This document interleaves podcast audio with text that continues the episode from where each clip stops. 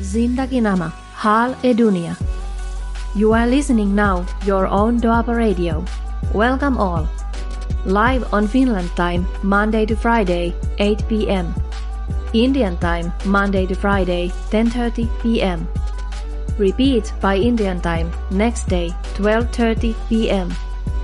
Studio number plus 358 44 976 1962. Join us by WhatsApp call, message, and call us live in studio.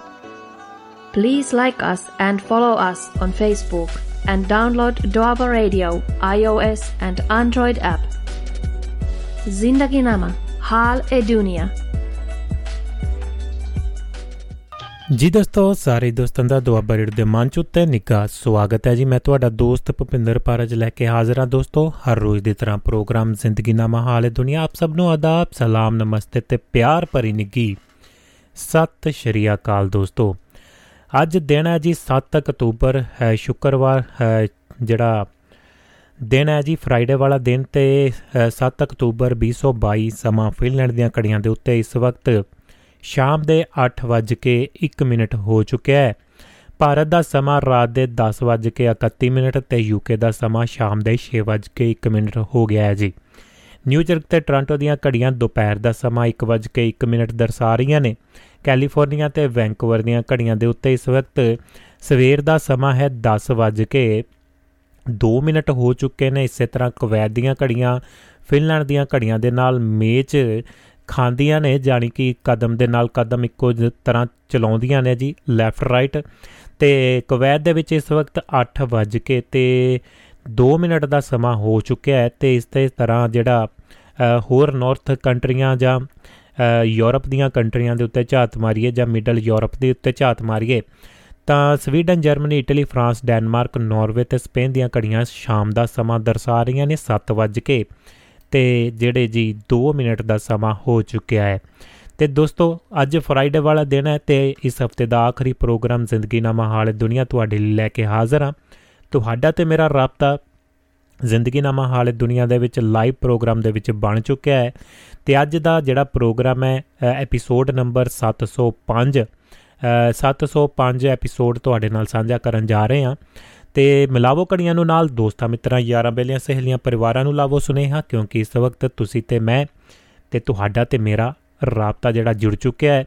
ਤੇ ਇਸੇ ਤਰ੍ਹਾਂ ਬਰਕਰਾਰ 2 ਸਵਾ 2 ਘੰਟੇ ਵੀ ਬਰਕਰਾਰ ਰਹੇਗਾ ਇਸੇ ਤਰ੍ਹਾਂ। ਤੇ ਦੁਨੀਆ ਦੇ ਕੋਨੇ-ਕੋਨੇ ਦੇ ਵਿੱਚੋਂ ਤੁਸੀਂ ਜਿੱਥੇ ਵੀ ਬੈਠ ਕੇ ਸੁਣਦੇ ਹੋ, ਪ੍ਰੋਗਰਾਮ ਨੂੰ ਸੁਣ ਰਹੇ ਹੋ, ਜਰੂਰ ਮੈਸੇਜ ਕਰ ਵੀ, ਮੈਸੇਜ ਵਗੈਰਾ ਕਰਕੇ ਵੀ ਤੁਸੀਂ ਜੁੜ ਸਕਦੇ ਹੋ। ਫੇਸਬੁੱਕ ਦੇ ਉੱਤੇ ਇਸ ਵਕਤ ਪ੍ਰੋਗਰਾਮ ਲਾਈਵ ਚੱਲ ਰਿਹਾ ਹੈ।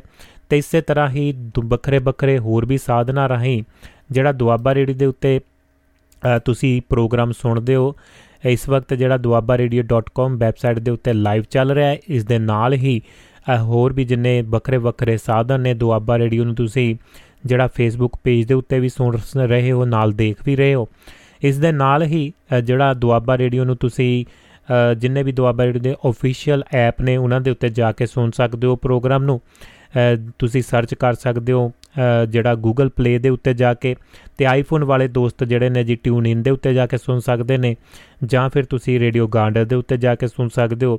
ਇਸ ਤੋਂ ਹੋਰ ਵੀ ਵਧੀਆ ਗੱਲ ਹੈ ਕਿ ਜਿਹੜੀ ਵੀ ਤੁਸੀਂ ਮਰਜ਼ੀ ਡਿਵਾਈਸ ਯੂਜ਼ ਕਰਦੇ ਹੋ, ਕੋਈ ਵੀ ਪ੍ਰਕਾਰ ਦੀ, ਚਾਹੇ ਉਹ ਆਈਫੋਨ ਹੈ, ਚਾਹੇ ਐਂਡਰੋਇਡ ਹੈ ਚਾਹੇ ਤੁਹਾਡਾ ਲੈਪਟਾਪ ਹੈ, ਚਾਹੇ ਡੈਸਕਟਾਪ ਹੈ ਜਾਂ ਆਈਪੈਡ ਹੈ ਕਿਸੇ ਵੀ ਤਰ੍ਹਾਂ ਦੀ ਤੁਸੀਂ ਡਿਵਾਈਸ ਯੂਜ਼ ਕਰਦੇ ਹੋ ਤਾਂ ਤੁਸੀਂ ਦੁਆਬਾ ਰੇਡੀਓ ਨੂੰ ਗੂਗਲ ਕਰ ਸਕਦੇ ਹੋ duabbaradio.com ਕਿਉਂਕਿ ਗੂਗਲ ਬਾਬਾ ਹਰ ਦਿਲਾਂ ਦੀਆਂ ਜਾਣਦਾ ਹੈ ਜੀ। ਤੇ ਗੂਗਲ ਬਾਬੇ ਨੂੰ ਦੋ ਤਿੰਨ ਸ਼ਬਦ ਲਿਖੋ, ਜਿਹੜੀ ਵੀ ਚੀਜ਼ ਤੁਸੀਂ ਲੱਭਦੇ ਹੋ ਤੇ ਤੁਹਾਡੇ ਸਾਹਮਣੇ ਲਿਆ ਕੇ ਖੜੀ ਕਰ ਦਿੰਦਾ ਹੈ। ਤੇ ਇਸੇ ਤਰ੍ਹਾਂ duabbaradio.com ਲਿਖੋਗੇ ਤੇ ਨਾਲ ਦੀ ਨਾਲ ਤੁਹਾਨੂੰ ਵੈਬਸਾਈਟ ਦੇ ਉੱਤੇ ਲੈ ਜਾਂਦਾ ਹੈ ਜੀ। ਵੈਬਸਾਈਟ ਦੇ ਉੱਤੇ ਜਾ ਕੇ ਤੁਸੀਂ ਪ੍ਰੋਗਰਾਮ ਦਾ ਭਰਪੂਰ ਪਹਿਲਾਂ ਹੀ ਪਲੇਅਰ ਆ ਜਾਂਦਾ ਹੈ ਤੇ ਉਸ ਤੋਂ ਪਲੇ ਕਰਕੇ ਤੁਸੀਂ ਪ੍ਰੋਗਰਾਮ ਸੁਣ ਸਕਦੇ ਹੋ। ਹੋਰ ਵੀ ਜੇ ਤੁਸੀਂ ਪ੍ਰੋਫਾਈਲ ਵਗੈਰਾ ਹੋਰ ਗੂਗਲ ਦੇ ਉੱਤੇ ਜਾ ਕੇ ਜਿਵੇਂ ਵੈਬਸਾਈਟ ਦੇ ਉੱਤੇ ਜਾ ਕੇ ਵਿੱਚ ਬਹੁਤ ਸਾਰੀਆਂ ਜਾਣਕਾਰੀਆਂ ਵੀ ਦੇਖ ਸਕਦੇ ਹੋ, ਸਾਡੀਆਂ ਕੁਝ ਨਾ ਕੁਝ ਤਸਵੀਰਾਂ ਜਾਂ ਮੂਰਤਾਂ ਵੀ ਦੇਖ ਸਕਦੇ ਹੋ ਤੇ ਵੱਖਰੇ ਵੱਖਰੇ ਪ੍ਰੋਗਰਾਮਾਂ ਦਾ ਵੇਰਵਾ ਵੀ ਦਿੱਤਾ ਗਿਆ ਹੈ ਤੇ ਜਾਣਕਾਰੀਆਂ ਹੋਰ ਵੀ ਉਪਲਬਧ ਹੁੰਦੀਆਂ ਨੇ, ਉੱਥੇ ਜਾ ਕੇ ਤੁਸੀਂ ਵੈਬਸਾਈਟ ਤੇ ਵਿਜ਼ਿਟ ਕਰਕੇ ਦੇਖ ਸਕਦੇ ਹੋ। ਇਸ ਦੇ ਨਾਲ ਹੀ ਜਿਹੜੇ ਦੋਸਤ ਕਿਸੇ ਵੀ ਤਰ੍ਹਾਂ ਦੀ ਸਪੋਰਟ ਕਰਨਾ ਚਾਹੁੰਦੇ ਨੇ ਜਾਂ ਸਬਸਕ੍ਰਿਪਸ਼ਨ ਕਰਨਾ ਚਾਹੁੰਦੇ ਨੇ ਸਬਸਕ੍ਰਾਈਬ ਲੈਣਾ ਚਾਹੁੰਦੇ ਨੇ, ਤਾਂ doabarradio.com ਦੇ ਉੱਤੇ ਜਾ ਕੇ ਤੁਹਾਡੇ ਲਈ ਆਪਸ਼ਨ ਦਿੱਤੀ ਗਈ ਹੈ। ਇੰਡੀਪੈਂਡੈਂਟਲੀ ਤੌਰ ਦੇ ਉੱਤੇ ਤੁਸੀਂ ਜਿਹੜਾ ਜੀ ਉਸ ਦੇ ਉੱਤੇ ਜਾ ਕੇ ਆਪਣਾ ਯੋਗਦਾਨ ਪਾ ਸਕਦੇ ਹੋ ਤੇ ਆਪਣਾ ਬਣਦਾ ਫਰਜ਼ ਵੀ ਨਾਲ ਨਿਭਾ ਸਕਦੇ ਹੋ ਤੇ ਦੋਸਤਾਂ ਮਿੱਤਰਾਂ ਨੂੰ ਨਾਲ ਲਾ ਸਕਦੇ ਹੋ। ਤੇ ਲਓ ਦੋਸਤੋ, ਇਹ ਸਨ ਕੁਝ ਜਾਣਕਾਰੀਆਂ ਤੇ ਇਸ ਵਕਤ ਜਿਹੜੇ ਸਾਨੂੰ ਦੋਸਤ ਸਪੋਰਟ ਕਰ ਰਹੇ ਨੇ, ਉਹਨਾਂ ਦਾ ਬਹੁਤ-ਬਹੁਤ ਧੰਨਵਾਦ ਹੈ। ਤੁਹਾਡਾ ਇੱਕ ਹੁਲਾਰਾ ਤੇ ਸਾਨੂੰ ਬਹੁਤ ਦੂਰ ਤੱਕ ਲੈ ਜਾਂਦਾ ਹੈ। ਉਸ ਦੇ ਲਈ ਬਹੁਤ-ਬਹੁਤ ਧੰਨਵਾਦ ਹੈ। ਹਰਵਿੰਦਰ ਜੋਹਲ ਭੈਣ ਜੀ, ਸੁਮਿਤ ਜੋਹਲ ਜੀ, ਬਲਵੀਰ ਸਿੰਘ ਸੈਣੀ ਸਾਹਿਬ, ਸਕੰਦਰ ਸਿੰਘ ਔਜਲਾ ਸਾਹਿਬ, ਨਾਰ ਸਿੰਘ ਸੋਹੀ ਸਾਹਿਬ ਤੇ ਯਾਦਵਿੰਦਰ ਵਿਦੇਸ਼ਾ, ਉਹਨਾਂ ਦਾ ਧੰਨਵਾਦ ਹੈ ਜੀ। ਇਹਨਾਂ ਨੇ ਲਗਾਤਾਰਤਾ ਦੇ ਵਿੱਚ ਆਪਣਾ ਸਹਿਯੋਗ ਪਾ ਰਹੇ ਨੇ ਤੇ ਇਸੇ ਤਰ੍ਹਾਂ ਆਪਣਾ ਬਣਦਾ ਫਰਜ਼ ਨਿਭਾ ਰਹੇ ਨੇ ਤੇ ਦੋਸਤੋ, ਤੁਹਾਡਾ ਬਹੁਤ-ਬਹੁਤ ਧੰਨਵਾਦ। ਤੁਹਾਡਾ ਸਹਾਰਾ ਹੀ ਬਹੁਤ ਹੱਲਾਸ਼ੇਰੀ ਦਿੰਦਾ ਹੈ ਤੇ ਅੰਦਰ ਜਿਹੜੀ ਜੀ ਚੜ੍ਹਦੀ ਕਲਾ ਵੱਲ ਨੂੰ ਆਪਾਂ ਨੂੰ ਲੈ ਜਾਂਦਾ ਹੈ। ਤੇ ਜਿੰਨਾ ਕੁ ਯੋਗਦਾਨ ਆਪਣੇ ਵੱਲੋਂ ਅਸੀਂ ਪਾ ਸਕਦੇ ਹਾਂ, ਅਸੀਂ ਆਪਣਾ ਯੋਗਦਾਨ ਪਾ ਰਹੇ ਹਾਂ ਜੀ। ਤੇ ਉਮੀਦ ਹੈ ਸਾਰਿਆਂ ਦੇ ਸਹਿਯੋਗ ਦੇ ਨਾਲ ਕੁਝ ਨਾ ਕੁਝ ਆਪਾਂ ਚੰਗਾ ਕਰਨ ਤੇ ਆਵਾਜ਼ ਤੁਹਾਡੇ ਤੱਕ ਪਹੁੰਚਾਉਣ ਦੇ ਵਿੱਚ ਸਫਲ ਜਿਹੜਾ ਹੋ ਰਿਹਾ ਪਿਛਲੇ 3 ਸਾਲਾਂ ਤੋਂ। ਤੁਹਾਡਾ ਸਾਥ ਇਸੇ ਤਰ੍ਹਾਂ ਬਰਕਰਾਰ ਰਹੇ, ਜ਼ਿੰਦਗੀ ਜ਼ਿੰਦਾਬਾਦ ਤੇ ਮੁਹੱਬਤ ਜਿੰਦਾਬਾਦ, ਜਿੱਦਾਂ ਸਮਝਜੀਤ ਸਿੰਘ ਸ਼ਮੀ ਹੁਣੀ ਆਪਣੇ ਕਹਿੰਦੇ ਨੇ ਜੀ, ਤੇ ਕੱਲੂ ਮਹਿਫਲ ਮਿੱਤਰਾਂ ਦੀ ਲੈ ਕੇ ਹੋਣਗੇ ਹਾਜ਼ਰ ਤੇ ਹਾਸਿਆਂ ਦੀ ਪਟਾਰੀ ਖੋਲਣਗੇ। ਪਿਛਲੇ ਵੀਕ ਦੇ ਉੱਤੇ ਥੋੜੀ ਜੀ ਛੁੱਟੀ ਮਾਰ ਗਏ ਕੁਝ ਟੈਕਨੀਕਲ ਪ੍ਰੋਬਲਮ ਹੋਣ ਕਰਕੇ ਵੀ ਜਾਂ ਘਰ ਦੀਆਂ ਕੁਝ ਮਜਬੂਰੀਆਂ ਕਹਿ ਲਓ, ਕੋਈ ਕੰਮਕਾਜ ਜਿਹੜੀਆਂ ਜ਼ਿੰਮੇਵਾਰੀਆਂ ਨੇ, ਉਹ ਵੀ ਨਿਭਾਉਣੀਆਂ ਹੁੰਦੀਆਂ ਨੇ। ਤੇ ਉਹਨਾਂ ਦੇ ਵਿੱਚ ਬਿਜ਼ੀ ਸਨ ਜੀ, ਤੇ ਇਸ ਵਾਰ ਉਮੀਦ ਹੈ ਕਿ ਪੂਰਾ ਸ਼ਾਨ ਦੇ ਨਾਲ ਤੇ ਮਹਿਫਲ ਮਿੱਤਰਾਂ ਦੀ ਵਿੱਚ ਜੁੜਨਗੇ ਤੇ ਤੁਹਾਨੂੰ ਨਾਲੇ ਹਸਾਉਣਗੇ ਤੇ ਨਾਲੇ ਆਪ ਹੱਸਣਗੇ ਤੇ ਜ਼ਿੰਦਗੀ ਜ਼ਿੰਦਗੀ ਜ਼ਿੰਦਾਬਾਦ, ਮੁਹੱਬਤ ਜ਼ਿੰਦਾਬਾਦ ਦੇ ਨਾਰੇ ਉਹਨਾਂ ਦੇ ਰਾਹੀਂ ਤੁਸੀਂ ਸੁਣੋਗੇ ਜੀ। ਤੇ ਲਓ ਦੋਸਤੋ, ਫਿਰ ਕਰਦੇ ਆਂ ਆਗਾਜ਼, ਤੁਹਾਡੇ ਨਾਲ ਅੱਜ ਦੇ ਪ੍ਰੋਗਰਾਮ ਦੀ ਰੂਪਰੇਖਾ ਦੀ ਝਾਤ ਮਾਰਦੇ ਆਂ ਅੱਜ ਦੇ ਪ੍ਰੋਗਰਾਮ ਦੇ ਵਿੱਚ ਬਹੁਤ ਸਾਰੀਆਂ ਚੀਜ਼ਾਂ ਆਪਾਂ ਪੇਸ਼ ਕਰਦੇ ਆਂ ਜਿਹੜੇ ਪੁਰਾਣੇ ਸਮੇਂ ਤੋਂ ਪਹਿਲੇ ਸਮੇਂ ਤੋਂ ਆਪਣੇ 47 ਵਾਲੇ ਸਮੇਂ ਤੋਂ ਨਹੀਂ ਜੀ, ਜਿਹੜੇ ਪਿਛਲੇ ਸਮੇਂ ਤੋਂ ਆਪਣੇ ਨਾਲ ਜੁੜੇ ਹੋਏ ਨੇ ਦੋਸਤ। ਉਹਨਾਂ ਦੇ ਲਈ ਤਾਂ ਕੋਈ ਨਵੀਂ ਗੱਲ ਨਹੀਂ ਹੈ, ਪਰ ਜਿਹੜੇ ਨਵੇਂ ਦੋਸਤ ਆਪਣੇ ਪਰਿਵਾਰ ਦੇ ਵਿੱਚ ਸ਼ਾਮਲ ਹੁੰਦੇ ਨੇ, ਹਰ ਰੋਜ਼ ਕੋਈ ਨਾ ਕੋਈ ਦੋਸਤ ਜੁੜਦਾ ਹੈ, ਉਹਨਾਂ ਦਾ ਸਵਾਗਤ ਹੈ। ਤੇ ਨਾਲੇ ਖੁਸ਼ੀ ਵੀ ਹੁੰਦੀ ਹੈ, ਜਦੋਂ ਨਵੇਂ ਦੋਸਤ ਹੋਰ ਜੁੜਦੇ ਨੇ, ਤੁਸੀਂ ਨਾਲ ਜੋੜਦੇ ਹੋ, ਤੁਹਾਡਾ ਵੀ ਬਹੁਤ-ਬਹੁਤ ਧੰਨਵਾਦ ਹੈ, ਤੁਹਾਡਾ ਸਹਿਯੋਗ ਹੀ ਇੱਥੇ ਤੱਕ ਲੈ ਕੇ ਆਇਆ ਤੇ ਅੱਜ ਦਾ ਜਿਹੜਾ ਸੈਗਮੈਂਟ ਹੁੰਦਾ ਹੈ, ਤੁਸੀਂ ਇਸ ਨੂੰ ਬਹੁਤ ਪਿਆਰ, ਮੁਹੱਬਤ ਕਰਦੇ ਹੋ, ਦਿੰਦੇ ਹੋ ਤੇ ਤੁਹਾਡੀ ਕਚਹਿਰੀ ਦੇ ਵਿੱਚ 17 18 ਕਿਤਾਬਾਂ ਜਿਹੜੀਆਂ ਔਨ 에ਅਰ ਆਪਣੀ ਆਵਾਜ਼ ਦੇ ਵਿੱਚ ਪੇਸ਼ ਕੀਤੀਆਂ ਨੇ ਤੇ ਹੁਣ ਪਿਛਲੇ ਸਮੇਂ ਤੋਂ ਪਿਛਲੇ ਇਸ ਮਹੀਨੇ ਦੇ ਜਾਂ ਪਿਛਲੇ ਮਹੀਨੇ ਤੋਂ ਜਿਹੜਾ ਜੀ ਤੁਹਾਡੇ ਲਈ ਲਾਈਵ ਜਿਹੜਾ ਤਸਵੀਰ ਰਾਹੀਂ ਵੀ ਫੇਸਬੁੱਕ ਦੇ ਉੱਤੇ ਤੁਸੀਂ ਦੇਖ ਸਕਦੇ ਹੋ ਹੱਥ ਦੇ ਵਿੱਚ ਕਿਤਾਬ ਫੜ ਕੇ ਤੇ ਤੁਹਾਡੇ ਨਾਲ ਸਾਂਝੀ ਕੀਤੀ ਜਾਂਦੀ ਹੈ। ਨਾਲ ਦੀ ਨਾਲ ਕੁਝ ਗੀਤ ਵਗੈਰਾ ਵੀ ਕੁਝ ਮਨੋਰੰਜਨ ਉਸੇ ਤਰ੍ਹਾਂ ਦਾ ਚੱਲਦਾ ਹੈ ਤੇ ਤੁਹਾਡਾ ਪਿਆਰ ਮੁਹੱਬਤ ਮਿਲਦਾ ਤੇ ਇਸ ਨੂੰ ਕਿਤਾਬਾਂ ਦੇ ਜਿੰਨੇ ਵੀ ਐਪੀਸੋਡ ਨੇ ਉਸ ਨੂੰ ਵੱਖਰਾ ਕਰਕੇ ਅਲੱਗਾ ਕਰਕੇ ਸਪੈਸ਼ਲੀ ਟੈਲੀਗ੍ਰਾਮ ਦੇ ਉੱਤੇ ਪਾਇਆ ਜਾਂਦਾ ਤਾਂ ਕਿ ਤੁਹਾਨੂੰ ਜਿਹੜਾ ਐਪੀਸੋਡ ਲੱਭਣ ਦੀ ਜ਼ਰੂਰਤ ਨਾ ਪਵੇ, ਕਿਉਂਕਿ ਜਿਹੜੇ ਦੋਸਤ ਕਿਤਾਬਾਂ ਨੂੰ ਸੁਣਦੇ ਨੇ, ਆਵਾਜ਼ ਦੀ ਦੁਨੀਆ ਦੇ ਵਿੱਚ ਜਿਹੜੀਆਂ ਕਿਤਾਬਾਂ ਤੁਹਾਡੇ ਲਈ ਪੜ੍ਹੀਆਂ ਜਾਂਦੀਆਂ ਨੇ, ਉਹਨਾਂ ਦੇ ਲਈ ਸੁਣਨ ਨੂੰ ਤੁਹਾਨੂੰ ਲੱਭਣ ਦੀ ਜਾਂ ਢੂੰਡਣ ਦੀ ਜ਼ਰੂਰਤ ਨਹੀਂ ਪੈਂਦੀ। ਬਕਾਇਦਾ ਉੱਥੇ ਲਿਖਿਆ ਤੁਹਾਨੂੰ ਮਿਲ ਜਾਏਗਾ ਟੈਲੀਗ੍ਰਾਮ ਦੇ ਉੱਤੇ। ਕਿ ਤੁਸੀਂ ਸਿਰਫ ਤੇ ਸਿਰਫ ਓਨਲੀ ਬੁక్స్ ਆਡੀਓ ਬੁੱਕ ਹੈ ਜੀ। ਉਸ ਦਾ ਅਗਲਾ ਐਪੀਸੋਡ ਤੇ ਨਾਲ ਦੀ ਨਾਲ ਜਾਣਕਾਰੀ ਕਿਸ ਕਿਤਾਬ ਦਾ ਲੜੀਵਾਰੀ ਪੇਸ਼ ਕੀਤਾ ਜਾਂਦਾ ਹੈ। ਜਦੋਂ ਉਸ ਦੀ ਸਮਾਪਤੀ ਹੁੰਦੀ ਹੈ, ਫਿਰ ਅਗਲੀ ਕਿਤਾਬ ਤੇ ਅਗਲਾ ਪੋਸਟਰ, ਨਵਾਂ ਪੋਸਟਰ ਬਣਾ ਕੇ ਤੁਹਾਡੇ ਨਾਲ ਸਾਂਝਾ ਕੀਤਾ ਜਾਂਦਾ ਹੈ ਤੇ ਲਗਾਤਾਰਤਾ ਦੇ ਵਿੱਚ ਫਿਰ ਚੱਲਦਾ ਹੈ ਲੜੀਵਾਰ, ਜਦ ਤੱਕ ਉਹ ਕਿਤਾਬ ਨੂੰ ਆਪਾਂ ਸਮਾਪਤ ਨਹੀਂ ਕਰ ਲੈਂਦੇ। ਤੇ ਬਹੁਤ ਸਾਰਾ ਸਹਿਯੋਗ ਜਿਹੜੇ ਕਲਮਕਾਰ ਨੇ ਜੀ, ਉਹਨਾਂ ਦਾ ਵੀ ਮਿਲਦਾ ਹੈ, ਧੰਨਵਾਦ ਹੈ। ਬਹੁਤ ਸਹਿਯੋਗ ਦਿੰਦੇ ਨੇ, ਆਸ਼ੀਰਵਾਦ ਦਿੰਦੇ ਨੇ, ਪਸੰਦ ਕਰਦੇ ਨੇ। ਤੇ ਉਹਨਾਂ ਦਾ ਵੀ ਬਹੁਤ ਬਹੁਤ ਸਹਿਯੋਗ ਹੈ। ਇਹਨਾਂ ਚੀਜ਼ਾਂ ਦੇ ਵਿੱਚ ਤੇ ਤੁਸੀਂ ਜਿਹੜੀ ਕਿਤਾਬਾਂ ਆਪਾਂ ਸਾਂਝੀਆਂ ਕਰਦੇ ਆਂ ਲੜੀਵਾਰ, ਤੇ ਅੱਜ ਕਿਤਾਬਾਂ ਦੇ ਅੰਗ ਸੰਗ ਦੇ ਵਿੱਚੋਂ ਅਗਲਾ ਜਿਹੜਾ ਐਪੀਸੋਡ 11ਵਾਂ ਖਲੀਲ ਜਬਰਾਨ ਦੀ ਜਿਹੜੀ ਜੀਵਨੀ ਆਪਾਂ ਸਾਂਝੀ ਕਰ ਰਹੇ ਆਂ, ਬਹੁਤ ਡੂੰਘੀਆਂ ਗੱਲਾਂ ਨੇ, ਬਹੁਤ ਵਿਚਾਰਨਯੋਗ ਨੇ। 100-100 ਸਾਲ ਪੁਰਾਣੀਆਂ ਗੱਲਾਂ ਜੋ ਚੀਜ਼ਾਂ ਅਸੀਂ ਅੱਜ ਵੀ ਵਿਚਾਰਨ ਦੇ ਲਈ ਤਿਆਰ ਨਹੀਂ ਆ ਲਿਬਨਾਨ ਵਾਲੇ ਮੁਲਕਾਂ ਦੇ ਵਿੱਚ ਉਹ ਲੋਕ ਇੰਨੀਆਂ ਡੂੰਘੀਆਂ ਗੱਲਾਂ ਸੋਚਦੇ ਸੀ, ਕਰਦੇ ਸੀ, ਤਾਂ ਹੀ ਤਾਂ ਉਹ ਮੁਲਕ ਤਰੱਕੀਆਂ ਨੇ ਤੇ ਤਰੱਕੀਆਂ ਤੇ ਨੇ, ਪਰ ਅਸੀਂ ਕਿਤੇ ਨਾ ਕਿਤੇ ਉੱਥੇ ਦੇ ਉੱਥੇ ਖੜੇ ਆ ਕਿਉਂਕਿ ਅਸੀਂ ਇਹਨਾਂ ਚੀਜ਼ਾਂ ਦੇ ਨਾਲ ਜੁੜਨ ਨਹੀਂ ਜੁੜਦੇ ਨਹੀਂ, ਇੱਕ ਦੂਸਰੇ ਤੋਂ ਗੱਲ ਸੁਣ ਕੇ ਅੱਗੇ ਕਰਨ ਵਾਲੇ ਆ ਜਿੰਨਾ ਚਿਰ ਅਸੀਂ ਆਪਣੇ ਆਪ ਨੂੰ ਅੰਦਰ ਨੂੰ, ਆਪਣੀਆਂ ਗਿਆਨ ਦੇ ਨਾਲ ਜਾਂ ਆਪਣੇ ਕਿਤਾਬਾਂ ਦੇ ਨਾਲ ਵੱਖਰੇ ਵੱਖਰੇ ਖਿੱਤਿਆਂ ਦੇ ਵਿੱਚੋਂ ਵੱਖਰੀਆਂ ਵੱਖਰੀਆਂ ਜਿਹੜੀਆਂ ਕੌਮਾਂ ਨੇ, ਉਹਨਾਂ ਦਾ ਪਿਛੋਕੜ ਨਹੀਂ ਦੇਖਦੇ ਜਾਂ ਸਭ ਨੂੰ ਇਹੀ ਲੱਗਦਾ ਹੈ ਕਿ ਸਾਡਾ ਧਰਮ ਬਹੁਤ ਵਧੀਆ ਹੈ, ਸਾਡਾ ਆਲਾ ਦੁਆਲਾ ਬਹੁਤ ਵਧੀਆ ਹੈ, ਸਾਡੇ ਤੋਂ ਉੱਤੇ ਕੋਈ ਹੈ ਹੀ ਨਹੀਂ। ਜਦੋਂ ਜਾਂ ਸਾਡੇ ਨਾਲ ਹੀ ਬਹੁਤ ਇਨਸਾਫ ਜਾਂ ਬੇਇਨਸਾਫੀ ਹੋਈ ਹੈ।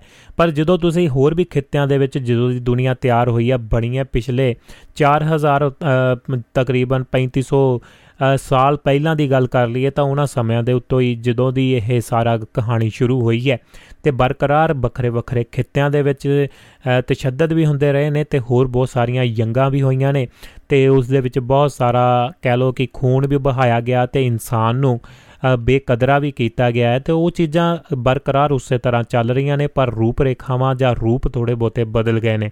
ਉਹਨਾਂ ਚਿਰ ਆਪਾਂ ਨਵੀਂ ਗੱਲ ਨਹੀਂ ਕਰ ਸਕਦੇ ਜਾਂ ਉਹਨਾਂ ਚਿਰ ਆਪਾਂ ਨਵੀਂ ਸੋਚ ਨਹੀਂ ਸੋਚ ਸਕਦੇ, ਜਿੰਨਾ ਚਿਰ ਅਸੀਂ ਹੋਰ ਵੱਖਰੇ ਵੱਖਰੇ ਖਿੱਤਿਆਂ ਨੂੰ ਪੜ੍ਹਦੇ ਨਹੀਂ ਆ, ਚਾਹੇ ਉਹ ਅਮਰੀਕਾ ਦਾ ਇਤਿਹਾਸ ਹੋਵੇ, ਚਾਹੇ ਉਹ ਰੈਵੋਲੂਸ਼ਨਰ ਗੱਲਾਂ ਬਾਤਾਂ ਹੋਣ, ਕਾਮਰੇਡ ਕਹਿ ਕੇ ਜਾਂ ਹੋਰ ਚੀਜ਼ਾਂ ਕਹਿ ਕੇ ਜ਼ਰੂਰ ਅਸੀਂ ਆਪਣਾ ਪਿੱਛਾ ਛਡਾ ਲੈਂਦੇ ਆ ਕਿਉਂਕਿ ਇਹਨਾਂ ਮੁਲਕਾਂ ਦੇ ਵਿੱਚ ਜਦੋਂ ਗੋਰਿਆਂ ਨੂੰ ਗੱਲ ਕਰਦੇ ਆ ਜਾਂ ਉਹਨਾਂ ਦੇ ਨਾਲ ਦੇਖਦੇ ਆ ਵਿਚਰਦੇ ਆ ਉਹਨਾਂ ਦੇ ਮੂੰਹ ਅੱਜ ਤੱਕ ਨਹੀਂ ਸੁਣਿਆ ਕਿ ਉਹ ਕਾਮਰੇਡ ਹੈ, ਉਹ ਮਤਲਬ ਕਿ ਕਾਂਗਰਸੀ ਆ ਉਹ ਕਾਲੀ ਆ ਜਾਂ ਉਹਨਾਂ ਜਿੰਨੀਆਂ ਵੀ ਇਹਨਾਂ ਇੱਥੇ ਦੀਆਂ ਜਿੰਨੀਆਂ ਵੀ ਪਾਰਟੀਆਂ ਨੇ ਪਰ ਉਹ ਡਿਸਕਸ਼ਨ ਕਰਦੇ ਨੇ, ਗੱਲਬਾਤ ਕਰਦੇ ਨੇ ਟਾਕ ਹੁੰਦੀ ਆ ਟੇਬਲ ਟਾਕ ਹੁੰਦੀ ਆ, ਗੱਲਾਂ ਬਾਤਾਂ ਦੇ ਨਾਲ ਮਸਲੇ ਸੁਲਝਾਉਂਦੇ ਨੇ। ਪਰ ਸਾਡੇ ਹਾਲਾਤ ਹੈ ਕਿ ਅਸੀਂ ਹੱਥੋਂ ਪਾਈ ਤੱਕ ਉਤਰ ਜਾਂਦੇ ਆ ਮੋਰੇ ਕੋਈ ਪਿਆਰ ਨਾਲ ਵੀ ਬੁਲਾਉਂਦਾ ਤਾਂ ਉਸ ਨੂੰ ਗਲੋਂ ਫੜਨ ਦੀ ਕੋਸ਼ਿਸ਼ ਰਹਿੰਦੀ ਹੈ, ਕਿਉਂਕਿ ਸਾਡੇ ਕੋਲ ਵਿਚਾਰਾਂ ਦੀ ਜਿਹੜੀ ਕਮੀ ਹੈ ਤੇ ਸਾਡੇ ਕੋਲ ਗੱਲਾਂ ਦੀ ਜਿਹੜੀ ਕਮੀ ਆ, ਪਰ ਗੱਲਾਂ ਦਾ ਜਿਹੜਾ ਬਤੰਗੜ ਜਿਹੜਾ ਜੀ ਉਸ ਨੂੰ ਖਿੱਚ ਖਿੱਚ ਕੇ ਲੰਬੀਆਂ ਕਰਨ ਦੇ ਵਿੱਚ ਅਸੀਂ ਬਹੁਤ ਮਾਹਰ ਆ। ਪਰ ਸੋਚਣ ਤਾਂ ਵਿਚਾਰਨ ਦੀ ਗੱਲ ਜਿਹੜੀ ਹੁੰਦੀ ਹੈ, ਕਿਤੇ ਨਾ ਕਿਤੇ ਕੁਝ ਚੀਜ਼ਾਂ ਨੂੰ ਵਿਚਾਰ ਕੇ ਜਦੋਂ ਡੂੰਘਾਈ ਦੇ ਵਿੱਚ ਦੇਖਦੇ ਆ ਤਾਂ ਬਹੁਤ ਸਾਰੀਆਂ ਚੀਜ਼ਾਂ ਜਿਹੜੀਆਂ ਨਜ਼ਰ ਆਉਂਦੀਆਂ ਨੇ। ਤੇ ਗੱਲਾਂ ਬਾਤਾਂ ਕਰਾਂਗੇ ਆਪਾਂ ਸਭ ਤੋਂ ਪਹਿਲਾਂ ਜ਼ਿੰਦਗੀਨਾਮਾ ਹਾਲੇ ਦੁਨੀਆ ਦੇ ਵਿੱਚ।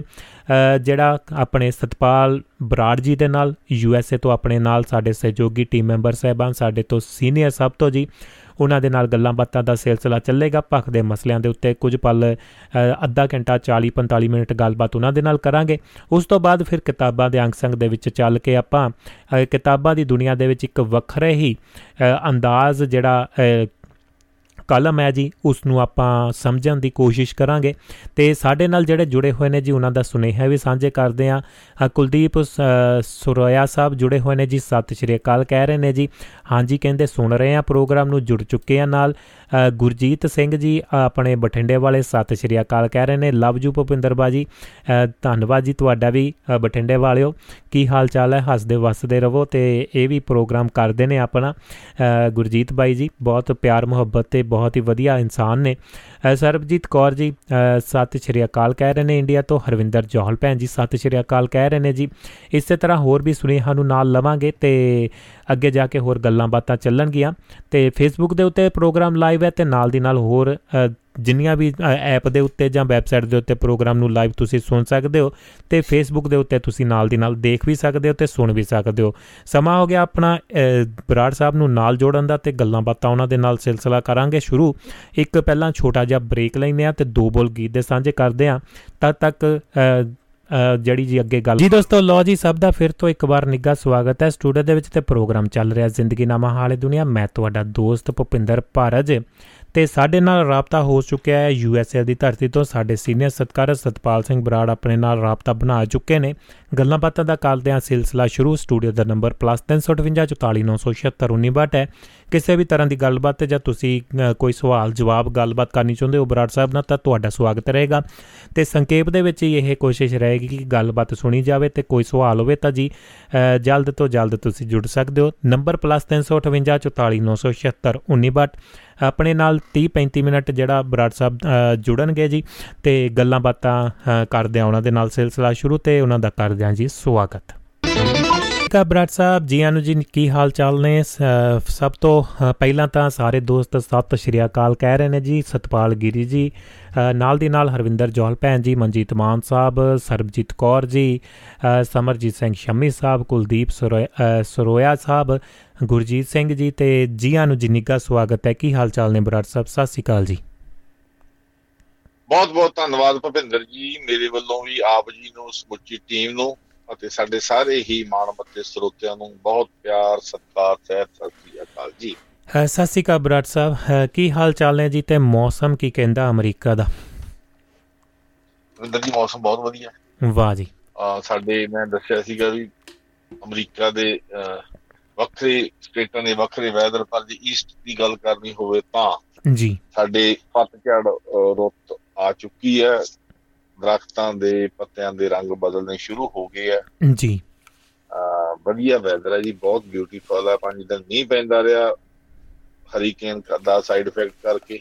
ਜੀ। ਕੱਲ ਦੀ ਟੌਪ ਸ਼ੁਰੂ ਹੋਈ ਹੈ ਸੋ ਹੁਣ ਵੈਦਰ ਬਿਲਕੁਲ ਜਿਹੜਾ ਸੀਜ਼ਨਲ ਹੁੰਦਾ ਉਹ ਹੈ ਜੀ ਬੜੇ ਸੋਹਣੇ ਦਿਨ ਹੈ ਅਸੂ ਦੇ ਦਿਨ ਨਹੀਂ ਹੁੰਦੇ ਆਪਣੇ ਭਵਿੰਦਰ ਜੀ ਜਿਹੜੇ ਪੰਜਾਬ ਦੇ ਵਿੱਚ। ਬਿਲਕੁਲ। ਹੁਣ ਗੀਤ ਲਾਇਆ ਸੀਗਾ। ਹਾਂਜੀ ਇਹ ਇਹ ਐਕਚੁਅਲੀ ਇਹ ਸਾਰੇ ਗੀਤ ਮੈਂ ਅੱਗੇ ਵੀ ਕਹਿੰਦਾ ਹੁੰਦਾ ਵੀ ਇਹ ਮੇਰਾ 84 85 ਦਾ ਗੀਤ ਹੈ ਹਾਂਜੀ ਮਾਨਕ ਸਾਹਿਬ ਦੇ ਪੁਰਾਣੇ ਗੀਤ ਨੇ ਜੀ ਬਿਲਕੁਲ ਗੀਤਾਂ ਦਾ ਸੈੱਟ ਹੈ ਹਾਂਜੀ ਹਾਂਜੀ ਇਹ ਵੀ ਇਹ ਸਾਰੇ ਗੀਤ ਲਿਖੇ ਆ ਹਰਬਖਸ਼ ਟਾਲੀ ਨੇ ਜਿਹੜਾ ਨਿਊਯਾਰਕ ਰਹਿੰਦਾ ਸਾਡਾ ਮਿੱਤਰ ਹੈ ਕੀ ਬਾਤ ਹੈ ਜੀ। ਤੇ ਇਹ ਉਹਨੇ ਉਹੀ ਗੀਤ ਲਿਖੇ ਤੇ ਮਾਨਕ ਸਾਹਿਬ ਨੇ ਉਹੀ ਗਾਏ ਆ। ਇਹਦੇ ਚ ਅਸੂ ਮਹੀਨੇ ਦਾ ਜ਼ਿਕਰ ਬਹੁਤ ਹੈ ਕੀ ਬਾਤ ਹੈ ਜੀ ਵਾਹ ਜੀ। ਤੁਸੀਂ ਆ ਗੀਤ ਦੇ ਨਾਲ ਹੀ ਹੁਣੇ ਇਹਦੇ ਪਹਿਲਾ ਸੀਗਾ ਹਾਂਜੀ ਤੂੰ ਤਾਂ ਗਿਆ ਪਰਦੇਸੀ ਤੇ ਖੜੀਆਂ ਗਪਾਵਾਂ ਬਿਲਕੁਲ ਜੀ। ਹਾਂ ਸੋ ਮਤਲਬ ਮੇਰਾ ਕਹਿਣ ਤੋਂ ਭਾਵ ਵੀ ਜਿਵੇਂ ਪੰਜਾਬ ਦੇ ਦਿਨ ਦੀਵਾਲੀ ਵਾਲੇ ਦਿਨ ਕਹਿ ਲੋ ਦੁਸਹਿਰਾ ਲੰਘ ਗਿਆ। ਜੀ। ਤੇ ਦੁਸਹਿਰੇ ਤੇ ਦੀਵਾਲੀ ਦੇ ਵਿਚਲੇ ਦਿਨ ਹੁੰਦੇ ਆ ਬਹੁਤ ਵਧੀਆ ਦਿਨ ਹੁੰਦੇ ਆ। ਜੀ। ਹੁਣ ਤਾਂ ਥੋੜੇ ਜਿਹੇ ਮੌਸਮਾਂ ਨੇ ਤਬਦੀਲੀਆਂ ਕਰਤੀਆਂ ਬਟ ਅਦਰਵਾਈਜ਼ ਦੇ ਮਿੱਠੇ ਮਿੱਠੇ ਦਿਨ ਹੁੰਦੇ ਆ। ਬਿਲਕੁਲ ਜੀ। ਜਿਵੇਂ ਕਹਿੰਦੇ ਵੀ ਧੁੱਪ ਹੈ ਜਿਹੜੀ ਚੰਗੀ ਲੱਗਣ ਲੱਗ ਜਾਂਦੀ ਹੈ। ਜਿਉਂ ਜਿਉਂ ਤੁਸੀਂ ਕੱਤੇ ਵੱਲ ਨੂੰ ਵਧਦੇ ਜੀ। ਬਿਲਕੁਲ ਜੀ। ਤੇ ਬਰਾੜ ਸਾਹਿਬ ਸਭ ਤੋਂ ਪਹਿਲਾਂ ਜ਼ਿਕਰ ਕਰਦੇ ਆ ਅਮਰੀਕਾ ਦੀ ਧਰਤੀ ਦੇ ਉੱਤੇ ਇਸ ਹਫ਼ਤੇ ਦੀ ਸ਼ੁਰੂਆਤ ਦੇ ਵਿੱਚ ਇੱਕ ਭਾਣਾ ਜਿਹੜਾ ਵਰਤਿਆ। ਤੇ ਸਾਰਾ ਪਰਿਵਾਰ ਕਹਿ ਸਕਦੇ ਆ ਕਿ ਸੈਡ ਵੀ ਹੈ ਤੇ ਕਾਫੀ ਕਹਿ ਲੋ ਕਿ ਸੋਗ ਦੀ ਲਹਿਰ ਵੀ ਕੱਲ ਜਦੋਂ ਸਵੇਰ ਦੀ ਖਬਰ ਆਈ ਤੇ ਇਹ ਸਾਰੇ ਪੰਜਾਬੀਅਤ ਦੇ ਵਿੱਚ ਜਾਂ ਇਨਸਾਨੀਅਤ ਨੂੰ ਪਿਆਰ ਕਰਨ ਵਾਲਿਆਂ ਦੇ ਵਿੱਚ ਇਹ, ਇੱਕ ਕਹਿ ਲੋ ਕਿ ਖਮੋਸ਼ੀ ਛਾ ਗਈ। ਤੇ ਪਰਿਵਾਰ ਨੂੰ ਕਹਿ ਸਕਦੇ ਆ ਕਿ ਉਹਨਾਂ ਦੀਆਂ ਲਾਸ਼ਾਂ ਚਾਰ ਇੱਥੇ ਤੱਕ ਕਿ 8 ਮਹੀਨਿਆਂ ਦੀ ਬੱਚੀ ਵੀ ਜਿਹੜੀ ਭੁੱਖ ਦੇ ਨਾਲ ਤੜਫ ਤੜਫ ਕੇ ਮਰੀ ਹੈ। ਤੇ ਉਹਦੇ ਵਿੱਚ ਨਵੀਆਂ ਅਪਡੇਟਸ ਵੀ ਆਈਆਂ ਨੇ। ਤੇ ਕਾਉਂਟੀ ਪੁਲਿਸ ਨੇ ਜਿਹੜਾ ਸਾਰਾ ਕੁਝ ਮਸਲੇ ਨੂੰ ਹੱਲ ਕਰਨ ਦੇ ਵਿੱਚ ਜਲਦ ਤੋਂ ਜਲਦ ਜਿਹੜਾ ਉਹਨਾਂ ਨੇ ਪਹਿਲਾਂ ਹੀ ਇਹ ਕਹਿ ਦਿੱਤਾ ਸੀ ਕਿ ਜਿਹੜਾ ਇਹਨਾਂ ਨੂੰ ਕਿਡਨੈਪ ਕੀਤਾ ਗਿਆ ਹੈ ਤੇ ਹੋਰ ਮਸਲੇ ਨੂੰ ਉਹਨਾਂ ਨੇ ਜਾਂਚ ਕਰਨ ਦੀ ਨਾਲ ਦੀ ਨਾਲ ਸ਼ੁਰੂਆਤ ਕਰ ਦਿੱਤੀ ਸੀ। ਫਾਸਟ ਕੰਮ ਜਿਹੜਾ ਚੱਲਦਾ ਹੈ ਟਰੈਕ ਤੇ ਇਹਨਾਂ ਮੁਲਕਾਂ ਦੇ ਵਿੱਚ ਤੇ ਨਾਲ ਦੀ ਨਾਲ ਸਿਆਸਤ ਪੰਜਾਬ ਦੀ ਗੱਲ ਕਰੀਏ ਤਾਂ ਉਹਨਾਂ ਦੀਆਂ ਵੀ ਟੀਕਾ ਟਿੱਪਣੀਆਂ ਨਾਲ ਦੀ ਨਾਲ ਆਉਣ ਲੱਗ ਗਈਆਂ ਜੀ। ਅਸੀਂ ਮੰਗ ਕਰਦੇ ਹਾਂ ਜੀ, ਵੱਧ ਤੋਂ ਵੱਧ ਜਲਦੀ ਤੋਂ ਜਲਦੀ ਇਨਸਾਫ ਦਿੱਤਾ ਜਾਵੇ ਕਿ ਇਹਨਾਂ ਮੁਲਕਾਂ ਦੇ ਵਿੱਚ ਇੱਕ ਦੋ ਚੀਜ਼ਾਂ ਨਾਲ ਗੱਲ ਤੋਰਾਂਗੇ ਕਿ ਪਹਿਲਾਂ ਤਾਂ ਅਫਸੋਸ ਪੂਰੀ ਟੀਮ ਵੱਲੋਂ ਤੇ ਜਿੰਨਾ ਕੁਝ ਵੀ ਹੋਇਆ ਪਰਿਵਾਰ ਦੇ ਨਾਲ ਸਾਂਝਾ ਕਰਨਾ ਬਣਦਾ ਹੈ। ਨੌਜਵਾਨ ਪਰਿਵਾਰ ਸੀ ਸਾਰਾ, ਟੱਬਰ ਹੀ ਕਹਿ ਲੋ ਦੋ ਘਰ ਜਿਹੜੇ, ਦੋ ਪਰਿਵਾਰ ਜਿਹੜੇ ਉਜਾੜ ਕੇ ਰੱਖ ਦਿੱਤੇ। ਸਿਰਫ ਇੱਕ ਖੁੰਦਕਬਾਜੀ ਦੇ ਨਾਲ ਜਿਹੜੀਆਂ ਗੱਲਾਂ ਸਾਹਮਣੇ ਆ ਰਹੀਆਂ ਨੇ। ਤੇ ਕੀ ਕੀ ਦੇਖਦੇ ਹੋ ਜੀ? ਕੀ ਹਾਲਾਤ ਨੇ ਵੈਸੇ ਅਮਰੀਕਾ ਦੇ ਵਿੱਚ ਉਸ ਪਰਿਵਾਰ ਦੇ ਜੀ? ਭਿੰਦਰ ਜੀ ਇਹ ਬਹੁਤ ਹੀ ਦੁਖਦਾਈ ਹਿਰਦੇ ਵਿੱਚ ਘਟਨਾ ਸੀ ਜਿਹਨੇ ਸਾਰੇ ਪੰਜਾਬੀ ਭਾਈਚਾਰੇ ਦੇ ਸਮੇਤ ਜੀ। ਅਮਰੀਕਨ ਭਾਈਚਾਰੇ ਨੂੰ ਹਿਲਾ ਕੇ ਰੱਖਤਾ। ਬਿਲਕੁਲ ਜੀ। ਕੈਲੀਫੋਰਨੀਆ ਦੇ ਵਿੱਚ ਇਹ ਘਟਨਾ ਹੋਈ ਹੈ। ਜੀ। ਔਰ ਜੋ ਹੁਣ ਖਬਰਾਂ ਸਾਹਮਣੇ ਆ ਰਹੀਆਂ ਇਹ ਪਰਿਵਾਰ ਦਾ ਇੱਕ ਟਰੱਕ ਯਾਰਡ ਸੀਗਾ ਜਿੱਥੇ ਟਰੱਕਾਂ ਦੀ ਪਾਰਕਿੰਗ ਸੀ ਜੀ। ਤੇ ਉਹਦੇ ਵਿੱਚ ਅੰਪਲਾਈ ਵਜੋਂ ਇਹਨੂੰ ਰੱਖਿਆ ਗਿਆ ਸੀਗਾ। ਜੀ। ਬਾਅਦ ਦੇ ਵਿੱਚ ਇਹਨੂੰ ਮੇਰੇ ਖਿਆਲ ਮੂਵ ਕਰਤਾ ਸੀਗਾ। ਜੀ। ਇਹ ਵਿਅਕਤੀ ਨੇ ਜੋ ਇਹ ਐਡਾ ਭਾਣਾ ਵਰਤਾਇਆ ਹੂੰ ਹੂੰ। ਭੁਪਿੰਦਰ ਜੀ ਇਹ ਅਮਰੀਕਾ 'ਚ ਕੋਈ ਬਾਲੀ ਆਮ ਗੱਲ ਨਹੀਂ ਬਿਲਕੁਲ ਜੀ। ਹੈਪਨ ਤਾਂ ਹੁੰਦਾ ਹੈ। ਜੀ। ਅੰਪਲਾਇਰਾਂ ਦੇ ਨਾਲ ਵੱਖ-ਵੱਖ ਵਿਭਾਗਾਂ ਦੇ ਵਿੱਚ ਵੀ ਹੁੰਦਾ ਹੈ। ਇਹ ਘਟਨਾਵਾਂ ਹੋਈਆਂ ਲੇਕਿਨ ਕਿਸੇ ਪਰਿਵਾਰ ਨੂੰ ਪੂਰੇ ਦੇ ਪੂਰੇ ਨੂੰ ਖਤਮ ਕਰਨ ਇੱਕੋ ਸਮੇਂ ਦੇ ਉੱਤੇ ਜੀ। ਬਿਲਕੁਲ। ਪਹਿਲੀ ਹੈ। ਬਿਲਕੁਲ ਜੀ। ਇਹਦੇ 'ਚ ਇਹ ਜੋ ਤੱਥ ਸਾਹਮਣੇ ਆ ਰਹੇ ਆ ਕਿ ਇਹ ਉਹਨਾਂ ਦਾ ਅੰਪਲਾਇਰ ਸੀ। ਜੀ। ਔਰ ਸਾਡੀ ਜਿਹੜੀ ਅਸੀਂ ਆ ਨਾ ਜੋ ਭਾਰਤੀ ਭਾਈਚਾਰਾ ਪੰਜਾਬੀ ਭਾਈਚਾਰਾ ਕਹਿ ਲੋ ਦਿਆਲੂ ਬਹੁਤ ਹੈ ਹਾਂ ਹਾਂ ਦਿਆਲੂ ਬਹੁਤ ਆ ਬਾਕੀ ਬਿਜ਼ਨਸ ਦੇ ਵਿੱਚ ਅਸੀਂ ਕਈ ਚੀਜ਼ਾਂ ਦਾ ਸ਼ਾਰਟਕਟ ਕਰ ਜਾਂਦੇ ਹਾਂ ਜੀ। ਆਧਾਰਨ ਦੇ ਤੌਰ ਤੇ ਇਹ ਵਿਅਕਤੀ ਜਿਸ ਨੇ ਇਹ ਐਡਾ ਕਾਰਾ ਕੀਤਾ ਇਹ ਪਹਿਲਾਂ ਵੀ ਇਸੇ ਤਰ੍ਹਾਂ ਦੀ ਘਟਨਾ ਦੇ ਵਿੱਚ 10 ਸਾਲ ਦੀ ਕੈਦ ਕੱਟ ਗਿਆ ਜੀ।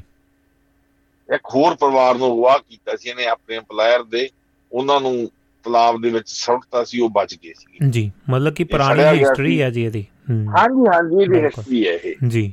ਔਰ ਉਹਦੇ 'ਚ ਕੈਦ ਕੱਟ ਗਿਆ ਔਰ ਜਿਹੜੀ ਅਨਫੋਰਚੂਨੇਟ ਗੱਲ ਹੈ ਸਾਡੀ ਇੱਕ ਕਹ ਲੋ ਗਲਤੀ ਹੈ ਵੱਡੀ। ਜੀ। ਅਮਰੀਕਾ ਦੇ ਵਿੱਚ ਜੇ ਤੁਸੀਂ ਕਿਸੇ EMPLOYE ਨੂੰ ਹਾਇਰ ਕਰਨਾ ਤਾਂ ਉਹਦੀ ਕ੍ਰਿਮੀਨਲ ਬੈਕਗ੍ਰਾਉਂਡ ਚੈੱਕ ਕਰਵਾਈ ਜਾ ਸਕਦੀ ਬਿਲਕੁਲ ਜੀ। ਇਹ ਇਹ ਪ੍ਰਤਾਰਾ ਬੜਾ ਕਾਮਨ ਹੈ। ਜੀ। ਏਜੰਸੀਆਂ ਹੈਗੀਆਂ ਤੁਸੀਂ ਉਹਨਾਂ ਨੂੰ ਮਿਨੀਮਮ ਫੀਸ ਹੈ ਮੈਂ ਕਿ 100 ਡਾਲਰ ਦੇ ਰਹਾ ਬਿਲਕੁਲ ਜੀ। ਉਹ ਤੁਹਾਡਾ ਸਾਰਾ ਕ੍ਰਿਮੀਨਲ ਰੈਕੋਰਡ ਹੈ ਤੁਹਾਡੇ ਸਾਹਮਣੇ ਜੀ। ਈਮੇਲ ਆ ਜਾਂਦੀ ਤੁਹਾਡੇ। ਪਰ ਮੈਂ ਜਿਸ ਤਰ੍ਹਾਂ ਜ਼ਿਕਰ ਕੀਤਾ ਕਿ ਕੁਝ ਗਲਤੀਆਂ ਹੋਣੀਆਂ ਹੁੰਦੀਆਂ ਤੇ ਖਿਆਜੇ ਭੁਗਤਣੇ ਪੈਂਦੇ ਆ। ਬਿਲਕੁਲ ਜੀ। ਔਰ ਇਸ ਪਰਿਵਾਰ ਨੂੰ ਪਏ ਆ ਬਹੁਤ ਮੰਦਭਾਗੀ ਘਟਨਾ ਹੈ। ਜੀ। ਮਤਲਬ ਬਹੁਤ ਅਸੀਂ ਕਹਿ ਲਾਂਗੇ ਇਹਨੂੰ ਹਿਲਾ ਕੇ ਰੱਖਤਾ ਆਪਣੀ ਕਮਿਊਨਿਟੀ ਨੂੰ। ਬਿਲਕੁਲ ਜੀ। ਔਰ ਇਹਦੇ ਵਿੱਚ ਉਹਨੇ ਬਖਸ਼ਿਆ ਕਿਸੇ ਨੂੰ। ਜੀ। 8 ਮਹੀਨੇ ਦਾ ਬੱਚਾ ਤੱਕ ਨੂੰ ਬਖਸ਼ਿਆ। ਜੀ। ਉਹਨਾਂ ਦੀ ਪਤਨੀ ਉਹਨੂੰ ਨਹੀਂ ਬਖਸ਼ਿਆ। ਔਰ ਦੂਜੀ ਗੱਲ ਭਵਿੰਦਰ ਜੀ ਇਹ ਵੀ ਹੈ ਕਿ ਅਸੀਂ ਲੋਕ ਹੈ ਅਮਰੀਕਾ ਦੇ ਵਿੱਚ ਆ ਕੇ ਜਾਂ ਕੈਨੇਡਾ ਜਾ ਕੇ ਇਸ ਗੱਲ ਨੂੰ ਜੀ। ਗਰੰਟਡ ਲੈ ਲੈਨੇ ਆ ਕਿ ਅਸੀਂ ਓਵਰ ਸਿਕਿਉਰ ਹੈ ਬਿਲਕੁਲ ਜੀ। ਸਾਰੇ ਅਸੀਂ। ਕਿਉਂਕਿ ਸਿਸਟਮ ਵਧੀਆ ਹੈ। ਹੂੰ ਹੂੰ। ਲੇਕਿਨ ਇਸ ਮਾਮਲੇ ਦੇ ਵਿੱਚ ਜੋ ਚੀਜ਼ਾਂ ਸਾਹਮਣੇ ਆਈਆਂ ਜੀ। ਕਿ ਉਹਨੂੰ ਤਾਂ ਪਹਿਲਾਂ ਅਗਵਾ ਕੀਤਾ ਬਾਅਦ ਦੇ ਵਿੱਚ ਬਾਕੀ ਮੈਂਬਰਾਂ ਨੂੰ ਮਗਰੋਂ ਲੈ ਕੇ ਆਇਆ। ਤਾਂ ਜੇ ਉਸ ਮੌਕੇ ਕੋਈ ਕਿਸੇ ਤਰ੍ਹਾਂ ਦੀ ਸਾਵਧਾਨੀ ਵਰਤੀ ਜਾਂਦੀ 911 ਨੂੰ ਕਾਲ ਕੀਤਾ ਜਾਂਦਾ। ਜੀ। ਸਾਰੇ ਪਰਿਵਾਰ ਨੂੰ ਲਿਜਾਣਾ ਪਵਿੱਤਰ ਜੀ ਮਤਲਬ ਕਿਤੇ ਨਾ ਕਿਤੇ ਜਾਂ ਤਾਂ ਇਹ ਪਰਿਵਾਰ ਬਹੁਤ ਸ਼ਰੀਫ ਪਰਿਵਾਰ ਹੋਊਗਾ ਇਸ ਤਰ੍ਹਾਂ ਦੀ ਘਟਨਾਵਾਂ ਤੋਂ ਦੂਰ ਹੋਊਗਾ। ਜੀ। ਟਰੱਕਿੰਗ ਬਿਜ਼ਨਸ ਹੈ ਜਿਹੜਾ ਇਹ ਟ੍ਰਿਕੀ ਬਿਜ਼ਨਸ ਹੈ। ਬਿਲਕੁਲ ਜੀ। ਇਹਦੇ ਵਿੱਚ ਹੈ। ਹੂੰ। ਇਹਦੇ ਚ ਰਿਸਕ ਫੈਕਟਰ ਬਹੁਤ ਹੈ। ਬਿਲਕੁਲ ਜੀ। ਇਹ ਹਰੇਕ ਦੇ ਵੱਸ ਦਾ। ਜੀ। ਲੇਕਿਨ ਇਸ ਮੌਕੇ ਆਪਾਂ ਬਜਾਏ ਕਿ ਇਸ ਨੁਕਸ ਕੱਢੀਏ। ਜੀ। ਇਹ ਅਲਰਟ ਹੋਣ ਵਾਲੀ ਗੱਲ ਬਣ ਗਈ ਹੈ। ਵਿਅਕਤੀ ਫੜਿਆ ਗਿਆ ਉਹਨੂੰ ਕੀ ਹੁੰਦਾ ਸਜ਼ਾਵਾਂ ਬਥੇਰੀਆਂ ਤੇ ਹੋ ਵੀ ਬਿਲਕੁਲ ਜਾਣਗੀਆਂ। ਹੋ ਜਾਣੀ ਹੈ ਲੇਕਿਨ ਜੋ ਨੇ ਡੈਮੇਜ ਕਰਤਾ ਉਹ ਉਹ ਨਹੀਂ ਵਾਪਸ ਲਿਆਂਦਾ ਜਾ ਸਕਦਾ ਜੀ। ਜੀ। ਉਹ ਵਾਪਸ ਲਿਆਂਦਾ। ਲੇਕਿਨ ਇਸ ਮਾਮਲੇ ਚ ਕਮਿਊਨਿਟੀ ਨੇ ਬਹੁਤ ਚੀਜ਼ਾਂ ਇਹ ਚਰਚਾ ਦਾ ਵਿਸ਼ਾ ਹੈ। ਸਾਰੇ ਰੇਡੀਓ ਸ਼ੋਆਂ ਦੇ ਵਿੱਚ ਜੀ। ਦੇ ਵਿੱਚ। ਖਾਸ ਤੌਰ ਤੇ ਕੈਲੀਫੋਰਨੀਆ ਦੇ ਸੰਬੰਧ ਜਿੰਨੇ ਕੁ ਮੈਨੂੰ ਜੀ। ਸੁਣਨ ਦਾ ਸਮਝ ਆਈ ਉਹਦੇ ਲੋਕਾਂ ਨੇ ਬਹੁਤ ਸਵਾਲ ਚੁੱਕੇ ਆ। ਬਿਲਕੁਲ ਜੀ। ਅਹ ਪੁਲਿਸ ਤੇ ਵੀ ਚੁੱਕੇ ਆ। ਜੀ। ਰਾਜਨੀਤਿਕ ਨੇਤਾਵਾਂ ਤੇ ਵੀ ਚੁੱਕੇ ਆ ਆਪਣੇ ਆਪ ਤੇ ਵੀ ਚੁੱਕੇ ਆ ਬਿਲਕੁਲ ਜੀ।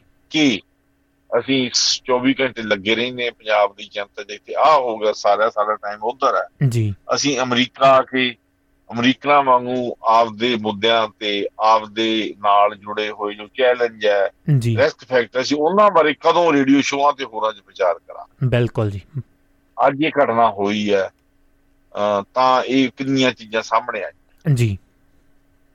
ਔਰ ਇਹ ਚੀਜ਼ ਇੱਕ ਜਾਗਣ ਵਾਲਾ ਕੰਮ ਆ ਗਿਆ ਕਿ ਜਿਹੜਾ ਵੈਪਨਸ ਹੈ ਜੀ। ਅਮਰੀਕਾ ਦੇ ਵਿੱਚ ਤਕਰੀਬਨ ਹਥਿਆਰਾਂ ਦੀ ਬੜੀ ਖੁੱਲ੍ਹ ਹੈ। ਬਿਲਕੁਲ ਜੀ। ਲੇਕਿਨ ਸਾਡੀ ਇੰਡੀਅਨ ਕਮਿਊਨਿਟੀ ਮੋਸਟ ਹੈ ਜਿਹੜੀ ਉਹ ਲਾਅ ਐਂਡ ਆਰਡਰ ਤੇ ਪੂਰਨ ਵਿਸ਼ਵਾਸ ਰੱਖਦੀ ਹੋਈ ਆਪਣੇ ਵੱਲੋਂ ਕੋਈ ਅਸੀਂ ਕਵਾਂਗੇ ਆਪਣੀ ਸੁਰੱਖਿਆ ਲਈ ਬਾਲੀ ਸਤਰਕ ਨਹੀਂ। ਜੀ।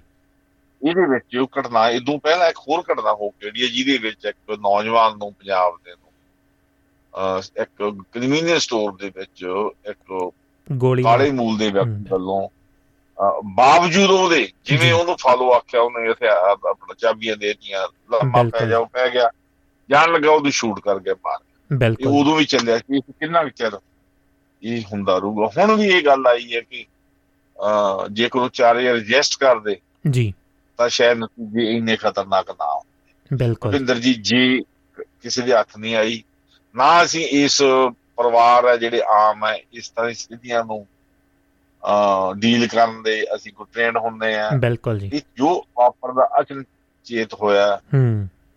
ਲੇਕਿਨ ਬਹੁਤ ਮੰਦਭਾਗਾ ਹੋਇਆ ਪਰ ਇਹ ਸਾਡੇ ਜਾਗਣ ਦਾ ਟਾਈਮ ਬਿਲਕੁਲ ਜੀ। ਬਿਲਕੁਲ ਕਿਉਂਕਿ ਸਾਡੀ ਕਮਿਊਨਿਟੀ ਹੈ ਜੇਕਰ ਕਹੀਏ ਕੈਲੀਫੋਰਨੀਆ ਦੇ ਵਿੱਚ ਖਾਸ ਤੌਰ ਜੀ। ਤੁਸੀਂ ਬੇਟਰਫੀਲਡ ਤੋਂ ਲੈ ਕੇ ਤੇ ਗਾਂ ਸੈਨ ਫਰਾਂਸਿਸਕੋ ਤੱਕ ਤੇ ਸਾਰੇ ਜੀ। ਭੁਪਿੰਦਰ ਜੀ ਸਾਡੀ ਟਰਕਿੰਗ ਇੰਡਸਟਰੀ ਸਾਰੀ ਸਾਡੇ ਪੰਜਾਬੀਆਂ ਦੇ ਆ ਬਿਲਕੁਲ ਜੀ।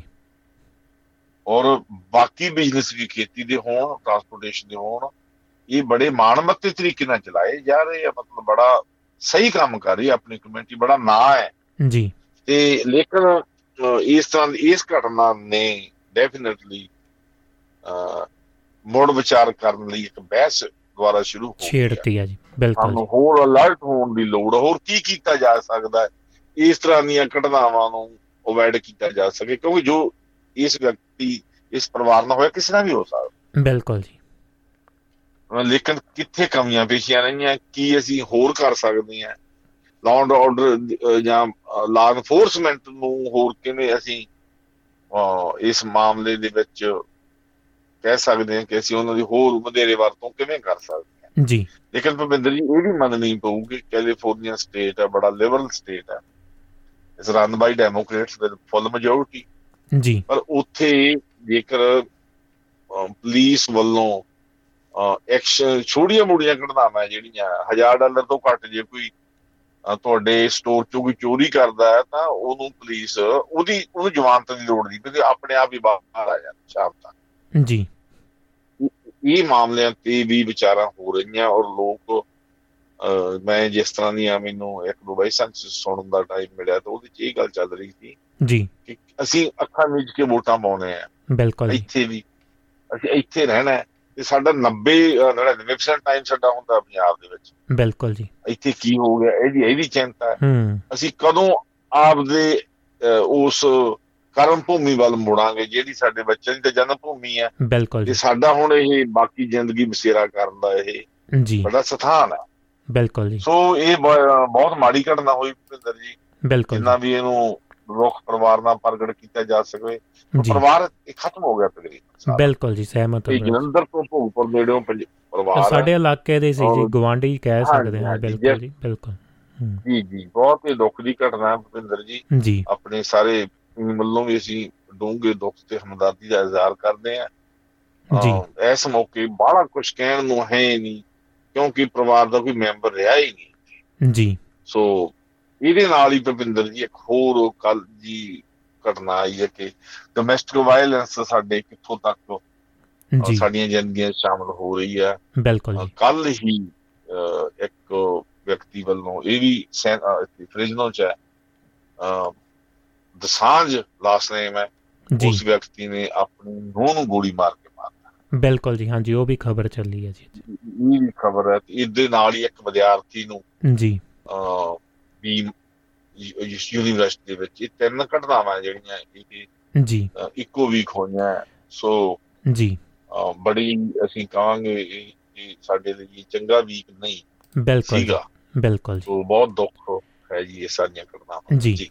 ਤੇ ਦੋਸਤਾਂ ਨੂੰ ਇੱਕ ਬੇਨਤੀ ਜ਼ਰੂਰ ਕਰ ਲਈਏ ਜੀ ਬਰਾੜ ਸਾਹਿਬ ਹੈ ਇਧਰੋਂ ਕਨੈਕਟ ਕਰਨਾ ਥੋੜਾ ਜਿਹਾ ਭੁੱਲ ਗਏ ਜੀ ਤੇ ਐਪ ਦੇ ਉੱਤੇ ਪ੍ਰੋਗਰਾਮ ਜਿਹੜਾ ਕਹਿ ਲਓ ਕਿ 25 20 ਮਿੰਟ ਜਿਹੜਾ ਲੇਟ ਸ਼ੁਰੂ ਹੋਇਆ ਉਹਦੇ ਲਈ ਮਾਫੀ ਚਾਹੁੰਦੇ ਆ ਕਿਉਂਕਿ ਬਹੁਤ ਸਾਰੀਆਂ ਚੀਜ਼ਾਂ ਨਾਲ ਹੈਂਡਲ ਕਰਨਾ ਪੈਂਦਾ ਤੇ ਫੇਸਬੁੱਕ ਦੇ ਉੱਤੇ ਤਾਂ ਔਨ ਹੋ ਗਿਆ ਸੀ। ਪਰ ਐਪ ਦੇ ਉੱਤੇ ਜਿਹੜਾ ਕਨੈਕਟ ਜਿਹੜਾ ਰੇਡੀਓ ਦਾ ਟਾਈਮਿੰਗ ਜਿਹੜੀ ਉਹ ਥੋੜੀ ਜਿਹੀ ਅਪ ਸੈੱਟ ਸੀਗੀ ਜੀ ਉਹ ਕਰ ਦਿੱਤੀ ਆ ਦੁਰਸਤ। ਤੇ ਇਸ ਵਕਤ ਤੁਸੀਂ ਐਪ ਦੇ ਉੱਤੇ ਤੇ ਵੈਬਸਾਈਟ ਦੇ ਉੱਤੇ ਵੀ ਪ੍ਰੋਗਰਾਮ ਸੇਮ ਟੂ ਸੇਮ ਸੁਣ ਸਕਦੇ ਹੋ। ਤੇ ਰਿਪੀਟ ਦੇ ਵਿੱਚ ਜਿਹੜਾ ਜੀ ਪੂਰਾ ਪ੍ਰੋਗਰਾਮ ਸ਼ੁਰੂਆਤ ਤੋਂ ਤੁਹਾਡੇ ਨਾਲ ਸਾਂਝਾ ਕਰ ਦਾਂਗੇ ਰਿਪੀਟ ਦੇ ਵਿੱਚ ਪੂਰਾ ਜਿਹੜਾ ਤੁਹਾਡੇ ਕੋਲ ਰਹਿ ਗਿਆ ਉਹ ਸੁਣ ਸਕਦੇ ਹੋ। ਤੇ ਬਰਾੜ ਸਾਹਿਬ ਅਗਲੀਆਂ ਗੱਲਾਂ ਬਾਤਾਂ ਵੱਲ ਚੱਲਦੇ ਹਾਂ। ਅ, ਸਰਾਂ ਸਾਹਿਬ ਸਤਿ ਸ਼੍ਰੀ ਅਕਾਲ ਭੇਜ ਰਹੇ ਨੇ ਤੇ ਸਤਪਾਲ ਗਿਰੀ ਸਾਹਿਬ ਸਤਿ ਸ਼੍ਰੀ ਅਕਾਲ ਭੇਜ ਰਹੇ ਨੇ ਤੇ ਸਾਰੇ ਹੋਰ ਵੀ ਦੋਸਤ। ਤੇ ਬਰੜ ਸਾਹਿਬ ਅਗਲੀਆਂ ਗੱਲਾਂ ਬਾਤਾਂ ਵੱਲ ਚੱਲੀਏ। ਸੁਚੇਤ ਹੋਣ ਦੀ ਗੱਲ ਤੁਸੀਂ ਕੀਤੀ ਹੈ ਤੇ ਪਿਛਲੇ ਸਮੇਂ ਤੋਂ ਗੱਲ ਕਰਦੇ ਅ, ਜਿਹੜੇ ਆਪਾਂ ਪਿਛਲੇ ਹਫ਼ਤੇ ਵੀ ਤਕਰੀਬਨ ਕਹਿ ਸਕਦੇ ਹਾਂ ਸਾਰਾ ਟਾਈਮ ਹੀ ਅ, ਇਹ ਮਸਲੇ ਦੇ ਉੱਤੇ ਲਾਇਆ ਸੀਗਾ। ਅ, ਜਿਹੜੇ ਅਮਰਤਪਾਲ ਅ, ਹੁਣੀ ਨੇ ਜੀ ਉਹਨਾਂ ਦੇ ਉੱਤੇ ਵੀ। ਤੇ ਉਸ ਦੇ ਉੱਤੇ ਉਸ ਤੋਂ ਬਾਅਦ ਜਿਹੜੇ ਉਹ ਅ, ਸਮਿਆਂ ਦੇ ਵਿੱਚ ਅ, ਕੁੱਕੀ ਗਿੱਲ ਉਹਨਾਂ ਦੀ ਗੱਲ ਆ ਜਾਂਦੀ ਹੈ। ਉਹਨਾਂ ਦੀ ਇੰਟਰਵਿਊ ਸੁਣਨ ਦਾ ਸਬਬ ਵੀ ਬਣਿਆ। ਧੰਨਵਾਦ ਉਹਨਾਂ ਦਾ ਵੀ ਜਿਹੜਾ ਮੀਡੀਆ ਇਹੋ ਜੀ ਗੱਲ ਸਾਹਮਣੇ ਲੈ ਕੇ ਆਇਆ ਚੰਗੀ ਕੀ ਗੱਲ ਕੀਤੀ ਹੈ। ਐਪਰੀਸ਼ੀਏਟ ਵੀ ਕਰਨਾ ਬੰਦਾ ਹੈ ਜਿਹੜੇ ਚੰਗਾ ਮੀਡੀਆ ਚੰਗਾ ਕੰਮ ਕਰਦਾ ਹੈ। ਤੇ ਲੋਕਾਂ ਨੂੰ ਜਾਗਰੂਕ ਕਰਨ ਦੇ ਨਾਲ ਨਾਲ ਸਮਝ ਆਪੋ ਆਪਣੀ ਹੈ ਪਰ ਅ, ਜੋ ਉਹਨਾਂ ਦਾ ਫਰਜ਼ ਹੈ ਜੇਕਰ ਨਿਭਾਉਂਦੇ ਜਾਈਏ ਤਾਂ ਕੁਝ ਨਾ ਕੁਝ ਅ, ਜਿਹੜੀ ਜਾਗਰੂਕਤਾ ਜ਼ਰੂਰ ਆਉਂਦੀ ਹੈ। ਤੇ ਬਰਾੜ ਸਾਹਿਬ ਅ, ਕੁੱਕੀ ਗਿੱਲ ਉਹਨਾਂ ਦੀ ਇਹ ਗੱਲਬਾਤ ਸੁਣਦਾ ਸੀ ਤੇ ਚਲੋ ਉਹਨਾਂ ਸਮਿਆਂ ਦੇ ਵਿੱਚ ਅਸੀਂ ਜੰਮੇ ਤਾਂ ਜ਼ਰੂਰ ਆ ਪਰ ਬਜ਼ੁਰਗਾਂ ਤੋਂ ਇਹ ਗੱਲਾਂ ਬਾਤਾਂ ਸੁਣਦੇ ਆ ਜਾਂ 6-7 ਸਾਲਾਂ ਦੇ ਸ ਤਾਂ ਸੀਗੇ ਤਾਂ ਉਦੋਂ ਪੁਲ ਦੇ ਉੱਤੇ ਨਹਿਰ ਦੇ ਉੱਤੇ ਗੋਲੀਆਂ ਵਗੈਰਾ ਚੱਲਦੀਆਂ ਵੀ ਸੁਣੀਆਂ ਸੀ ਤੇ ਅ, ਨਾਕੇ ਲੱਗੇ ਹੁੰਦੇ ਸੀਗੇ। ਤੇ ਉਹ ਚੀਜ਼ਾਂ ਅ, ਮਤਲਬ ਕਿ ਕਿਤੇ ਨਾ ਕਿਤੇ ਧੁੰਦਲੇ ਪਰਛਾਵੇਂ ਜ਼ਰੂਰ ਆ। 92 ਦੀ ਗੱਲ ਕਰ ਰਿਹਾ ਮੈਂ ਕਿ 84 ਤੋਂ ਬਾਅਦ ਜੋ ਵੀ ਮਾਹੌਲ 92 96 ਤੱਕ ਚੱਲਦਾ ਰਿਹਾ ਹੈ। 92 ਕੁ ਤੱਕ ਤਾਂ ਅਸੀਂ ਸੁਰਤ ਸੰਭਾਲ ਲਈ ਸੀ ਥੋੜੀ ਥੋੜੀ ਚੇਤਿਆਂ ਦੇ ਵਿੱਚ ਗੱਲ ਹੈ। ਤੇ ਪਰ ਉਹ ਮਸਲੇ ਕਹਿ ਸਕਦੇ ਸੀ ਕਿ 6 ਵਜੇ ਤੋਂ ਬਾਅਦ ਪਿੰਡਾਂ ਦੇ ਵਿੱਚ ਲੋਕ ਵੜ ਜਾਂਦੇ ਸੀ ਤੇ ਬਾਹਰੋਂ ਹਾਮੀ ਨਹੀਂ ਭਰਦੇ ਹੁੰਦੇ ਸੀ ਕਿ ਕੋਈ ਸੌਦਾ ਪੱਤਾ ਲੈ ਆਈਏ ਜਾਂ ਬਾਹਰ ਨਿਕਲ ਲਈਏ ਇਹੋ ਜਿਹਾ ਮਸਲਾ ਸੀ। ਤੇ ਤੁਸੀਂ ਵੀ ਪਿਛਲੇ ਸਮੇਂ ਦੇ ਵਿੱਚ ਇਸ ਦੇ ਉੱਤੇ ਬੜੀ ਲੰਬੀ ਗੱਲ ਕੀਤੀ ਸੀ ਸੁਚੇਤ ਕਰਨ ਦੀ ਆਪਣੀ ਜਿਹੜੀ ਹਰ ਵੇਲੇ ਇਹ ਗੱਲਬਾਤ ਨਾਲ ਚੱਲਦੀ ਹੈ। ਤੇ ਕੁੱਕੀ ਗਿੱਲ ਉਹਨਾਂ ਨੇ ਆਪਣਾ ਜਿਹੜਾ ਸਾਰਾ ਕੁਝ ਛੱਡ ਛਡਾ ਕੇ ਵੀ ਇੰਡੀਆ ਦੇ ਵਿੱਚ ਦੁਬਾਰਾ ਫਿਰ ਉਹ 22 23 ਸਾਲ ਦੇ, ਉਦੋਂ 21 22 ਸਾਲਾਂ ਦੇ ਸਨ ਜਦੋਂ ਉਹ ਇਸ ਲਹਿਰ ਦੇ ਵਿੱਚ ਸਨ, ਉਹ ਇੱਕ ਵੱਖਰੇ ਤੌਰ ਦੇ ਉੱਤੇ। ਪਰ ਉਹਨਾਂ ਦੇ ਉੱਤੇ ਇਹ ਵੀ ਇਲਜ਼ਾਮਬਾਜ਼ੀ ਲੱਗਦੀ ਕਿ ਉਹ ਸਰੂਪ ਦੇ ਵਿੱਚ ਨਹੀਂ ਗਏ। ਪਰ ਸਰੂਪ ਦੇ ਵਿੱਚ ਹੁਣਾ ਉਹ ਵੀ ਇੱਕ ਆਪਣੀ ਕਹਿ ਸਕਦੇ ਆ ਕਿ ਉਹਨਾਂ ਦਾ ਆਪਣਾ ਪਹਿਰਾਵਾ ਜਾਂ ਜੋ ਵੀ ਚੀਜ਼ ਹੈ, ਪਰ ਇਹ ਨਹੀਂ ਕਹਿ ਸਕਦੇ ਕਿ ਕੋਈ ਵਿਅਕਤੀ ਸਿੱਖੀ ਨੂੰ ਜਾਂ ਸਿੱਖੀ, ਸਿੱਖ ਘਰ ਦੇ ਵਿੱਚ ਜਨਮ ਲਿਆ ਹੈ, ਪਰਿਵਾਰ ਦੇ ਵਿੱਚ ਜਨਮ ਲਿਆ ਤਾਂ ਉਹ ਸਿੱਖ ਨਹੀਂ ਹੋ ਸਕਦਾ। ਕਿ ਬਾਹਰਲਾ ਦਿਖਾਵਾ ਕਿੰਨੀ ਅਹਿਮੀਅਤ ਰੱਖਦਾ, ਉਹ ਵੱਖਰੀਆਂ ਗੱਲਾਂ ਨੇ, ਉਹਨਾਂ ਦੇ ਵਿੱਚ ਆਪਾਂ ਨਹੀਂ ਪੈਂਦੇ। ਪਰ ਜਿੰਨਾ ਕੁਝ ਉਹਨਾਂ ਨੇ ਪੜਿਆ ਹੈ ਜਾਂ ਵੱਖਰੀ ਵੱਖਰੀਆਂ ਧਾਰਾਵਾਂ ਦਾ ਧਾਰਨਾਵਾਂ ਦਾ ਜਾਂ ਵੱਖਰੇ ਵੱਖਰੇ ਇਤਿਹਾਸ ਦਾ ਕਿਸੇ ਵੀ ਵਿਸ਼ੇ ਦੇ ਉੱਤੇ ਗੱਲ ਤੋਰ ਲੋ ਉਹਨਾਂ ਦੇ ਨਾਲ ਬਹੁਤ ਬਾਕਮਾਲ ਗੱਲ ਕਰਦੇ ਨੇ ਤੇ ਉਹ ਗੱਲਾਂ ਬਹੁਤ ਘੱਟ ਲੋਕ ਸਮਝਣ ਦੀ ਕੋਸ਼ਿਸ਼ ਕਰਦੇ ਨੇ, ਸਮਝਣਗੇ ਉਦੋਂ ਜਦੋਂ ਇਹ ਸਾਰੇ ਝਮੇਲੇ ਦੇ ਵਿੱਚੋਂ ਇੱਕ ਵੱਖਰਾ ਤੇ ਉੱਪਰ ਹੋ ਕੇ ਸੋਚਣਗੇ, ਤੁਸੀਂ ਕਿਵੇਂ ਦੇਖਦੇ ਹੋ ਕਿ ਜੋ ਗੱਲਾਂ ਬਾਤਾਂ ਕੁਕੀ ਗਿੱਲ ਉਹਨਾਂ ਨੇ ਕੀਤੀਆਂ ਤੇ ਨਾਲ ਦੀ ਨਾਲ ਉਹਨਾਂ ਨੇ ਅਕਾਲੀ ਦਲ ਦੇ ਨਾਲ ਵੀ ਕੁਝ ਸਿਲਸਿਲੇ ਜਾਂ ਅਕਾਲ ਤਖਤ ਸਾਹਿਬ ਦੇ ਨਾਲ ਵੀ ਗੱਲਾਂ ਬਾਤਾਂ ਦੇ ਵਿੱਚ ਸਵਾਲ ਜਵਾਬ ਆਏ ਤੇ ਉਹਨਾਂ ਦੇ ਵਿੱਚ ਵੀ ਸਪਸ਼ਟ ਉਹਨਾਂ ਨੇ ਗੱਲਬਾਤ ਕੀਤੀ ਹੈ।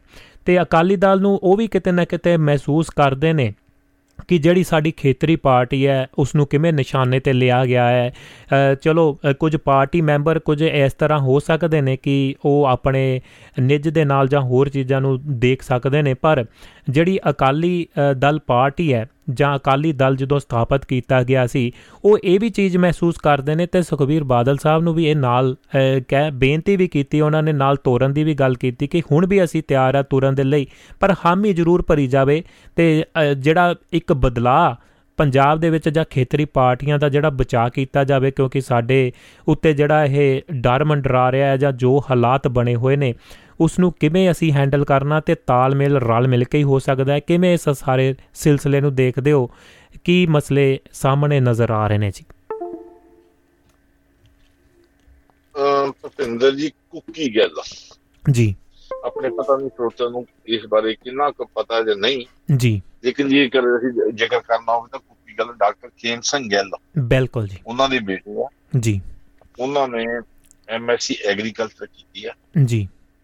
ਪੰਜਾਬ ਐਗਰੀਕਲਚਰ ਯੂਨੀਵਰਸਿਟੀ ਤੋਂ। ਬਿਲਕੁਲ ਜੀ। ਉੱਥੇ ਉਹ ਉਸ ਮੌਕੇ ਰਿਸਰਚ ਸਕਾਲਰ ਸੀਗੇ ਜੀ। 84 ਦੇ ਵਿੱਚ। ਇਹ ਸਾਥੋਂ ਮੇਰਾ ਖਿਆਲ ਸਾਲ ਸੀਨੀਅਰ ਸੀਗੇ। ਜੀ। ਆ ਲੇਕਿਨ ਇਸ ਨੌਜਵਾਨ ਉਸ ਮੌਕੇ ਵੀ ਇਹਨਾਂ ਵੱਲੋਂ ਜੋ 84 ਨਵੰਬਰ ਦੇ ਵਿੱਚ ਜੀ।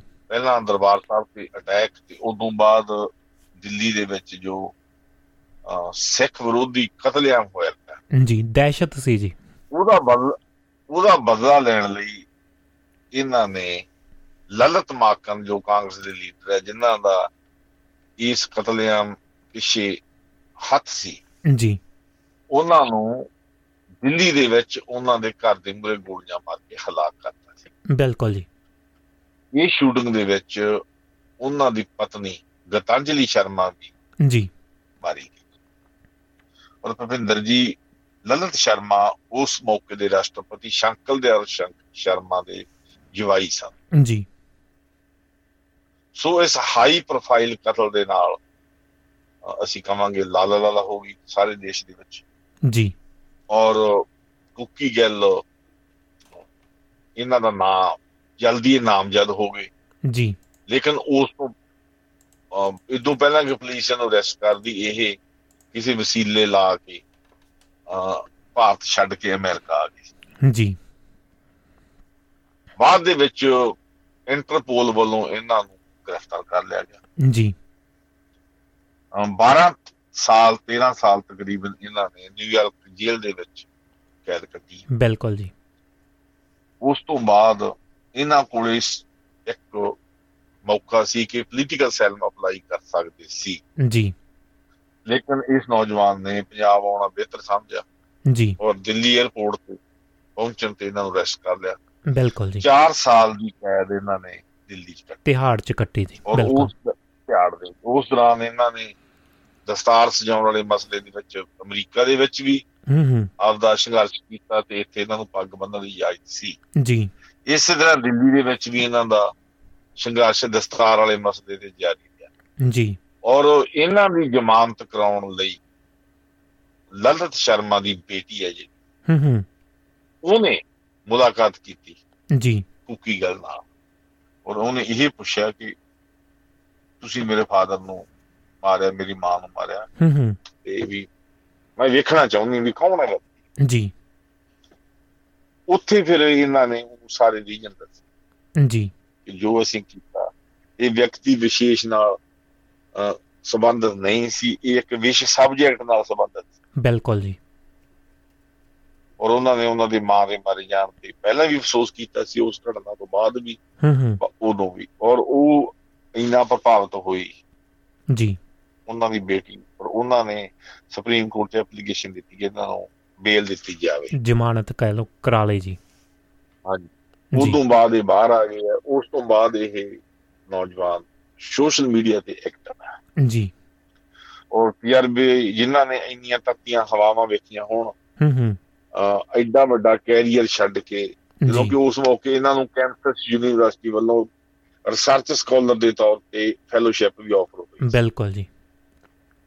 84 ਦੇ ਵਿੱਚ। ਜੀ। ਲੇਕਿਨ ਇਹਨਾਂ ਨੇ ਉਹ ਰਾਹ ਚੁਣਿਆ ਜਿਹੜਾ ਕਿ ਉਹਨਾਂ ਦੇ ਕਹਿਣ ਮੁਤਾਬਕ ਜਦੋਂ ਕੌਮ ਦੀ ਪੱਗ ਲੱਤੀ ਹੋਵੇ ਜੀ। ਤਾਂ ਦੁਨਿਆ ਵੀ ਉਹਨਾਂ ਦੀ ਕੋਈ ਕੀਮਤ ਨਹੀਂ। ਬਿਲਕੁਲ ਜੀ।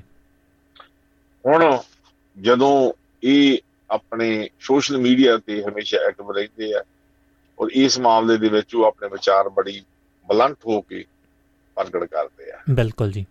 ਹੁਣ ਇਹ ਚਰਚਾ 'ਚ ਕਿਵੇਂ ਆਏ? ਚਰਚਾ ਦੇ ਵਿੱਚ ਭੁਪਿੰਦਰ ਜੀ ਇਹਨਾਂ ਉਦੋਂ ਆਏ ਜਦੋਂ ਅਮਰਤਪਾਲ ਸਿੰਘ ਖਾਲਸਾ ਜੋ ਨੌਜਵਾਨ ਪੰਜਾਬ ਦੇ ਵਿੱਚ ਅੱਜ ਕੱਲ ਚਰਚਿਤ ਹੈ ਜੀ। ਉਹਨਾਂ ਨੇ ਇਹਨਾਂ ਦੇ ਸਰੂਪ ਬਾਰੇ ਕੋਈ ਟਿੱਪਣੀ ਕੀਤੀ। ਜੀ। ਤਾਂ ਇਹਨਾਂ ਨੇ ਇਸ ਮਾਮਲੇ ਦੇ ਵਿੱਚ ਬੜਾ ਸਖਤ ਪ੍ਰਤੀਕਰਮ ਕੀਤਾ ਹੈ। ਜੀ। ਕੱਲ ਦਾ ਜਵਾਬ ਹੈ ਸਾਨੂੰ ਮੈਨੂੰ ਦੱਸੂਗਾ। ਹੂੰ ਹੂੰ। ਔਰ ਇਸ ਮਾਮਲੇ ਤੋਂ ਉਹਨਾਂ ਨੇ ਲੰਮੀਆਂ ਚੌੜੀਆਂ ਇੰਟਰਵਿਊਆਂ ਕਈ ਚੈਨਲਾਂ ਤੇ ਦਿੱਤੀਆਂ। ਜੀ। ਔਰ ਉਹਦੇ ਵਿੱਚ ਜਿਹੜਾ ਮੇਨ ਮੁੱਦਾ ਇਹੋ ਸੀ ਕਿ ਜਿਸ ਤਰ੍ਹਾਂ ਉਹਨਾਂ ਨੇ ਅਮਰਤਪਾਲ ਦੋਸ਼ ਤੇ ਦੋਸ਼ ਲਾਇਆ ਕਿ ਜਿਸ ਤਰ੍ਹਾਂ ਤੁਸੀਂ ਭੜਕਾ ਰਹੇ ਹੋ ਜੀ। ਤੁਸੀਂ ਨੌਜਵਾਨਾਂ ਨੂੰ ਬਲਦੀ ਦੇ ਬੂਤੇ ਸੱਟ ਰਹੇ ਆ। ਹੂੰ ਹੂੰ। ਅਸੀਂ ਇਹ ਭੁਗਤ ਕੇ ਵੇਖਿਆ। ਜੀ। ਜਿੱਧਰ ਨੂੰ ਤੁਸੀਂ ਨੌਜਵਾਨਾਂ ਨੂੰ ਲਿਜਾਣ ਦੀ ਕੋਸ਼ਿਸ਼ ਕਰ ਰਹੇ ਆ, ਅਸੀਂ ਉਧਰੋਂ ਵਾਪਸ ਆ ਰਹੇ ਆ ਜੀ। ਫਿਰ ਜਦੋਂ ਸਿੱਖੀ ਸਰੂਪ ਬਾਰੇ ਉਹਨਾਂ ਦੇ ਦਾੜੀ ਨਾ ਰੱਖਣ ਤੇ ਬਾਰੇ ਜੋ ਸਵਾਲ ਉਠਾਏ ਅਮਰਤਪਾਲ ਨੇ ਤਾਂ ਉਹਦੇ ਤੇ ਉਹ ਕਹਿੰਦੇ ਆ ਇਹ ਮੇਰਾ ਨਿੱਜੀ ਮਸਲਾ। ਬਿਲਕੁਲ ਜੀ। ਨਾ ਮੈਂ 84 ਦੇ ਵਿੱਚ ਦਾੜੀ ਰੱਖੀ ਸੀ ਨਾ ਮੈਂ ਹੁਣ ਰੱਖੀ ਨਾ ਮੈਂ ਰੱਖ। ਜੀ। ਔਰ ਉਹਨਾਂ ਨੇ ਇਹ ਗੱਲ ਵੀ ਕਿਹਾ ਕਿ ਮੈਨੂੰ ਮੱਤਾਂ ਦੇਣ ਦੀ ਲੋੜ ਨਹੀਂ। ਜੀ। ਹੁਣ ਤੱਕ ਸਾਡੇ ਘਰੇ ਗੁਰੂ ਗ੍ਰੰਥ ਸਾਹਿਬ ਦਾ ਪ੍ਰਕਾਸ਼ ਹੁੰਦਾ ਰਿਹਾ। ਬਿਲਕੁਲ ਜੀ। ਔਰ ਉਹਨਾਂ ਦੇ ਫਾਦਰ ਨੈਲਸਨ ਦੇ ਇੱਕ ਖੇਤੀ ਵਿਗਿਆਨੀ ਹੋਣ ਦੇ ਨਾਲ ਨਾਲ ਸੋਸ਼ਲ ਕੰਮਾਂ ਦੇ ਵਿੱਚ ਵੀ ਐਕਟਿਵ ਰਹੇ ਆ। ਜੀ। ਔਰ ਧਾਰਮਿਕ ਵਿਅਕਤੀ ਵਾਲੇ ਸੀ। ਬਾਗੇ ਪੁਰਾਣੇ ਦੇ ਨੇੜੇ ਕਾਲੇ ਕੇ ਪਿੰਡ ਦਾ ਸੰਬੰਧ ਸੀ ਪਰਿਵਾਰ ਹੈ। ਜਿਹਨਾਂ ਦਾ ਬੜਾ ਵਧੀਆ ਰੈਕਡ ਹੈ। ਜੀ। ਲੇਕਿਨ ਭਵਿੰਦਰ ਜੀ ਹੁਣ ਜਿਹੜੀ ਤੁਸੀਂ ਗੱਲ ਸਾਰਾ ਇਸ਼ਾਰੇ ਕੀਤੇ ਆ ਜਾਂ ਉਸ ਇੰਟਰਵਿਊ ਵਿਚਲੇ ਤੱਥਾਂ ਨੂੰ ਸਾਡੇ ਸਰੋਤਿਆਂ ਨਾਲ ਸਾਂਝਾ ਕੀਤਾ। ਜੀ। ਤਾਂ ਜੇ ਅਸੀਂ ਉਹਨਾਂ ਤੇ ਟਿੱਪਣੀ ਕਰਨੀ ਹੋਵੇ ਤਾਂ ਉਹ ਇਹ ਹੈ ਜੀ। ਕਿ ਪੰਜਾਬ ਦੇ ਵਿੱਚ ਇਸ ਮੌਕੇ ਅਹ, ਇਹ ਨੌਜਵਾਨ ਅਮਰਤਪਾਲ ਸਿੰਘ ਜੀ। ਉਹਨੇ ਇਕੱਲਾ ਇਸ ਕੁੱਕੀ ਤੇ ਨਹੀਂ ਟਿੱਪਣੀਆਂ ਕੀਤੀਆਂ ਹੋਰ ਵੀ ਸਿਸਟਮ ਤੇ ਕੀਤੀਆਂ ਟਿੱਪਣੀਆਂ ਔਰ ਨਾਲ ਹੀ ਉਹਨੇ ਇੱਕ ਨਵਾਂ ਰਾਹ ਨੌਜਵਾਨਾਂ ਨੂੰ ਹਥਿਆਰਬੰਦ ਹੋਣ ਜੀ। ਖਾਲਿਸਤਾਨ ਲੈਣ ਲਈ ਸਿੱਧੇ ਤੌਰ ਤੇ ਉਹਨਾਂ ਨੇ ਉਹਨਾਂ ਨੂੰ ਅਸੀਂ ਕਹਾਂਗੇ ਲਲਕਾਰਿਆ। ਜੀ। ਉਹਨਾਂ ਨੇ ਕੇਂਦਰ ਸਰਕਾਰ ਨੂੰ ਕਰੜੇ ਹੱਥੀਂ ਲਿਆ ਔਰ ਵੱਡੀ ਵੱਡੀਆਂ ਸਟੇਟਮੈਂਟਸ ਦਿੱਤੀਆਂ। ਜੀ। ਔਰ ਹਥਿਆਰਬੰਦ ਜੰਗ ਜਾਂ ਪਹਿਲਾਂ ਦੀ ਤਰ੍ਹਾਂ ਜੋ ਤੱਤੇ ਬਿਆਨ ਆ ਉਹਨਾਂ 'ਚ ਹੋਰ ਵਾਧਾ ਹੋਇਆ। ਜੀ। ਇਹ ਟਕਰਾਅ ਪਿਛਲੇ ਹਫ਼ਤਾ ਆਪਾਂ ਜ਼ਿਕਰ ਕੀਤਾ ਸੀ ਕਿ ਕਿਸਾਨ ਲੀਡਰ ਜੋਗਿੰਦਰ ਸਿੰਘ ਅਗਰਾਵਾਂ ਨਾਲ ਵੀ ਪਹਿਲਾਂ ਹੋਇਆ ਸੀ। ਜੀ। ਉਸ ਤੋਂ ਬਾਅਦ ਇਹ ਮਾਹੌਲ ਨੂੰ ਅਹ, ਵੱਧ ਮਿਲਦੀ ਜਾ ਰਹੀ ਹੈ ਔਰ ਅੱਜ ਇਸੇ ਖਬਰ ਨਾਲ ਇੱਕ ਸੰਬੰਧਿਤ ਹੋਰ ਖਬਰ ਵੀ ਆਪਾਂ ਐਡ ਕਰਦੀ ਹੈ ਜੀ। ਕਾਂਗਰਸ ਪਾਰਟੀ ਦੇ ਜੋ ਪ੍ਰਧਾਨ ਹੈ ਰਾਜਾ ਵੜਿੰਗ ਜੀ। ਉਹਨਾਂ ਨੇ ਡੀਜੀਪੀ ਨੂੰ ਇੱਕ ਲੈਟਰ ਲਿਖਿਆ ਮੰਗ ਕੀਤੀ ਆ ਜੀ। ਉਹਨਾਂ ਨੇ ਅ- ਅਮਰਤਪਾਲ ਤੇ ਕੜੀ ਨਿਗਾਹ ਰੱਖਣ ਲਈ ਕਿਹਾ। ਬਿਲਕੁਲ ਜੀ। ਹੁਣ ਭਵਿੰਦਰ ਜੀ ਸਵਾਲਾਂ ਦਾ ਸਵਾਲ ਫਿਰ ਉੱਥੇ ਆ ਜਾਂਦਾ ਹੈ ਜੀ। ਕਿ ਅਮਰਤਪਾਲ ਸਿੰਘ ਵਿੱਚ ਕਿਹੜੀ ਗੱਲ ਹੈ? ਹੂੰ ਹੂੰ। ਖਾਲਿਸਤਾਨ ਦੇ ਮੁੱਦੇ ਤੇ ਪੰਜਾਬ ਦੇ ਵਿੱਚ ਰਾਈਟ ਨਾਉ ਕੋਈ ਲਹਿਰ ਨਹੀਂ। ਜੀ। ਸਿਮਰਜੀਤ ਸਿੰਘ ਮਾਨ ਪਿਛਲੇ ਲੰਮੇ ਸਮੇਂ ਤੋਂ ਇਹ ਇਕੱਲੇ ਆਪਦਾ ਅ ਆਪਲਾ ਬਿਗਲ ਵਜਾ ਰਹੇ ਆ। ਉਹਨਾਂ ਨੂੰ ਕਿ ਬਹੁਤਾ ਅੱਜ ਤੱਕ ਹੰਗਾਰਾ ਨਹੀਂ ਮਿਲਿਆ। ਬਿਲਕੁਲ ਜੀ। ਆ ਜੋ ਹੁਣ ਵੀ ਇਲੈਕਸ਼ਨ ਸੰਗਰੂਰ ਵਾਲੀ ਹੋਈ ਆ ਇਹਦੇ ਵਿੱਚ ਅਸੀਂ ਕਵਾਂਗੇ ਇਹ ਵੀ ਆਮ ਆਦਮੀ ਪਾਰਟੀ ਦੀ ਨਲਾਇਕੀ ਕਰਕੇ ਉਹ ਜਿੱਤ ਗਿਆ ਨਹੀਂ ਤਾਂ ਏਜੰਡਾ ਉਹਨਾਂ ਕੋਲ ਵੀ ਹੈ? ਜੀ। ਔਰ ਨਾਲ ਹੀ ਜੋ ਕੁਝ ਵੀ ਉਸ ਇਲੈਕਸ਼ਨ ਦੌਰਾਨ ਸਿਮਰਜੀਤ ਸਿੰਘ ਮਾਨ ਦਾ ਏਜੰਡਾ ਸੀ ਉਹਦੇ ਵਿੱਚ ਖਾਲਸਤਾਨ ਦਾ ਕਿਤੇ ਜ਼ਿਕਰ ਨਹੀਂ ਸੀ। ਜੀ। ਉਹ ਬਿਲਕੁਲ ਧੀਆਂ ਵਰਗੇ ਪੁੱਤ ਬਣ ਕੇ ਵਿਚ ਰਹੇ ਆ ਇਹ ਗੱਲਾਂ ਕੀਤੀਆਂ। ਜੀ। ਬਥੇਰੇ ਝੂਠ ਮਾਰੇ ਆ ਕਿ ਮੈਂ ਤਾਂ ਸਾਰਾ ਸਮਾਂ ਇੱਥੇ ਲਾਉਂਗਾ। ਜੀ। ਜਦੋਂ ਜਿੱਤ ਗਏ ਆ ਉਹਨਾਂ ਨੇ ਨਾਲ ਹੀ ਭਗਤ ਸਿੰਘ ਵਾਲਾ ਮੁੱਦਾ ਛੇੜ ਲਿਆ। ਉਦੋਂ ਬਾਅਦ ਖਾਲਿਸਤਾਨ ਵਾਲਾ ਤੇ ਉਦੋਂ ਬਾਅਦ ਆ ਜੋ ਨਵਾਂ ਹੁਣ ਅਮਰਪਾਲ ਸਿੰਘ ਨੂੰ ਵੱਡੀ ਸਪੋਰਟ ਉਹ ਦੇ ਰਹੇ ਆ ਇਹ ਸਾਰਾ ਕੁਝ ਆਪਾਂ ਦੇਖ ਰਹੇ ਆ। ਜੀ। ਕਿ ਕਿਸ ਤਰ੍ਹਾਂ ਤੌਰ ਤਰੀਕੇ ਬਦਲ ਗਏ। ਬਿਲਕੁਲ ਜੀ। ਹੁਣ ਅਮਰਪਾਲ ਸਿੰਘ ਬਾਰੇ ਜੇਕਰ ਗੱਲ ਕਰਨੀ ਹੋਵੇ ਤਾਂ ਭੁਪਿੰਦਰ ਜੀ ਕਾਂਗਰਸ ਪਾਰਟੀ ਨੂੰ ਤਾਂ ਘੱਟੋ ਘੱਟ ਕੋਈ ਹੱਕ ਨਹੀਂ ਬਣਦਾ ਜੀ। ਕਿ ਉਹ ਮਗਰਮੱਛ ਦੇ ਹੰਝੂ ਵਗਾਵੇ। ਹੂੰ ਹੂੰ। ਕਿਉਂਕਿ ਇਹੋ ਕਰਤੂਤਾਂ ਉਹਨਾਂ ਨੇ ਪਹਿਲਾਂ ਕੀਤੀਆਂ। ਜੀ। ਪੰਜਾਬ ਦਾ ਜੋ ਦਿਖਾਂਤ ਹੋਇਆ ਉਹਦੇ ਬਾਰੇ ਬੜੀਆਂ ਕਿਤਾਬਾਂ ਛਪੀਆਂ ਬੜਾ ਕੁਝ ਲੇਖ ਆਏ ਆ। ਜੀ। ਬੜਿਆਂ ਲੋਕਾਂ ਦੇ ਪਿੰਡੇ ਤੇ ਹੰਡਾਇਆ ਤੇ ਬੜੇ ਆਈ ਵਿਟਨੈਸ ਹੈ ਬਿਲਕੁਲ ਜੀ। ਇੱਕ ਗੱਲ ਉਹ ਬਿਲਕੁਲ ਦੁੱਧਰ ਦੀ ਸਾਫ਼ ਹੈ ਹੂੰ ਹੂੰ। ਕਿ ਪੰਜਾਬ ਦੇ ਵਿੱਚ ਜੋ ਸੰਕਲਪ ਸੀ ਜੀ। ਪੰਜਾਬ ਦਾ ਜੋ ਸੰਤਾਪ ਸੀ ਉਹਦੇ ਵਿੱਚ ਕਾਂਗਰਸ ਪਾਰਟੀ ਸਿੱਧੇ ਤੌਰ ਤੇ ਜ਼ਿੰਮੇਵਾਰ ਜੀ। ਕੇਂਦਰ ਦੀ ਸਰਕਾਰ ਸਿੱਧੇ ਤੌਰ ਤੇ ਜ਼ਿੰਮੇਵਾਰ ਸੀ। ਜੀ। ਜੋ ਇਹਨੂੰ ਖਾੜਕੂਵਾਦ ਕਹਿ ਲਓ ਅਤਵੈਦ ਕਹਿ ਲਓ ਇਹਨੂੰ ਉਭਾਰਨ ਲਈ ਹੂੰ ਹੂੰ। 80% ਤੌਰ ਤੇ ਸਰਕਾਰੀ ਤੰਤਰ ਜ਼ਿੰਮੇਵਾਰ ਸੀ। ਜੀ। 20% ਕੀ ਜੋ ਰਿਐਕਸ਼ਨਰੀ ਸੀਗਾ। ਬਿਲਕੁਲ ਜੀ। ਜਾਂ ਦੂਸਰੇ ਅਸੀਂ ਕਹ ਲਓ ਪਾਕਿਸਤਾਨ ਬੇਸਡ ਜੋ ਵਿਦੇਸ਼ੀ ਤਾਕਤਾਂ ਹੈ ਉਹਨਾਂ ਵੱਲੋਂ ਉਭਾਰਿਆ ਸੀ। ਜੀ। ਲੇਕਿਨ ਕਾਂਗਰਸ ਪਾਰਟੀ ਦਾ ਉਹਦੇ ਵਿੱਚ ਬਹੁਤ ਗਲਤ ਤੇ ਬਹੁਤ ਹੀ ਘਟੀਆ ਰੋਲ ਹੈ ਜਿਹਦੇ ਕਰਕੇ ਪੰਜਾਬ ਸਾਰਾ ਲਹੂ ਲਵਾਣ ਹੋਇਆ। ਜੀ। ਹੁਣ ਦੀ ਜੇਕਰ ਗੱਲ ਕਰੀਏ ਤਾਂ ਅੱਜ ਇਹ ਮੰਗਾਂ ਉਹ ਕਹਿਣੀਆਂ ਤੁਸੀਂ ਸਖਤੀ ਕਰੋ ਤਾਂ ਭਵਿੰਦਰ ਜੀ ਇਹ ਭਾਰਤ ਦੀ ਪੰਜਾਬ ਦੀ ਪੋਲੀਟੀਕਲ ਪਾਰਟੀਆਂ ਦੀ ਬੇਕੂਫੀ ਹੈ ਤੇ ਸਾਡੇ ਦੇਸ਼ ਦੀ ਬਦਕਿਸਮਤੀ ਹੈ ਪੰਜਾਬ ਦੀ ਬਦਕਿਸਮਤੀ ਹੈ ਕਿ ਮੁੱਦਿਆਂ ਨੂੰ ਕਦੇ ਵੀ ਕਨਕਲੂਡ ਨਹੀਂ ਕੀਤਾ ਗਿਆ। ਜੀ। 84 ਦਾ ਆਪਰੇਸ਼ਨ ਹੋਇਆ। 84 ਦੇ ਉਦੋਂ ਬਾਅਦ ਪੰਜਾਬ ਦਾ ਦਿੱਲੀ ਦੇ ਵਿੱਚ ਸਿੱਖ ਕਤਲੇਆਮ ਹੋਇਆ। ਜੀ। ਉਹ ਸਿੱਧੇ ਤੌਰ ਤੇ ਸਿਸਟਮ ਦੇ ਵਿੱਚ ਬਹਿਸ ਨਹੀਂ ਹੋਈ। ਪੋਲੀਟੀਕਲ ਪਾਰਟੀਆਂ ਵੱਲੋਂ ਜ਼ਰੂਰ ਕੀਤੀ ਗਈ ਹੈ। ਜੀ। ਲੇਕਿਨ ਕੋਈ ਉਸ ਤਰ੍ਹਾਂ ਦੇ ਕਮਿਸ਼ਨ ਬਣਾ ਕੇ ਦੁੱਧ ਦਾ ਦੁੱਧ ਤੇ ਪਾਣੀ ਦਾ ਪਾਣੀ ਨਤਾਰਨ ਦੀ ਕੋਈ ਕੋਸ਼ਿਸ਼ ਨਹੀਂ ਕੀਤੀ ਗਈ। ਇਹ ਸਾਰੀਆਂ ਪਾਰਟੀਆਂ ਜ਼ਿੰਮੇਵਾਰ। ਬਿਲਕੁਲ ਜੀ। ਧਰਮ ਯੁੱਧ ਮੋਰਚਾ ਜਿਸ ਆਨੰਦਪੁਰ ਦਾ ਮਤਾ ਮੇਨ ਸੀ ਉਹਦੇ ਤੇ ਸੰਤ ਲੌਂਗੋਵਾਲ ਤੇ ਸੰਤ ਪਿੰਡਰਾਂ ਵਾਲੇ ਐਂਡ ਤੱਕ ਜੀ। ਖਾਲਿਸਤਾਨ ਦੇ ਨਹਿਰੇ ਨਾਰਾ ਉਹਨਾਂ ਨੇ ਨਹੀਂ ਲਾਇਆ। ਹੂੰ ਹੂੰ। ਉਸ ਤੋਂ ਬਾਅਦ ਆਪਾਂ ਸਾਰੇ ਜਾਣਦੇ ਹਾਂ ਕਿ ਕਿਸ ਤਰ੍ਹਾਂ ਪੰਥਕ ਕਮੇਟੀਆਂ ਬਣੀਆਂ ਉਹਦੇ ਪਿੱਛੇ ਕੌਣ ਹੈ? ਬੂਟਾ ਸਿੰਘ ਕੇਂਦਰੀ ਮੰਤਰੀ ਦਾ ਹੱਥ ਸ਼ਰੇਆਮ ਲਾਇਆ ਜਾ ਰਿਹਾ ਹੈ। ਐਮ ਕੇ ਧਰ ਵੱਲੋਂ ਲਿਖੀ ਕਿਤਾਬ, ਕੋਈ ਪੜ ਸਕਦਾ, ਉਹਦੇ ਸਾਰੇ ਪਾਤਰ ਸਿੱਧੇ ਤੌਰ ਤੇ ਸਪਸ਼ਟ ਲਿਖੇ ਜੀ। ਬ੍ਰੈਡ ਸਾਹਿਬ ਇਹਦੇ ਵਿੱਚ ਇੱਕ ਗੱਲ ਇੱਕ ਗੱਲ ਹੋਰ ਐਡ ਕਰਨੀ ਚਾਹੁੰਦਾ ਹਾਂ ਕਿ ਆਪਾਂ ਦਾਵਾ ਚਾਹੇ ਬਾਹਰ ਬੈਠੇ ਸਿੱਖ ਨੇ ਚਾਹੇ ਪੰਜਾਬੀ ਨੇ ਉਹ ਦਾਵਾ ਕਰਦੇ ਨੇ ਚਾਹੇ ਪੰਜਾਬ ਦੇ ਵਿੱਚ ਬੈਠੇ ਲੋਕ ਨੇ ਉਹ ਦਾਵਾ ਕਰਦੇ ਨੇ ਕਿ ਅਸੀਂ ਆਪਣੇ ਦੇਸ਼ ਦੇ ਲਈ ਚਾਹੇ ਅਸੀਂ 2% ਆ ਚਾਹੇ 4% ਆ ਅਸੀਂ ਵੱਧ ਚੜ ਕੇ ਆਪਣਾ ਹਿੱਸਾ ਪਾਇਆ ਕੁਰਬਾਨੀਆਂ ਕੀਤੀਆਂ। ਤੇ ਅੱਜ ਉਹੀ ਲੋਕ ਮਤਲਬ ਕਿ ਕਹਿ ਸਕਦੇ ਉਹ ਲੋਕ ਨਹੀਂ ਜਾਂ ਕੁਝ ਗਿਨੇ ਚੁਨੇ ਉਂਗਲਾਂ ਦੇ ਉੱਤੇ ਲੋਕ ਨੇ ਜਿਹੜੇ ਕਹਿੰਦੇ ਨੇ ਕਿ ਉਹ ਚਾਹੇ ਬਾਹਰ ਬੈਠੇ ਨੇ, ਬਹੁਤ ਸਪਸ਼ਟ ਗੱਲਾਂ ਕੁੱਕੀ ਗੱਲ ਉਹਨਾਂ ਨੇ ਕਈਆਂ ਜੇ ਸਮਝਣੀਆਂ ਤਾਂ ਬਹੁਤ ਸਪਸ਼ਟ ਆ, ਪਰ ਉਹਦੇ ਨਾਲ ਸਮਝਣ ਦੇ ਵਿੱਚ ਕਹਿ ਸਕਦੇ ਆ ਕਿ ਸਾਨੂੰ ਪਿਛੋਕੜ ਦੇ ਨਾਲ ਤੇ ਹਰ ਖਿੱਤੇ ਦੀ ਜਿਹੜੀ ਸਟੱਡੀ ਕਰਨੀ ਪਊਗੀ ਕਿ ਅਸਲ ਦੇ ਵਿੱਚ ਕਹਾਣੀ ਹੋ ਕੀ ਰਹੀ ਆ ਕਿੱਥੇ ਕਿੱਥੇ ਜਿਹੜੀ ਅੰਗਲੀਆਂ ਸੰਗਲੀਆਂ ਜੁੜਦੀਆਂ ਨੇ। ਤੇ ਉਹਦੇ ਵਿੱਚ ਜੇ ਦੇਖਿਆ ਜਾਵੇ ਤਾਂ ਕਿ ਕਹਿ ਰਹੇ ਕਹਿਣਾ ਤਾਂ ਸਾਨੂੰ ਇਹ ਚਾਹੀਦਾ ਵੀ ਅਸੀਂ ਤਾਂ ਇਸ ਦੇਸ਼ ਨੂੰ ਆਜ਼ਾਦ ਕਰਵਾਇਆ, ਚਾਹੇ ਉਹ ਗੋਰਿਆਂ ਤੋਂ ਸੀਗਾ, ਚਾਹੇ ਉਹ ਮੁਗਲਾਂ ਤੋਂ ਸੀਗਾ, ਸਾਡਾ ਬਹੁਤ ਵੱਡਮੁੱਲਾ ਯੋਗਦਾਨ ਆ, ਸਾਡੇ ਗੁਰੂਆਂ ਦਾ, ਸਾਡੇ ਪੈਗੰਬਰਾਂ ਦਾ, ਸਾਡੇ ਉਹਨਾਂ ਯੋਧਿਆਂ ਦਾ, ਸਾਡੀਆਂ ਫੌਜਾਂ ਦਾ ਮਹਾਰਾਜਾ ਰਣਜੀਤ ਸਿੰਘ ਉਹਨਾਂ ਦਾ ਰਾਜ ਵੀ ਸੀਗਾ, ਉਦੋਂ ਵੀ ਮੱਥੇ ਦੇ ਨਾਲ ਮੱਥਾ ਲਾ ਕੇ ਬਾਬਾ ਬੰਦਾ ਸਿੰਘ ਬਹਾਦਰ ਹੁਣੀ ਜੀ ਤੇ ਆਪਣੇ ਜੱਸਾ ਸਿੰਘ ਰਾਮਗੜੀਆ ਹੁਣੀ, ਜੱਸਾ ਸਿੰਘ ਆਲੂਵਾਲੀਆ ਹੁਣੀ, ਇਹ ਚੀਜ਼ਾਂ ਨੂੰ ਕਿਤੇ ਨਾ ਕਿਤੇ ਭੁੱਲਦੇ ਜਾਂਦੇ ਆ ਅਸੀਂ। ਤੇ ਉਹਦੇ ਵਿੱਚ ਤਾਂ ਦਾਵਾ ਤਾਂ ਇਹ ਕਰਨਾ ਚਾਹੀਦਾ ਕਿ ਸਾਡਾ ਭਾਰਤ ਆ ਅਸੀਂ ਵੀ ਉਨੇ ਹੀ ਹੱਕਦਾਰ ਆ। ਇਹ ਦਾਵਾ ਕਿਉਂ ਨਹੀਂ ਕੀਤਾ ਜਾਂਦਾ ਜੀ? ਕਿ ਅਲੱਗ ਹੋਣ ਦਾ ਦਾਵਾ ਕਿਉਂ ਕਰ ਰਹੇ ਨੇ? ਤੇ ਕੌਣ ਕਰ ਰਹੇ ਨੇ?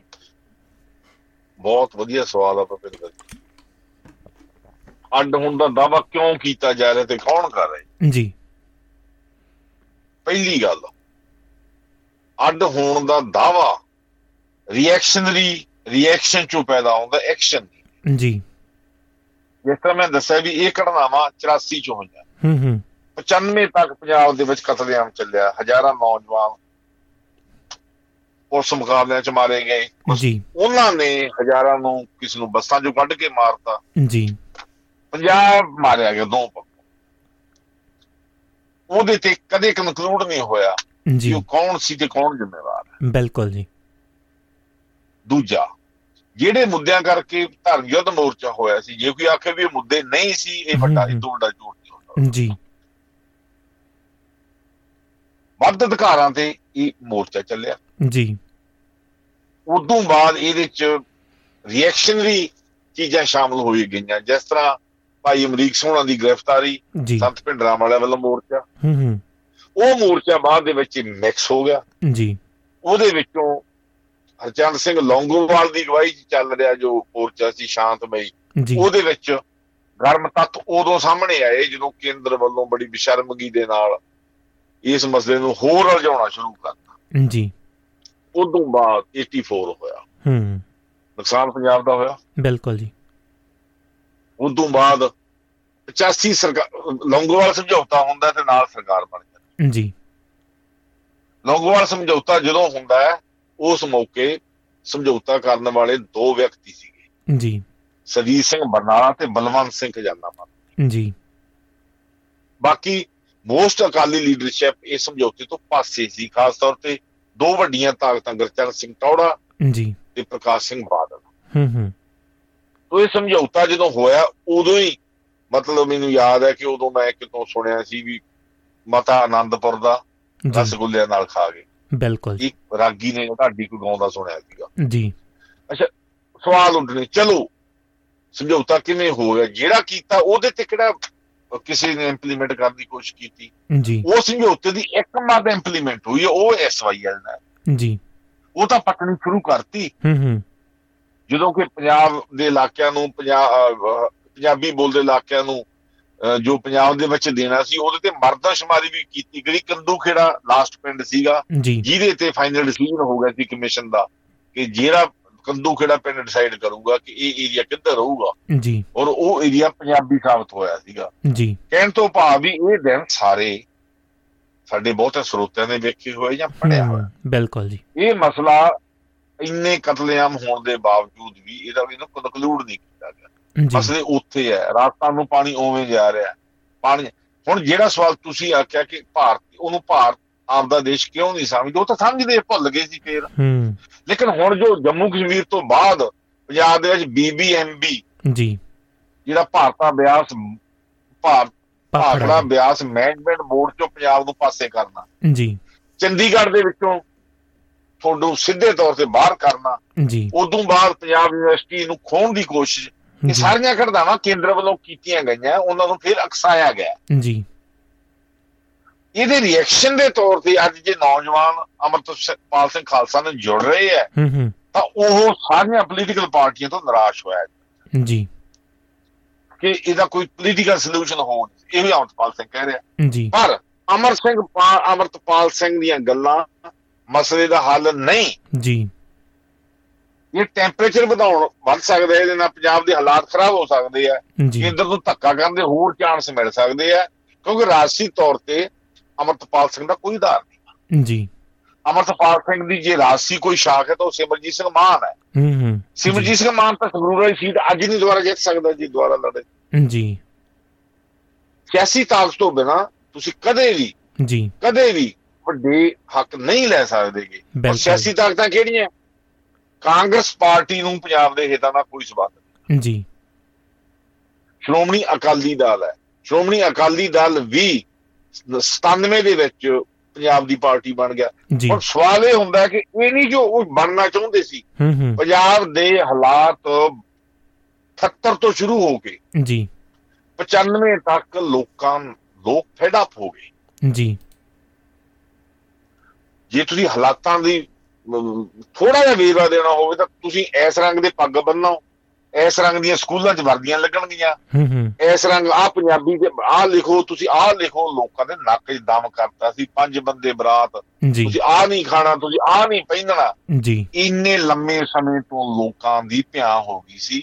ਜੀ। ਔਰ ਜਦੋਂ ਸਰਕਾਰਾਂ 92 ਚ ਭਾਵੇਂ ਬਿਆਨ ਸਿੰਘ ਦੀ ਸਰਕਾਰ ਸਾਰਿਆਂ ਦੇ ਬਾਈਕਾਟ ਕਰਨ ਦੇ ਬਾਵਜੂਦ ਬਣੀ ਸੀ ਪਰ ਲੋਕਾਂ ਨੇ ਫੇਰ ਵੀ ਹੌਲੀ ਹੌਲੀ ਉਹਨੂੰ ਮੰਨਣਾ ਸ਼ੁਰੂ ਕਰਤਾ। ਜੀ। ਪਰ ਉਹੀ ਪੁਲਿਸ ਉਹੀ ਪ੍ਰਸ਼ਾਸਨ ਜੋ ਰਾਤ ਨੂੰ ਪੰਜਾਬ ਪੁਲਿਸ ਕਰਾਉ ਸੱਭਿਆਚਾਰਕ ਪ੍ਰੋਗਰਾਮ ਕਰਾਉਣ ਲੱਗੀ ਸੀਗੀ ਉਹ ਪੰਜਾਬ ਜਿਹਦੇ ਚ ਰਾਤ ਨੂੰ ਅਸੀਂ ਕਹਿੰਦੇ ਕੀੜੀ ਨਹੀਂ ਤੁਰਨ ਦੀ। ਜਾਇਜ਼ ਸੀ ਉਹ ਰਾਤ ਨੂੰ ਸੱਭਿਆਚਾਰਕ ਪ੍ਰੋਗਰਾਮ ਕਰਾਏ ਗਏ ਕਿਹਦੇ ਵੱਲੋਂ? ਪੁਲਿਸ ਵੱਲੋਂ। ਜੀ। ਇਹ ਸਾਰਾ ਸਿਸਟਮ ਸੈਟਅਪ ਸੀਗੀ। ਬਿਲਕੁਲ ਜੀ। ਸਾਰੀ ਪਲੈਨਡ ਸੀਗੀ। ਜੀ। ਹੁਣ ਉਹ ਪਲੈਨਡ ਦੇ ਵਿੱਚੋਂ ਲੋਕ ਅੱਕ ਕੇ 97 ਤੱਕ ਪੰਜਾਬ ਦੇ ਵਿੱਚ ਪੰਜਾਬੀਅਤ ਵਾਲੀ ਗੱਲ ਅੱਗੇ ਆ ਗਈ ਔਰ ਇਹ 97 ਤੋਂ ਲੈ ਕੇ ਜੀ। 2015 ਤੱਕ ਪੂਰੀ ਤਰ੍ਹਾਂ ਚੱਲੀ ਹੈ। ਅਕਾਲੀ ਦਲ ਨੇ ਵੀ ਆਪਦਾ ਰਾਜ ਚੱਲ ਕੀਤਾ ਔਰ ਕਾਂਗਰਸ ਨੇ ਵੀ ਕੀਤਾ ਉਹਦੇ 'ਚ ਇਹ ਮੁੱਦੇ ਨਹੀਂ ਆਏ। ਹੂੰ ਹੂੰ। ਕਿਉਂਕਿ ਉਦੋਂ ਤੱਕ ਬੀਜੇਪੀ ਨੇ ਉਹ ਰੰਗ ਦਿਖਾਉਣੇ ਨਹੀਂ ਸ਼ੁਰੂ ਕੀਤੇ ਸੀਗੇ। ਜੀ।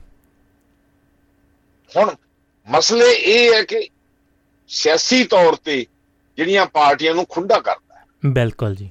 ਪੰਜਾਬ ਦੇ ਵਿੱਚ ਉਹ ਧਿਰ ਸ਼ਾਮਲ ਹੋ ਗਈ ਹੈ ਜਿਹਨੂੰ ਨਾ ਤਾਂ ਪੰਜਾਬ ਦੀ ਰਾਜਨੀਤਿਕ ਤੌਰ ਤੇ ਸੂਝ-ਬੂਝ ਹੈ ਜੀ। ਨਾ ਉਹਨੂੰ ਇਤਿਹਾਸਕ ਤੌਰ ਤੇ ਸੂਝ-ਬੂਝ ਹੈ। ਜੀ। ਉਹ ਤਾਂ ਉਹ ਗੱਲ ਆ ਗਈ ਵੀ ਸਿਸਟਮ ਦੇ ਵਿੱਚ ਜਿਵੇਂ ਕਹਿੰਦੇ ਆ ਵੀ ਉਹਦਾ ਦਾ ਲੱਗ ਗਿਆ।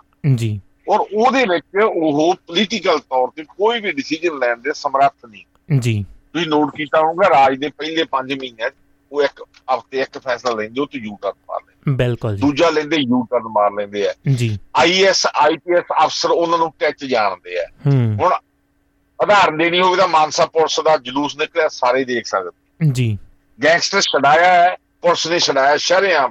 ਸਾਰੀ ਜੀ, ਪੁਲਿਸ ਉੱਥੋਂ ਦੀ ਲੋਕ ਕਹਿ ਰਹੇ ਵਿਕੀ ਹੋਈ ਬਿਲਕੁਲ ਜੀ। ਅੱਜ ਵੀ ਰਿਮਾਂਡ ਵੱਧ ਗਿਆ ਜੀ ਉਹਨਾਂ ਦਾ। ਰਿਮਾਂਡ ਵੱਧ ਗਿਆ ਜੀ। ਉਹਨਾਂ ਏਆਈਜੀ ਅਰਮਾਨ ਵੱਧ ਗਿਆ। ਜੀ। ਮਤਲਬ ਪੁਲਿਸ ਇਸ ਲੈਵਲ ਤੱਕ ਦਿਵਾਲਾ ਭਰ ਨਿਕਲ ਗਿਆ। ਔਰ ਇਹਦੇ ਵਿੱਚ ਅਮਰਤਪਾਲ ਸਿੰਘ ਵਰਗੀਆਂ ਸ਼ਕਤੀਆਂ ਨੂੰ ਉੱਭਰਨ ਦਾ ਮੌਕਾ ਮਿਲ ਗਿਆ ਜੀ। ਬਿਲਕੁਲ ਜੀ। ਉਹਦੇ ਵਿੱਚ ਉਹ ਆਪ ਦੀ ਉਮਰ ਅਤੇ ਆਪਦੇ ਤਜਰਬੇ ਤੋਂ ਵੱਡੀਆਂ ਗੱਲਾਂ ਕਰ ਰਹੀ ਹੈ। ਜੀ। ਹੁਣ ਉਹਨਾਂ ਨੂੰ ਦੋਸ਼ ਦੇਣ ਤੋਂ ਪਹਿਲਾਂ ਜਦੋਂ ਸਿਆਸੀ ਤੌਰ ਤੇ ਖਲਾ ਆ ਗਿਆ ਇਹ ਖਲਾ ਤਾਂ ਕਿਸੇ ਨੇ ਭਰਨਾ ਹੈ। ਬਿਲਕੁਲ ਜੀ। ਭੁਪਿੰਦਰ ਜੀ ਖਲਾ ਭਰਨੀਆਂ ਪੰਜਾਬ ਦੇ ਵਿੱਚ ਆਧਾਰ ਨਾਲ ਦਿੱਤੀਆਂ ਜਾ ਸਕਦੀਆਂ। ਹੂੰ ਹੂੰ। 1999 ਦੇ ਵਿੱਚ ਆਪਾਂ ਸਾਰੇ ਜਾਣਦੇ ਹਾਂ ਖਲਾ ਭਰਦਿਆਂ ਭਰਦਿਆਂ ਅਸੀਂ 11 ਮੈਂਬਰ ਪਾਰਲੀਮੈਂਟ 13 ਦੇ 13 ਉਹ ਚੁਣ ਲਏ ਸੀਗੇ ਜੀ। ਸਿਮਰਜੀਤ ਸਿੰਘ ਮਾਨ ਨੇ ਖੜੇ ਕੀਤੇ। ਬਿਲਕੁਲ ਜੀ। ਜਿਨ੍ਹਾਂ ਨੂੰ ਕੋਈ ਸਿਆਸੀ ਸੂਝ ਨਹੀਂ ਸੀ ਨਾ ਉਹਨਾਂ ਦਾ ਕੋਈ ਸਿਆਸੀ ਬੈਕਗ੍ਰਾਉਂਡ ਸੀ ਪਰ ਲੋਕ ਇੰਨੇ ਅੱਕ ਗਏ ਸੀ ਵੀ ਕਿਸੇ ਨੂੰ ਖੜਾ ਦਿਓ। ਜੀ। ਇਹਨਾਂ ਨੂੰ ਦੇ ਦਿਓ। ਮਤਲਬ ਫਰਸਟ੍ਰੇਸ਼ਨ ਦੀ ਸਥਿ- ਸਥਿਤੀ ਤੇ ਪੰਜਾਬ ਪਹੁੰਚ ਗਿਆ ਸੀ। ਬਿਲਕੁਲ ਜੀ। ਹੁਣ ਫੇਰ 2000 ਪਿਛਲੀ ਇਲੈਕਸ਼ਨ ਜਿਹੜੀ ਹੋਈ ਆ ਹੁਣ ਜੀ। 2021 ਦੀ ਇਹਦੇ ਵਿੱਚ ਵੀ ਹੂੰ ਹੂੰ। ਫਰਸਟ੍ਰੇਸ਼ਨ ਦੀ ਹਾਲਤ ਤੇ ਕਾਂਗਰਸ ਪਾਰਟੀ ਨੇ ਪਹੁੰਚਾਤਾ ਸੀਗਾ ਜੀ। ਇੱਕ ਦੂਜੇ ਪ੍ਰਤੀ ਨਫ਼ਰਤ ਦਾ ਵਰਤਾਰਾ ਇੱਕ ਦੂਜੇ ਨੂੰ ਓਵਰਨਾਈਟ ਪਾਰਟੀਆਂ ਦਾ ਬਦਲਣਾ ਕਰਪਸ਼ਨ ਦਾ ਇੰਨਾ ਬੋਲਬਾਲਾ ਕਿ। ਲੋਕਾਂ ਨੇ ਆਮ ਆਦਮੀ ਪਾਰਟੀ ਨੇ ਜੋ ਵੀ ਖੜਾਇਆ ਜੀ। ਗਦਾ ਕੋੜਾ ਸਭ ਜਿਤਾਤੇ ਬਿਲਕੁਲ ਜੀ। ਅਸਲ ਜਿਤਾਏ ਵੀ ਜੀ। ਉਹਨਾਂ ਨੂੰ ਉਮੀਦ ਨਹੀਂ ਸੀ ਇਸ ਵੀ ਭੁਪਿੰਦਰ ਜੀ। ਜੀ ਇਹ ਲੀਡਰਸ਼ਿਪ ਤੇ ਬਹੁਤ ਉਮੀਦਾਂ ਸੀ। ਬਿਲਕੁਲ ਜੀ। ਲੇਕਿਨ ਹੌਲੀ ਹੌਲੀ ਥੋੜੇ ਸਮੇਂ ਦੇ ਵਿੱਚ ਹੀ 6 ਮਹੀਨੇ ਵੀ ਨਹੀਂ ਹੋਏ ਜੀ। ਉਹ ਫਰਸਟ੍ਰੇਸ਼ਨ ਨਜ਼ਰ ਆਉਣ ਲੱਗ ਗਈ ਗਈ ਦੋ। ਕਾਰਨ ਬਿਲਕੁਲ ਜੀ। ਕਾਂਗਰਸ ਰੂਲਿੰਗ ਪਾਰਟੀ ਦਾ ਅਸੀਂ ਕਵਾਂਗੇ ਐਨ ਐਕਸਪੀਰੀਅੰਸ ਹੂੰ ਹੂੰ। ਤੇ ਬਚਕਾਨਾ ਰੂਲਿੰਗ ਕਰਨੀ। ਜੀ। ਤੇ ਕੇਂਦਰ ਵੱਲੋਂ ਕਸ਼ਮੀਰ ਨਾਲ ਜੋ ਕੀਤਾ ਹੈ, ਉਦੋਂ ਬਾਅਦ ਪੰਜਾਬ ਦੇ ਵਿੱਚ ਪਹਿਲਾਂ 50 ਕਿਲੋਮੀਟਰ ਜੀ। ਬੀਐਸਐਫ ਦਾ ਘੇਰਾ ਵਧਾਉਣਾ ਉਦੋਂ ਬਾਅਦ ਚੰਡੀਗੜ੍ਹ ਉਦੋਂ ਬਾਅਦ BBMB ji. Chandigarh university Punjab university ਖੋਣ ਦੀਆਂ ਇਹ ਸਾਰੀਆਂ ਘਟਨਾਵਾਂ ਯੂਥ ਆਵਾਜ਼ ਕਰਕੇ ਜਿਵੇਂ ਕਹਿੰਦੇ ਵੀ ਭੰਬਲ ਭੂਸੇ ਪੈ ਗਏ ਸਾਨੂੰ ਬਚਾਊ ਕੌਣ? ਬਿਲਕੁਲ। ਕਿਉਂਕਿ ਸਾਡਾ ਜਿਹਨੇ ਬਚਾਉਣਾ ਹੈ ਪੰਜਾਬ ਦਾ ਮੁੱਖ ਮੰਤਰੀ ਭਗਵੰਤ ਸਿੰਘ ਮਾਨ? ਹੂੰ ਹੂੰ। ਜਦੋਂ ਕੇਂਦਰ ਨੇ ਹਰਿਆਣੇ ਨੂੰ 15000 ਕਰੋੜ ਦੇਣ ਦਾ ਰਾਜਧਾਨੀ ਲਈ ਕੋਈ ਉਹਨਾਂ ਨੇ ਮੰਗ ਕੀਤੀ ਤਾਂ ਇਹਨਾਂ ਨੇ ਮੰਗ ਕਰੀ ਵੀ ਸਾਨੂੰ ਵੀ ਦਿਓ। ਜੀ। ਇਹ ਤਾਂ ਤੁਹਾਡਾ ਸਿਆਸੀ ਤੌਰ ਤੇ ਦਿਵਾਲਾ ਨਿਕਲਿਆ ਹੋਇਆ। ਨਹੀਂ ਤਾਂ ਉਸ ਮੌਕੇ ਔਕਾ ਸੰਭਾਲਦਿਆਂ ਨੂੰ ਕਹਿਣਾ ਚਾਹੀਦਾ ਸੀ ਕਿ ਉਹਨਾਂ ਨੂੰ 15000 ਦੀ ਬਜਾਏ 20000 ਦੇ ਦਿਓ। ਸਾਡਾ ਚੰਡੀਗੜ੍ਹ ਸਾਨੂੰ ਦਿਓ। ਬਿਲਕੁਲ ਜੀ। ਬਰਾੜ ਸਾਹਿਬ ਜੀ ਸਿਆਸੀ ਸੂਝ ਬੂਝ ਜਿਹੜੀ ਉਹ ਨੌਜਵਾਨਾਂ ਨੂੰ ਇੱਕ ਤਰ੍ਹਾਂ ਦੇ ਨਾਲ ਭਲਾ ਆਰਜੀ ਤੌਰ ਤੇ ਸਹੀ ਤਸੱਲੀ ਦਿੰਦੀ ਹੈ ਵੀ ਚਲੋ ਯਾਰ ਕੁਛ ਨਾ ਕੁਛ ਹੋਊਗਾ। ਬਿਲਕੁਲ ਨਹੀਂ ਤਾਂ ਇਹ ਜੋ ਅੱਜ ਤੱਕ ਅਚਾਨਕ ਬਾਹਰ ਸ਼ੁਰੂ ਹੋ ਗਿਆ ਕੱਲ ਦਾ ਵੇਲੇ ਨਹੀਂ ਕੁਛ ਹੋਇਆਗਾ ਬਿਲਕੁਲ ਜੀ ਬਿਲਕੁਲ। ਕਿੰਨੇ ਮੁੱਦੇ ਆਏ ਉਦੋਂ ਵੀ। ਜੀ। ਲੇਕਿਨ ਇਸ ਮੌਕੇ ਜੋ ਵਾਤਾਵਰਣ ਬਣਦਾ ਜਾ ਰਿਹਾ ਇਹ ਕੇਂਦਰ ਦੀਆਂ ਨੀਤੀਆਂ। ਜੀ।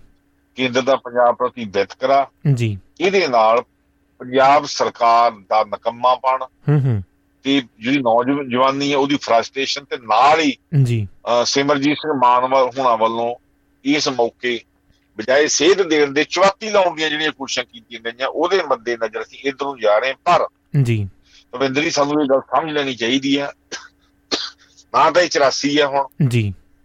ਨਾ 78 ਵਾਲੇ ਹਾਲਤ ਹੈ ਨਾ 95 ਵਾਲੇ ਇਹ 2022 ਆ। ਬਿਲਕੁਲ ਜੀ। ਇਹਦੇ ਸਿਆਸੀ ਤੌਰ ਤੇ ਦੁਨੀਆ 'ਚ ਵੀ ਬਹੁਤ ਵੱਡਾ ਬਦਲਾਅ ਆ ਗਿਆ। ਜੀ। ਭਾਰਤ 'ਚ ਵੀ ਬਹੁਤ ਵੱਡਾ ਬਦਲਾਅ ਆ ਗਿਆ। ਭਾਰਤ ਦੇ ਪੋਲੀਟੀਕਲ ਸਿਸਟਮ ਵੀ ਬਹੁਤ ਵੱਡਾ ਬਦਲਾਅ ਆ ਗਿਆ। ਜੀ। ਤੁਸੀਂ ਕੋਈ ਉਸ ਤਰ੍ਹਾਂ ਦੀ ਨਵੀਂ ਅੱਗ ਨਾ ਕੇਂਦਰ ਸ਼ੁਰੂ ਕਰੇ ਨਾ ਪੰਜਾਬ ਕਰੇ। ਜੀ। ਅਸੀਂ ਆਲਰੇਡੀ ਬਹੁਤ ਵੇਖ ਲਿਆ। ਜੀ। ਉਮੀਦ ਕਰਦੇ ਹਾਂ ਉਮੀਦ ਕਰਦੇ ਹਾਂ ਕਿ ਇਸ ਮੌਕੇ ਸਿਆਸੀ ਪਾਰਟੀਆਂ ਹੂੰ ਹੂੰ। ਖਾਸ ਤੌਰ ਤੇ ਸ਼੍ਰੋਮਣੀ ਅਕਾਲੀ ਦਲ ਦਾ ਬੌਂਡ ਦਾ ਰੋਲ ਨਿਭਾਊਗਾ। ਜੀ। ਜਿਹਦੇ ਨਾਲ ਪੰਜਾਬ ਦੀ ਨੌਜਵਾਨੀ ਨੂੰ ਕੋਈ ਢਾਰ ਸੂ ਕਿ ਉਹਦਾ ਵਾਲੀਵਾਸ ਹੈਗਾ। ਜੀ। ਲੇਕਿਨ ਜੇਕਰ ਇਹ ਸਥਿਤੀ ਇਉਂ ਹੀ ਬਣੀ ਰਹੀ ਭੁਪਿੰਦਰ ਜੀ ਫਿਰ ਅਮਰਤਪਾਲ ਸਿੰਘ ਜਿੱਧਰ ਨੂੰ ਜਾ ਰਿਹਾ ਉਸ ਮਾਮਲੇ ਤੇ ਫਿਰ ਆਉਣ ਵਾਲੇ ਸਮੇਂ ਕੀ ਆਪਾਂ ਨਹੀਂ ਕਰ ਸਕਦੇ ਬਿਲਕੁਲ ਬਰੜ ਸਾਹਿਬ ਇੱਧਰ ਹੀ ਆਉਣ ਲੱਗਾ ਸੀ ਮੈਂ ਥੋੜਾ ਜਿਹਾ ਜੀ ਹੋਰ ਪਹਿਲਾਂ ਜਿਹੜੀ ਆਪਾਂ ਕੱਦੂ ਕੰਦੂ ਖੇੜੇ ਦੀ ਗੱਲ ਕੀਤੀ ਸੀ ਤੇ ਸਰਾ ਸਾਹਿਬ ਨੇ ਚੇਤੇ ਦਿਵਾਇਆ ਹੈ। ਕਹਿੰਦੇ ਉਦੋਂ ਗੱਲ ਹੁੰਦੀ ਸੀ ਭਈ ਇਹ ਨਾਰਾ ਹੁੰਦਾ ਸੀ ਉਹਨਾਂ ਸਮਿਆਂ ਦੇ ਵਿੱਚ ਕਿ ਕੰਦੂ ਖੇੜਾ ਕਰੂ ਨਬੇੜਾ। ਬਿਲਕੁਲ ਬਿਲਕੁਲ ਜੀ। ਬਿਲਕੁਲ ਇਹਦਾ ਮਤਲਬ ਉਹ ਜੀ। ਉਹਨਾਂ ਦੇ ਉਦੋਂ ਵੇਖੀ ਆ ਜਾਂ ਪੜ੍ਹੇ ਆ ਜਾਂ ਹੰਡਾਏ ਬਿਲਕੁਲ ਜੀ।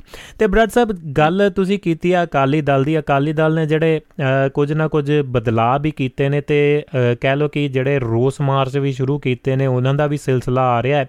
ਪਰ ਮੈਂ ਗੱਲ ਉੱਥੇ ਫਿਰ ਲੈ ਕੇ ਆਵਾਂਗਾ ਕੁੱਕੀ ਗਿੱਲ ਹੋਣਾ ਵਾਲੀ, ਕਿ ਉਹਨਾਂ ਨੇ ਜਿਹੜੀ ਹਾਮੀ ਭਰੀ ਆ ਜਾਂ ਇੱਕ ਤਰ੍ਹਾਂ ਦਾ ਇਸ਼ਾਰਾ ਜ਼ਰੂਰ ਕੀਤਾ ਹੈ ਕਿ ਅਕਾਲੀ ਦਲ ਜਾਂ ਜਿਹੜਾ ਬੇਦਬੀ ਦੇ ਮਸਲੇ ਨੇ ਜਾਂ ਹੋਰ ਚੀਜ਼ਾਂ ਨੇ ਜਾਂ ਜਿਹੜੀ ਛਵੀ ਨੂੰ ਕਿਸੇ ਵੀ ਕੌਮ ਦੀ ਛਵੀ ਨੂੰ ਜਿਹੜਾ ਆਪਾਂ ਵਿਗਾੜਨਾ ਹੁੰਦਾ ਤੇ ਉਹਨੂੰ ਕਿੱਥੇ ਤੱਕ ਇੰਟਰਨੈਸ਼ਨਲ ਲੈਵਲ ਤੱਕ ਜਾ ਕੇ ਵਿਗਾੜਨ ਦੀ ਗੱਲ ਹੁੰਦੀ ਹੈ ਤੇ ਕਿਹੋ ਜਿਹਾ ਮਾਹੌਲ ਬਣਾਇਆ ਜਾਂਦਾ, ਸਿਰਜਿਆ ਜਾਂਦਾ, ਉਹ ਚਲੋ ਵੱਖਰੀਆਂ ਵੱਡੀਆਂ ਗੱਲਾਂ ਨੇ, ਪਰ ਸਮਝਣ ਵਾਲੇ ਚੀਜ਼ ਸਮਝਦੇ ਨੇ।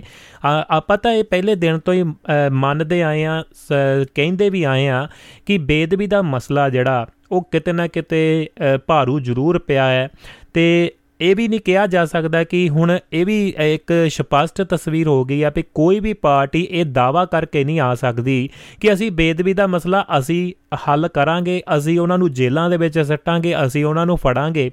ਤੇ ਇੱਕ ਪਾਸਿਓਂ ਤਾਂ ਕਹਿ ਸਕਦਾ ਕਿ ਅਕਾਲੀ ਦਲ ਦੇ ਉੱਤੇ ਕਲੀਨ ਸ਼ੀਟ ਕਲੀਨ ਸ਼ੀਟ ਤਾਂ ਕਹਿ ਸਕਦੇ ਆ ਕਿ ਜਿਹੜੇ ਸੂਝਵਾਨ ਜਾਂ ਇਸ ਚੀਜ਼ ਨੂੰ ਸਮਝਦੇ ਨੇ, ਸਿਆਸਤ ਨੂੰ ਵਿਚਾਰਦੇ ਨੇ, ਡੂੰਘਾਈ ਦੇ ਨਾਲ ਦੇਖਦੇ ਨੇ, ਉਹਨਾਂ ਦੀਆਂ ਨਜ਼ਰਾਂ ਦੇ ਵਿੱਚ ਤਾਂ ਕਲੀਨ ਚਿੱਟ ਕਹਿ ਸਕਦੇ ਆ ਕਿ ਮਤਲਬ ਕਿ ਉਹ ਪਹਿਲਾ ਨਾ ਸੀਗਾ, ਨਾ ਸੀ ਤੇ ਜਿਨ੍ਹਾਂ ਨੇ ਕਰਨਾ ਸੀ, ਜਿਨ੍ਹਾਂ ਨੇ ਕਰੋਨਾ ਸੀ, ਉਹ ਫਾਇਦਾ ਲੈ ਗਏ ਤੇ ਉਹੀ ਹਕੂਮਤਾਂ ਦੇ ਵਿੱਚ ਤੁਰੇ ਫਿਰਦੇ ਨੇ ਇਸ ਵਕਤ। ਤੇ ਉਹ ਚੀਜ਼ਾਂ ਨੂੰ ਦੇਖਿਆ ਜਾਵੇ, ਤਾਂ ਜੇ ਅਕਾਲੀ ਦਲ ਸ਼੍ਰੋਮਣੀ ਅਕਾਲੀ ਦਲ ਦੀ ਗੱਲ ਨਹੀਂ ਕਰਾਂਗਾ, ਇੱਥੇ ਅਕਾਲੀ ਦਲ ਦੀ ਗੱਲ ਕਰਾਂਗਾ, ਜਿਹੜਾ 100 1920 ਦੇ ਵਿੱਚ ਜਿਸ ਦੀ ਸਥਾਪਨਾ ਹੋਈ ਤੇ ਉਸ ਨੂੰ ਹੀ ਜਿਹੜਾ ਲੈ ਕੇ ਅੱਗੇ ਸਾਰਾ ਕੁਝ ਤੁਰਿਆ। ਤੇ ਜੇਕਰ ਸ਼ਰਮਨੀ ਅਕਾਲੀ ਦਲ ਜਿਹੜੀ ਕਿਸੇ ਦੀ ਵੀ ਸਲਾਹ ਆ ਜਾਂ مشਵਰਾ ਆ, ਇੰਨੇ ਵਧੀਆ ਲੋਕ, ਇੰਨੇ ਮਤਲਬ ਕਿ ਸੂਝ-ਬੂਝ ਰੱਖਣ ਵਾਲੇ, ਇੰਨੀ ਡੁਗਾਈ ਦੇ ਨਾਲ ਸਿਆਸਤ ਨੂੰ ਸਮਝਣ ਵਾਲੇ ਲੋਕ ਪੰਜਾਬ ਦੇ ਵਿੱਚ ਵੀ ਬੈਠੇ ਨੇ, ਤਾਂ ਪਾਰਟੀਆਂ ਕਿਉਂ ਨਹੀਂ ਉਹਨਾਂ ਦਾ ਹੱਥ ਫੜਦੀਆਂ? ਸਲਾਹਕਾਰ ਲਾਏ ਜਾਂਦੇ ਨੇ, ਉਹਨਾਂ ਨੂੰ ਤਨਖਾਹਾਂ ਲੱਖਾਂ ਕਰੋੜਾਂ ਦੇ ਵਿੱਚ ਦਿੱਤੀਆਂ ਜਾਂਦੀਆਂ ਨੇ। ਇਹੋ ਜਿਹੇ ਸਲਾਹਕਾਰ ਜਾਂ ਇਹੋ ਜਿਹੇ ਲੋਕਾਂ ਨੂੰ ਜੇਕਰ ਨਾਲ ਜੋੜਿਆ ਜਾਵੇ, ਤਾਂ ਕੀ ਸ਼ਰਮਨੀ ਅਕਾਲੀ ਦਲ ਜਿਹੜੀ ਆ ਦੁਬਾਰਾ ਆਪਣੀ ਹੋਂਦ ਬਣਾ ਸਕਦੀ ਆ ਜਾਂ ਲੋਕਾਂ ਦੇ ਵਿੱਚ ਕੁਝ ਨਵਾਂ ਸੰਦੇਸ਼ ਲੈ ਕੇ ਅ, ਕ- ਇੱਕ ਤਾਂ ਮੌਕਾ ਉਹਨਾਂ ਕੋ ਇਹ ਵੀ ਆ ਕਿ ਜਿਹੜੀ ਬੀਜੇਪੀ ਦੇ ਨਾਲ ਰਿਸ਼ਤਾ ਸੀਗਾ ਉਹਨੂੰ ਤੋੜਿਆ ਵੀ ਹੈ ਤੇ ਆਪਣੀ ਹੋਂਦ ਬਣਾਉਣ ਦੇ ਵਿੱਚ ਪਹਿਲਾਂ ਜਦੋਂ 17 ਸੀਟਾਂ ਦੀ ਮੰਗ ਕਰਦੇ ਸੀ ਜਾਂ ਉਹ ਕਹਿੰਦੇ ਸੀ ਨਹੀਂ ਜੀ ਸਾਨੂੰ 65 ਚਾਹੀਦੀਆਂ ਨੇ ਤੁਸੀਂ 17 ਜਾਂ 3 ਸੀਟਾਂ ਹੀ ਕੱਢ ਦਿਓ ਜਾਂ ਅ, 10 ਸੀਟਾਂ ਵੱਧ ਤੋਂ ਵੱਧ ਕੱਢ ਦਿਓ ਤੇ ਸਾਨੂੰ ਅ, ਮਤਲਬ ਕਿ ਉਹਨਾਂ ਨੇ ਇੱਕ ਟੀਚਾ ਰੱਖ ਦਿੱਤਾ ਬੀਜੇਪੀ ਨੇ ਤਾਂ ਅਸੀਂ ਤੁਹਾਡੇ ਨਾਲ ਸਮਝੌਤਾ ਕਰਾਂਗੇ ਜੇ ਤੁਸੀਂ ਇੰਨੀਆਂ ਸੀਟਾਂ ਕੱਢਾਂਗੇ। ਵਿਗੜੀ ਵੀ ਉੱਥੋਂ ਹੀ ਆ 217 ਦੀ ਗੱਲ ਕਰੀਏ ਤਾਂ। ਤੇ ਉਹ ਜੇਕਰ ਅਕਾਲੀ ਦਲ ਨੂੰ ਆਪਣੇ ਪੈਰ ਲਾਉਣ ਦੇ ਲਈ ਇਹ ਤੋਂ ਵਧੀਆ ਚਾਂਸ ਕਿਵੇਂ ਦੇਖਦੇ ਹੋ ਕਿ ਕਦੇ ਵੀ ਮਿਲ ਸਕਦਾ ਜੇਕਰ ਪਾਰਟੀ ਇਸ ਦੇ ਵਿੱਚ ਗੱਲ ਸਮਝ ਸਕਣ ਜਾਂ ਇਸ ਨੂੰ ਚੰਗੇ ਸਲਾਹਕਾਰ ਚੰਗੀ ਸਲਾਹ ਦੇ ਸਕਣ ਜਾਂ ਹੁੰਗਾਰਾ ਅ, ਦੇਣ ਜਾਂ ਮਿਲ ਸਕਦਾ ਕਿਵੇਂ ਦੇਖਦੇ ਹੋ ਜੀ? ਭਵਿੰਦਰ ਜੀ ਪਹਿਲੀ ਗੱਲ ਤਾਂ ਸ਼੍ਰੋਮਣੀ ਅਕਾਲੀ ਦਲ ਇੱਕੋ ਹੀ ਆ। ਜੀ। ਇਹੋ ਹੀ ਲੀਗਲੀ ਹੈ ਰਜਿਸਟਰਡ ਜੀ। ਜਿਹਦਾ ਚੋਣ ਨਿਸ਼ਾਨ ਤੱਕੜੀ ਹੈ। ਇਹਦੇ। ਨਾਲ ਬਾਦਲ ਨਾਂ ਜਿਹੜਾ ਜੋੜਿਆ ਜਾਂਦਾ ਇਹ ਸਿਰਫ ਸਿਰਫ ਕਿਉਂਕਿ ਗੁਰਚਰਨ ਸਿੰਘ ਟੋੜਾ ਵੱਖ ਹੋ ਗਏ ਸੀ ਜੀ। ਉਹਨਾਂ ਨੇ ਸਰਬਹਿੰਦ ਅਕਾਲੀ ਦਲ ਬਣਾਇਆ ਸੀ। ਜੀ। ਸਿਮਰਜੀਤ ਸਿੰਘ ਮਾਨ ਨੇ ਅਕਾਲੀ ਦਲ ਅੰਮ੍ਰਿਤਸਰ। ਅੰਮ੍ਰਿਤਸਰ ਬਣ ਜੀ। ਹਾਂਜੀ। ਇਦੋਂ ਪਹਿਲਾਂ ਸ਼੍ਰੋਮਣੀ ਏਕੀਕਰਤ ਅਕਾਲੀ ਦਲ ਵੀ ਰਿਹਾ ਪੰਥਕ ਅਕਾਲੀ ਦਲ ਵੀ ਰਿਹਾ ਜੀ। ਸੋ ਡਿਸਟਿੰਕਸ਼ਨ ਦੇ ਤੌਰ ਤੇ ਇਹਨਾਂ ਦੇ ਨਾਂ ਨਾਲ ਸ਼੍ਰੋਮਣੀ ਅਕਾਲੀ ਦਲ ਬਾਦਲ ਜੁੜੇ। ਜੀ। ਲੇਕਿਨ ਜੇ ਲੀਗਲ ਦੇ ਤੌਰ ਤੇ ਵੇਖੀ ਤੇ ਚੋਣ ਨਿਸ਼ਾਨ ਜਿਹੜਾ ਤੱਕੜੀ ਚੋਣ ਨਿਸ਼ਾਨ ਹੈ ਹੂੰ ਹੂੰ। ਜਾਂ ਜਿਹੜਾ ਇਲੈਕਸ਼ਨ ਕਮਿਸ਼ਨ ਕੋਲੇ ਆ ਰਜਿਸਟ੍ਰੇਸ਼ਨ ਉਹ ਸ਼੍ਰੋਮਣੀ ਅਕਾਲੀ ਦਲ ਦੀ ਇਸੇ ਜੀ। ਹੁਣ ਦੂਜੀ ਗੱਲ ਸ਼੍ਰੋਮਣੀ ਅਕਾਲੀ ਦਲ ਮਤਲਬ ਜਿਹੜਾ ਬੇਅਦਬੀ ਮਾਮਲੇ ਚ ਉਹ- ਉਹਨਾਂ ਦਾ ਰੋਲ ਕੀ ਸੀ? ਜੀ। ਭਵਿੰਦਰ ਜੀ ਸ਼੍ਰੋਮਣੀ ਅਕਾਲੀ ਦਲ ਬੇਅਦਬੀ ਬਾਰੇ ਸੋਚ ਨਹੀਂ ਸਕਦਾ ਜੀ। ਜੋ ਉਹਨਾਂ ਤੋਂ ਬਲ- ਬੱਜਰ ਮਿਸਟੇਕ ਉਹ ਹੋਈ ਕਿ ਇੱਕ ਤਾਂ ਉਹਨਾਂ ਦੇ ਰਾਹ 'ਚ ਹੋਇਆ। ਹੂੰ ਹੂੰ। ਤੁਸੀਂ ਮੌਰਲੀ ਜ਼ਿੰਮੇਵਾਰ ਹੁੰਦੇ ਕੋਈ ਘਟਨਾ ਜੀ। ਇਸ ਤਰ੍ਹਾਂ। ਬਿਲਕੁਲ ਜੀ। ਨੰਬਰ 2 ਜਿਹੜਾ ਡੇਰਾ ਸਰਸਾ ਹੈ ਉਹਦਾ ਕੱਲਾ ਸ਼੍ਰੋਮਣੀ ਅਕਾਲੀ ਦਲ ਨੇ ਸਾਰੀਆਂ ਪਾਰਟੀਆਂ ਨੂੰ ਬਲੈਕਮੇਲ ਬਿਲਕੁਲ ਜੀ। ਜੀ। ਇਹ ਸਾਨੂੰ ਗੱਲ ਸਮਝਣੀ ਪਊ। ਜੀ। ਉੱਥੇ ਅਕਾਲੀ ਦਲ ਵੀ ਜਾਂਦਾ ਹੈ ਸਾਰੀਆਂ ਪਾਰਟੀਆਂ ਜਾਂਦੀਆਂ। ਜੀ। ਔਰ ਖਾਸ ਤੌਰ ਤੇ ਬਠਿੰਡਾ ਮਾਨਸਾ ਬਰਨਾਲਾ ਇਸ ਏਰੀਏ 'ਚ ਇਹਨਾਂ ਦੀ ਬਹੁ ਗਿਣਤੀ ਹੈ ਜਿਹੜੀ। ਫਰੀਦਕੋਟ ਸਮੇਤ। ਉਹਦੇ ਨਾਲ ਸਿਆਸੀ ਆਗੂਆਂ ਦੀ ਇਹ ਕਮਜ਼ੋਰੀ ਬਣ ਗਿਆ ਸੀ। ਜੀ। ਸ਼੍ਰੋਮਣੀ ਅਕਾਲੀ ਦਲ ਤੋਂ ਬੱਜਰ ਮਿਸਟੇਕ ਇਹ ਹੋਈ ਕਿ ਇਹਨਾਂ ਨੇ ਉਹ ਜਾਂਚ ਜਿਹੜੀ ਬਿਲਕੁਲ ਸਹੀ ਉਧਰ ਨੂੰ ਜਾ ਰਹੀ ਸੀ ਜੀ। ਉਹਨੂੰ ਕਨਕਲੂਡ ਨਹੀਂ ਕੀਤਾ। ਹੂੰ ਹੂੰ। ਜਿਹੜੀ ਅਸਲ ਜਾਂਚ ਇਹਨਾਂ ਦੀ ਜਿਹੜੀ ਅਸਲੀ ਜਾਂਚ ਮੰਨੀ ਜਾਂਦੀ ਹੈ ਜੀ। ਉਹ ਰਣਬੀਰ ਸਿੰਘ ਖੱਟੜਾ ਡੀਆਈਜੀ ਦੇ ਜਿਹਦੇ ਅਧੀਨ ਕੀਤੀ ਗਈ ਹੈ। ਉਹਨੂੰ ਹੀ ਸਹੀ ਮੰਨਿਆ ਜਾਂਦਾ ਹੈ। ਜੀ। ਹੁਣ ਵੀ ਉਸੇ ਨੂੰ ਭਗਵੰਤ ਮਾਨ ਸਰਕਾਰ ਨੇ ਵੀ ਉਸੇ ਨੂੰ। ਬਿਲਕੁਲ ਜੀ। ਹਾਂ ਇਹਨਾਂ ਦੀ ਜੋ ਮਿਸਟੇਕ ਇਹ ਸੀ ਕਿ ਰਾਸ਼ਟਰੀ ਤੌਰ ਤੇ ਉਹਨਾਂ ਦਾ ਨੇੜਤਾ ਹੋਣ ਕਰਕੇ ਜੀ। ਇਲੈਕਸ਼ਨਾਂ ਦਾ ਸਾਹਮਣੇ ਆਉਣ ਕਰਕੇ ਉਹਨਾਂ ਤੇ ਉਹ ਸਖਤੀ ਨਹੀਂ ਕੀਤੀ। ਜਿਹੜੀ ਕਰਨੀ ਬਣਦੀ ਸੀ। ਜੀ। ਇਸੇ ਕਰਕੇ ਇਹਨਾਂ ਤੇ ਇਹ ਦੋਸ਼ ਜ਼ਿਆਦਾ ਹੈ ਜੀ। ਲੇਕਿਨ ਬਾਅਦ ਦੇ ਵਿੱਚ ਇੱਕ ਸਰਕਾਰ ਇਸੇ ਮੁੱਦੇ ਤੇ ਬਣ। ਜੀ। ਆਪਾਂ ਸਾਰੇ ਜਾਣਦੇ ਕਾਂਗਰਸ ਸਰਕਾਰ ਇਸੇ ਮੁੱਦੇ ਤੇ ਬਣੀ ਹੈ। ਬਿਲਕੁਲ 5 ਸਾਲ ਉਹਨਾਂ ਨੇ ਰੱਜ ਕੇ ਰਾਜਨੀਤੀ ਕੱਢੀ ਕੀ ਹੱਲ ਨਿਕਲਿਆ ਜੀ। ਜਦੋਂ ਕਿ ਭਗਵੰਤ ਮਾਨ ਸਰਕਾਰ ਨੇ ਜਦੋਂ ਐਸਆਈਟੀ ਉਸੇ ਦੀ ਰਿਪੋਰਟ ਜਾਰੀ ਕੀਤੀ ਹੈ ਤਾਂ ਉਹਦੇ ਵਿੱਚ ਸਪਸ਼ਟ ਕਿਹਾ ਕਿ ਡੇਰਾ ਸਰਸਾ ਮੁਖੀ ਇਹਦੇ ਪਿੱਛੇ ਹੈ ਬਿਲਕੁਲ ਉਹਦੀ ਟੀਮ ਪਿੱਛੇ ਹੈ ਜੀ। ਦੋਸ਼ੀ ਦਾ ਸਾਹਮਣੇ ਹੈ ਬਿਲਕੁਲ। ਦੋਸ਼ੀ ਦਾ ਨਾਮ ਭਗਵੰਤ ਮਾਨ ਸਰਕਾਰ ਮੁੱਕਰਦੀ ਹੈ ਨਾ ਕੋਈ ਹੋਰ ਹੈ ਨਾ ਕੋਈ ਪੰਜਾਬੀਆਂ ਨੂੰ ਵੀ ਪਤਾ ਹੈ। ਜੀ। ਹੁਣ ਸਾਡੀ ਸਮੱਸਿਆ ਇਹ ਹੈ ਕਿ ਇੱਕ ਤਾਂ ਉਹਦੀ ਬੀਜੇਪੀ ਨਾਲ ਨੇੜਤਾ ਬਿਲਕੁਲ। ਹਰਿਆਣੇ ਦੇ ਵਿੱਚ। ਹੂੰ। ਜਿਹੜੇ ਬੰਦੇ ਨੂੰ ਐਡੀਆਂ ਭਾਰੀਆਂ ਸਜ਼ਾਵਾਂ ਮਿਲਦੀਆਂ ਹੁਣ ਉਹਨੂੰ ਸਮੇਂ-ਸਮੇਂ ਤੇ ਜ਼ਮਾਨਤਾਂ ਦੇ ਬਾਹਰ ਲਿਆਉਣਾ ਉਹ ਹਰ ਸਹੂਲਤਾਂ ਮੁਹੱਈਆ ਕੌਣ ਕਰਾਉਂਦਾ ਹੈ? ਯੂਜ਼ ਕਰਨਾ ਆ। ਬਿਲਕੁਲ ਜੀ। ਦੂਜੀ ਗੱਲ ਭਵਿੰਦਰ ਜੀ ਅਸੀਂ ਪੰਜਾਬੀ ਪੰਜਾਬ ਹੈ ਜਿਹੜਾ। ਹੂੰ ਹੂੰ। ਤੁਸੀਂ ਮੈਨੂੰ ਦੱਸੋ ਜੇ ਹੁਣ ਉਹਦੇ ਤੇ ਐਕਸ਼ਨ ਲੈਣਾ ਤਾਂ ਪੰਜਾਬ 'ਚ ਡੇਰੇ ਤਾਂ ਉਹਦੇ ਅੱਜ ਵੀ ਆਪਰੇਟ ਹੋ ਰਹੇ। ਬਿਲਕੁਲ ਜੀ। ਜੇ ਤੁਸੀਂ ਮੰਨਦੇ ਕਿ ਆਹ ਸੰਸਥਾ ਜਿਹੜੀ ਜ਼ਿੰਮੇਵਾਰ ਹੈ ਹੂੰ। ਤਾਂ ਸੰਸਥਾ ਨੂੰ ਕਿਉਂ ਨਹੀਂ ਕਿਸੇ ਨੇ ਐਫ ਆਈ ਆਰ ਸਰਸੇ ਸਿਰਸਾ ਡੇਰਾ ਸਿਰਸਾ ਦੀ ਜਿਹੜੀ ਬਣਦੀ ਹੈ ਜਾਂ। ਸਾਰੇ ਇਹ ਮੰਨਦੇ ਆ ਇਨਕਲੂਡਿੰਗ ਮਤਲਬ ਜਿਹੜੀ ਕਮਰ ਵਿਜੇ ਪ੍ਰਤਾਪ ਹੈ ਉਹ ਤੇ ਕੀ ਐਕਸ਼ਨ ਹੈ ਕੁਝ ਜੀ। ਇਸ ਕਰਕੇ ਇਸ ਮੁੱਦੇ ਨੂੰ ਤੁਸੀਂ ਕਿੰਨਾ ਕੁ ਲਿਜਾਓਗੇ? ਹੁਣ ਦੂਜਾ ਜੋ ਬੇਅਦਬੀ ਵਾਲੀ ਗੱਲ ਉਦੋਂ ਬਾਅਦ ਹੈ ਘਟਨਾਵਾਂ ਕਿੰਨੀਆਂ ਹੋਈਆਂ? ਜੀ ਬਿਲਕੁਲ। 365 370 ਘਟਨਾਵਾਂ ਹੋਈਆਂ। ਜੀ। ਲੇਕਿਨ ਭਪਿੰਦਰ ਜੀ ਹੁਣ ਗੱਲ ਕਲੀਅਰ ਕਰਦੀ ਬੇਅਦਬੀ ਜਿਹੜੀ ਐਡੀ ਵੱਡੀ ਸ਼ਕਤੀ ਹੈ ਐਡਾ ਵੱਡਾ ਧਾਰਮਿਕ ਫਲਸਫਾ ਉਹਦੀ ਬੇਅਦਬੀ ਕਰ ਹੀ ਨਹੀਂ ਸਕਦਾ। ਬਿਲਕੁਲ ਜੀ ਜੀ। ਆਪਾਂ ਇਸ ਪ੍ਰੋਗਰਾਮ 'ਚ ਵਾਰ-ਵਾਰ ਵਾਰ-ਵਾਰ ਕਿਹਾ ਕਿ ਕਿਸੇ ਫਿਲਾਸਫੀ ਦੀ ਬੇਅਦਬੀ ਉਦੋਂ ਹੁੰਦੀ ਜਦੋਂ ਉਹਨੂੰ ਮੰਨਣ ਤੋਂ ਇਨਕਾਰ ਕਰ ਬਿਲਕੁਲ ਜੀ। ਫਿਲਾਸਫੀ ਦੀ ਬੇਅਦਬੀ ਜਿਸ ਤਰੀਕੇ ਦੇ ਨਾਲ ਇਹ ਕੋਸ਼ਿਸ਼ਾਂ ਕੀਤੀਆਂ ਜਾ ਰਹੀਆਂ ਇਹਨਾਂ ਨਹੀਂ ਹੁੰਦੀ। ਜੀ। ਲੇਕਿਨ ਜੇਕਰ ਇਹ ਮੁੱਦੇ ਤੇ ਹੁਣ ਜਿਵੇਂ ਅਮਰਤਪਾਲ ਸਿੰਘ ਖਾਲਸਾ ਨੇ ਆਖਿਆ ਕਿ ਅਸੀਂ ਤਾਂ ਭਾਈ ਉਹਨੂੰ ਉੱਥੇ ਸ਼ੋਧਾ ਲਾ ਦਿਆ ਹੂੰ। ਹੁਣ ਉਹ ਬਹੁਤਿਆਂ ਲੋਕਾਂ ਨੂੰ ਅਪੀਲ ਤਾਂ ਕਰਦੀ ਹੈ ਕਿ ਇੰਨੀਆਂ ਘਟਨਾਵਾਂ ਹੋ ਰਹੀਆਂ ਇਸ ਮਾਮਲੇ 'ਚ ਪੁਲਿਸ ਕੀ ਕਰ ਜੀ। ਲੇਕਿਨ ਭੁਪਿੰਦਰ ਜੀ ਸਾਨੂੰ ਕਿਤੇ ਨਾ ਕਿਤੇ ਸਮੇਂ ਦੇ ਨਾਲ ਆਪਣੇ ਮਾਈਂਡ ਸੈੱਟ ਕਰਕੇ ਅੱਗੇ ਵਧਣਾ ਪਊਗਾ। ਬਿਲਕੁਲ ਇਸ ਫਲਸਫੇ ਦੀ ਬੇਅਦਬੀ ਨਹੀਂ ਕੀਤੀ ਜਾ ਸਕਦੀ। ਜੀ। ਜਿਹੜਾ ਮਨੁੱਖਤਾ ਦੀ ਭਲਾਈ ਮਨੁੱਖਤਾ ਨੂੰ ਸੇਧ ਦਿੰਦਾ ਹੈ ਹੂੰ ਹੂੰ। ਜਿਹੜਾ ਜਾਤ ਪਾਤ ਹਰ ਵਿਤਕਰੇ ਤੋਂ ਉੱਪਰ ਹੈ ਜੀ। ਜਿਹੜੀ ਸਿਧਾਂਤ ਹੈ ਸਿਧਾਂਤ ਦੀ ਬੇਅਦਬੀ ਨਹੀਂ ਜੀ ਬਿਲਕੁਲ। ਲੇਕਿਨ ਸਾਨੂੰ ਜਿਤਾਇਆ ਜਾਂਦਾ ਕਿ ਯੈਸ ਹੂੰ। ਤੁਸੀਂ ਦਿਲ ਦੀ ਘਟਨਾਵਾਂ ਵੇਖ ਜੀ। ਸੋ ਭੁਪਿੰਦਰ ਜੀ ਇਹ ਗੱਲ ਸਾਨੂੰ ਸਮਝਣਾ ਦੂਜੀ ਗੱਲ ਸਿਆਸੀ ਤੌਰ ਤੇ ਇਹ ਮੁੱਦੇ ਜਿਹੜੇ ਧਾਰਮਿਕ ਹੁੰਦੇ ਆ ਇੱਕ ਲੈਵਲ ਤੱਕ ਸੇਧ ਦੇ ਸਕਦੇ ਜੀ। ਲੇਕਿਨ ਇਹਨਾਂ ਤੇ ਸੇਧ ਲੈ ਕੇ ਜਦੋਂ ਤੁਸੀਂ ਸਰਕਾਰਾਂ ਬਣਾਉਣ ਦੀ ਕੋਸ਼ਿਸ਼ ਕਰੋਗੇ ਜੀ। ਜਾਂ ਵੱਖਰੇ ਦੇਸ਼ ਬਣਾਉਣ ਦੀ ਕੋਸ਼ਿਸ਼ ਕਰੋਗੇ ਜੀ। ਤਾਂ ਭੁਪਿੰਦਰ ਜੀ ਫਿਰ ਇਹ ਤੁਹਾਨੂੰ ਘੱਟੋ ਘੱਟ ਸਮੇਂ ਦੇ ਨਾਲ ਜੀ। ਬਾਣੀ ਦੇ ਜੇ ਬਾਣੀ ਨੂੰ ਹੀ ਸਮਝ ਲਈਏ ਜੀ। ਬਾਬਰ ਬਾਣੀ ਪੜ੍ਹ ਲਓ। ਹੂੰ ਹੂੰ। ਉਹ ਉਹਦੇ ਫਸਟ ਗੁਰੂ ਨਾਨਕ ਸਾਹਿਬ ਨੇ ਆਖਿਆ। ਜੀ। ਪਠਾਣਾ ਨੂੰ ਜਦੋਂ ਉਹ ਜਾ ਕੇ ਜੰਤਰ ਮੰਤਰ ਕਰਨ ਲੱਗੀ ਜਦੋਂ ਮੁਗਲ ਚੜ ਕੇ ਆਏ ਆ ਜੀ। ਕਿ ਭਾਈ ਇਹ ਚੀਜ਼ਾਂ ਨਹੀਂ ਅਸਰ ਕਰਦੀਆਂ ਗਈਆਂ। ਹੂੰ ਉਹਨੂੰ ਵੈਲ ਪ੍ਰਪੇਅਰ ਹੋਣਾ ਪਊਗਾ। ਜੀ। ਇਸੇ ਇਹ ਸੇਧ ਜੀ ਮੁਗਲਾਂ ਵਾਸਤੇ ਸਾਰਿਆਂ ਵਾਸਤੇ ਹੀ ਹੈ ਜੀ। ਵਕਤ ਪਛਾਣੇ ਬੰਦਾ ਹੋਏ ਜਿਹੜਾ ਵਕਤ ਦੀ ਨਿਜਾਕਤ ਨਹੀਂ ਪਛਾਣਦਾ ਭੁਪਿੰਦਰ ਜੀ ਉਹ ਨੁਕਸਾਨ ਕਰਦਾ। ਬਿਲਕੁਲ ਜੀ। ਅਸੀਂ ਸਿੱਖ ਕੌਮ ਦੇ ਤੌਰ ਤੇ ਸਾਡੇ ਕੋਲੇ ਸਿਆਸੀ ਸ਼ਕਤੀ ਅਸੀਂ ਪੰਜਾਬ ਦੇ ਜਬ ਦੀ ਤਗੜੀ ਕਰੀਏ। ਜੀ। ਆਪਣੇ ਆਪ ਦੀ ਰਾਜਨੀਤੀ ਨੂੰ ਉਸ ਲੈਵਲ ਤੇ ਲਿਆਈਏ ਜਿਹਦੇ ਚ ਸਿੱਖ ਕੌਮ ਦਾ ਵੀ ਭਲਾ ਹੋਵੇ ਤੇ ਪੰਜਾਬ ਦਾ ਵੀ ਭਲਾ ਹੋਵੇ। ਜੀ। ਜਿਹੜੇ ਵਾਰ-ਵਾਰ ਸੰਕਲਪ ਅਮਰਪਾਲ ਸਿੰਘ ਦੇ ਰਿਹਾ ਖਾਲਸਾ ਰਾਜ ਦੀਆਂ ਆਧਾਰਨਾਂ ਦੇ ਰਿਹਾ ਮਹਾਰਾਣੀ ਸਿੰਘ ਦੀਆਂ ਆਪਾਂ ਪਹਿਲਾਂ ਵੀ ਜ਼ਿਕਰ ਕੀਤਾ ਸੀ ਉਹਦੇ ਵਿੱਚ ਵੀ ਸਿੱਖ ਮੈਜੋਰਟੀ ਕਰਕੇ ਨਹੀਂ ਰਾਜ ਕਰ ਰਹੀ ਸੀ ਸਿਧਾਂਤ ਕਰਕੇ ਰਾਜ ਕਰ ਰਹੀ ਜੀ। ਉਹਦੇ ਵਿੱਚ ਮੈਜੋਰਟੀ ਮੁਸਲਮਾਨਾਂ ਦੀ ਸੀ ਦੂਜੇ। ਨੰਬਰ ਤੇ ਹਿੰਦੂ ਕਮਿਊਨਿਟੀ ਹੋਣੀ। ਬਿਲਕੁਲ। 11 12% ਲੇਕਿਨ ਉਹ ਰਾਜ ਵਨ ਆਫ ਬੈਸਟ ਰਾਜ ਗਿਣਿਆ ਗਿਆ। ਐਡਮਿਨਿਸਟ੍ਰੇਸ਼ਨ ਕਰਕੇ। ਬਿਲਕੁਲ ਕੁਝ ਕਿਸੇ ਨੂੰ ਫਾਂਸੀ ਨਹੀਂ ਦਿੱਤੀ ਗਈ। ਜੀ। ਹਲੀਮੀ ਰਾਜ ਆਖਿਆ ਗਿਆ। ਜੀ। ਸੇਵਾ ਦਾ ਰਾਜ ਆਖਿਆ ਗਿਆ। ਲੇਕਿਨ ਜਿਹੜਾ ਸਾਡਾ ਹੁਣ ਦਾ ਮਤਲਬ ਹੈ ਅਸੀਂ ਭਈਆਂ ਨੂੰ ਭਈਏ ਕਹਿ ਰਹੇ ਹਾਂ। ਜੀ। ਜਿਹੜੇ ਮੈਂ ਉਹਦੇ ਵੀ ਜ਼ਿਕਰ ਕੀਤਾ ਸੀ ਕਿ ਜੇ ਤੁਹਾਡੀ ਇਹ ਮੂਲ ਬਾਣੀ ਹੈ ਨਾ ਬਿਲਕੁਲ ਜੀ। ਤੁਹਾਡੇ ਤੇ ਫਲਾਨਾ ਰਾਜ ਕਰੂਗਾ ਇਹ ਤੁਹਾਡੀ ਇੱਕ ਮੈਂ ਇੱਕ ਸ਼ਬਦ ਵਰਤਣਾ ਨਹੀਂ ਚਾਹੁੰਦਾ ਮੈਨੂੰ ਵਰਤਣਾ ਪੈਣਾ। ਜੀ। ਇਹ ਇੱਕ ਅਨਪੜ੍ਹ ਜਨਤਾ ਵਾਲੀ ਆਪਦੇ ਮੂੰਹ ਚੋਂ ਕੱਢੇ ਲਫ਼ਜ਼ ਹੈ ਸਹਿਮਤ ਹੈ ਜਿਹੜੇ ਸਾਰੀ ਕੌਮ ਨੂੰ ਹਾਈ ਢੰਗ ਦਿੰਦੇ ਆ। ਜੀ। ਸਿੱਖ ਕੌਮ ਅਮਰੀਕਾ ਕੈਨੇਡਾ ਦੇ ਵਿੱਚ ਪ੍ਰਧਾਨ ਮੰਤਰੀ ਦੇ ਅਹੁਦੇ ਤੱਕ ਪਹੁੰਚਣ ਵਾਲੀ ਹੈ। ਜੀ। ਅਮਰੀਕਾ ਕੈਨੇਡਾ ਦੇ ਵਿੱਚ ਜਾਂ ਵਿਦੇਸ਼ਾਂ ਦੇ ਵਿੱਚ ਹਰ ਕੰਟਰੀ ਦੇ ਵਿੱਚ ਸਿੱਖ ਬੜੇ ਸਨਮਾਨ ਲੈਵਲ ਤੇ ਪਹੁੰਚੇ ਹੋਏ ਆ। ਬਿਲਕੁਲ ਜੀ। ਤੇ ਤੁਹਾਡੀ ਬੋਲਬਾਣੀ ਸਾਨੂੰ ਉਹਨਾਂ 'ਚ ਸ਼ਾਮਲ ਕਰਦੀ ਹੈ ਫਿਰ। ਸਾਨੂੰ 50 ਸਾਲ ਜਾਂਦੇ। ਬਿਲਕੁਲ ਜੀ। ਤੁਹਾਨੂੰ ਕਿਹਨੇ ਅਧਿਕਾਰ ਦਿੱਤਾ ਇਸ ਤਰ੍ਹਾਂ ਦੀਆਂ ਸਥਿਤੀਆਂ ਪੈਦਾ ਕਰਕੇ?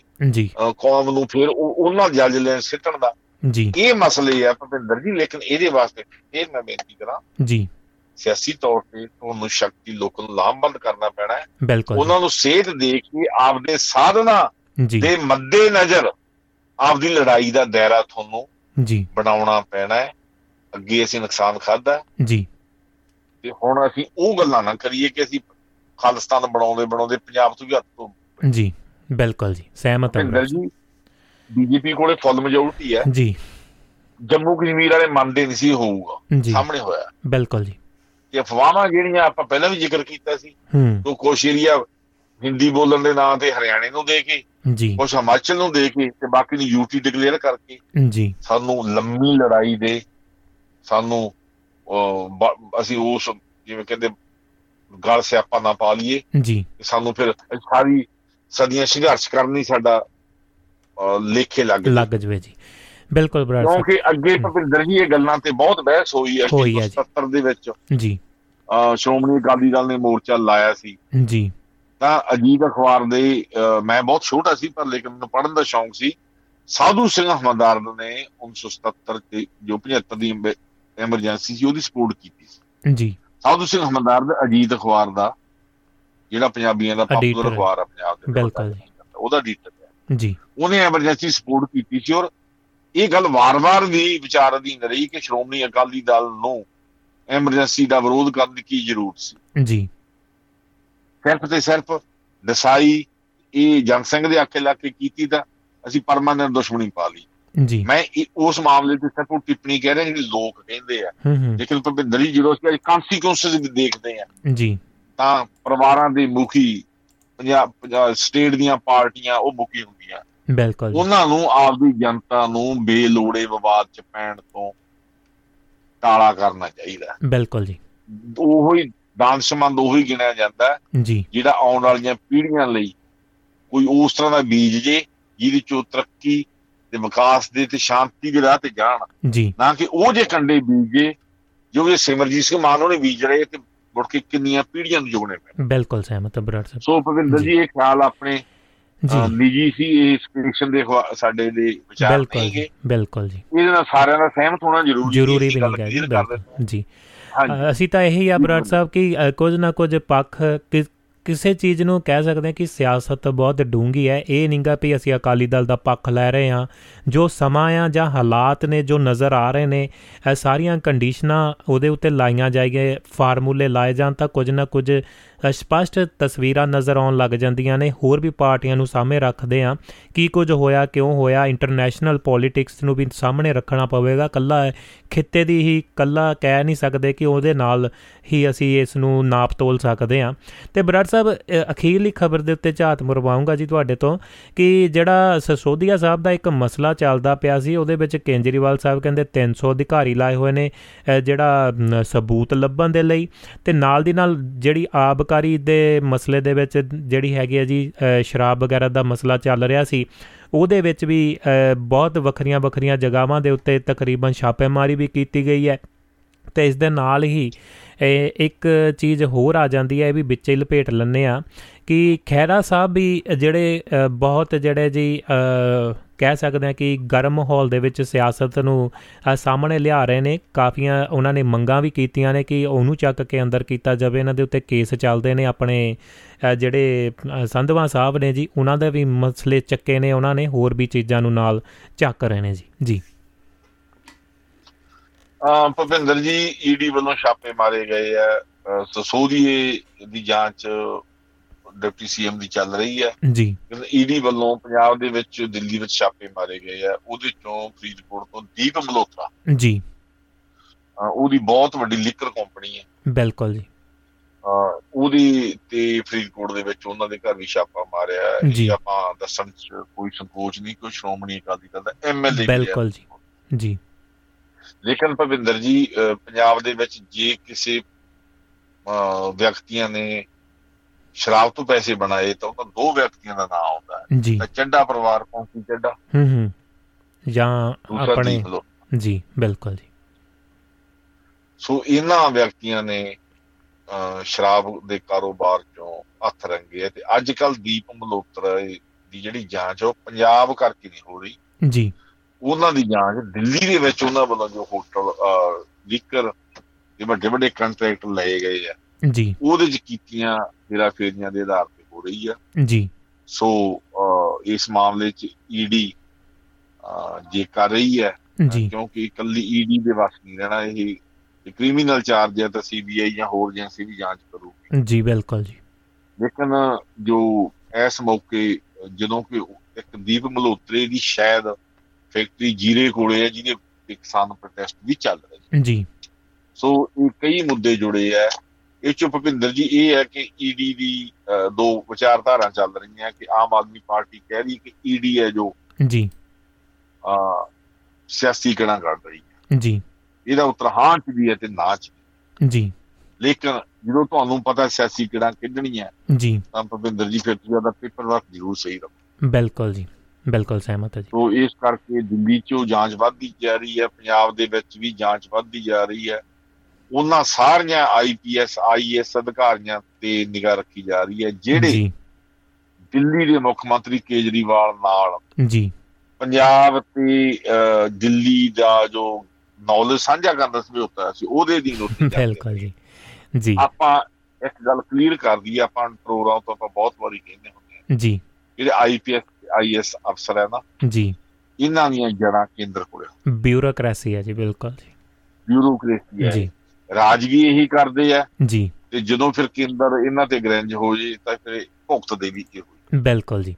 ਤੇ ਬਰਾੜ ਸਾਹਿਬ ਇਹਦੇ ਨਾਲ ਹਾਂਜੀ ਹਾਂਜੀ। ਗੱਲ ਪੂਰੀ ਕਰ ਲਓ ਫਿਰ ਇੱਕ ਗੱਲ ਹੋਰ ਨਾਲ ਜੋੜਨੀ ਹੈ ਜੀ ਮੈਂ। ਜੀ। ਨਹੀਂ ਦੱਸੋ। ਤੁਸੀਂ, ਆਪ ਦੀ ਗੱਲ ਕੀਤੀ ਆ ਦਿੱਲੀ ਦੇ ਮੰਤਰੀ ਜਿਹੜੇ ਗੌਤਮ ਵੱਲੋਂ ਵੀ ਜੀ ਬੁੱਧ ਧਰਮ ਸੰਬੰਧੀ ਜਿਹੜਾ ਟੀਕਾ ਟਿੱਪਣੀਆਂ ਜਾਂ ਹਿੰਦੂ ਦੇਵਾ ਦੇਵੀ ਦੇਵਤਿਆਂ ਦੀਆਂ ਜਿਹੜੀਆਂ ਪੂਜਾ ਕਰਨ ਸੰਬੰਧੀ ਸਹੁੰ ਚੁਕਾਉਣ ਦੇ ਨਾਲ ਸਿਆਸੀ ਮਾਹੌਲ ਜਿਹੜਾ ਗਰਮਾ ਗਿਆ ਹੈ ਜੀ ਉੱਥੇ ਵੀ? ਭੁਪਿੰਦਰ ਜੀ ਮੈਨੂੰ ਲੱਗਦਾ ਕਿ ਆਮ ਆਦਮੀ ਪਾਰਟੀ ਵਾਲੇ ਬੀਜੇਪੀ ਦੀ ਕਾਪੀ ਕਰ ਰਹੇ ਜੀ।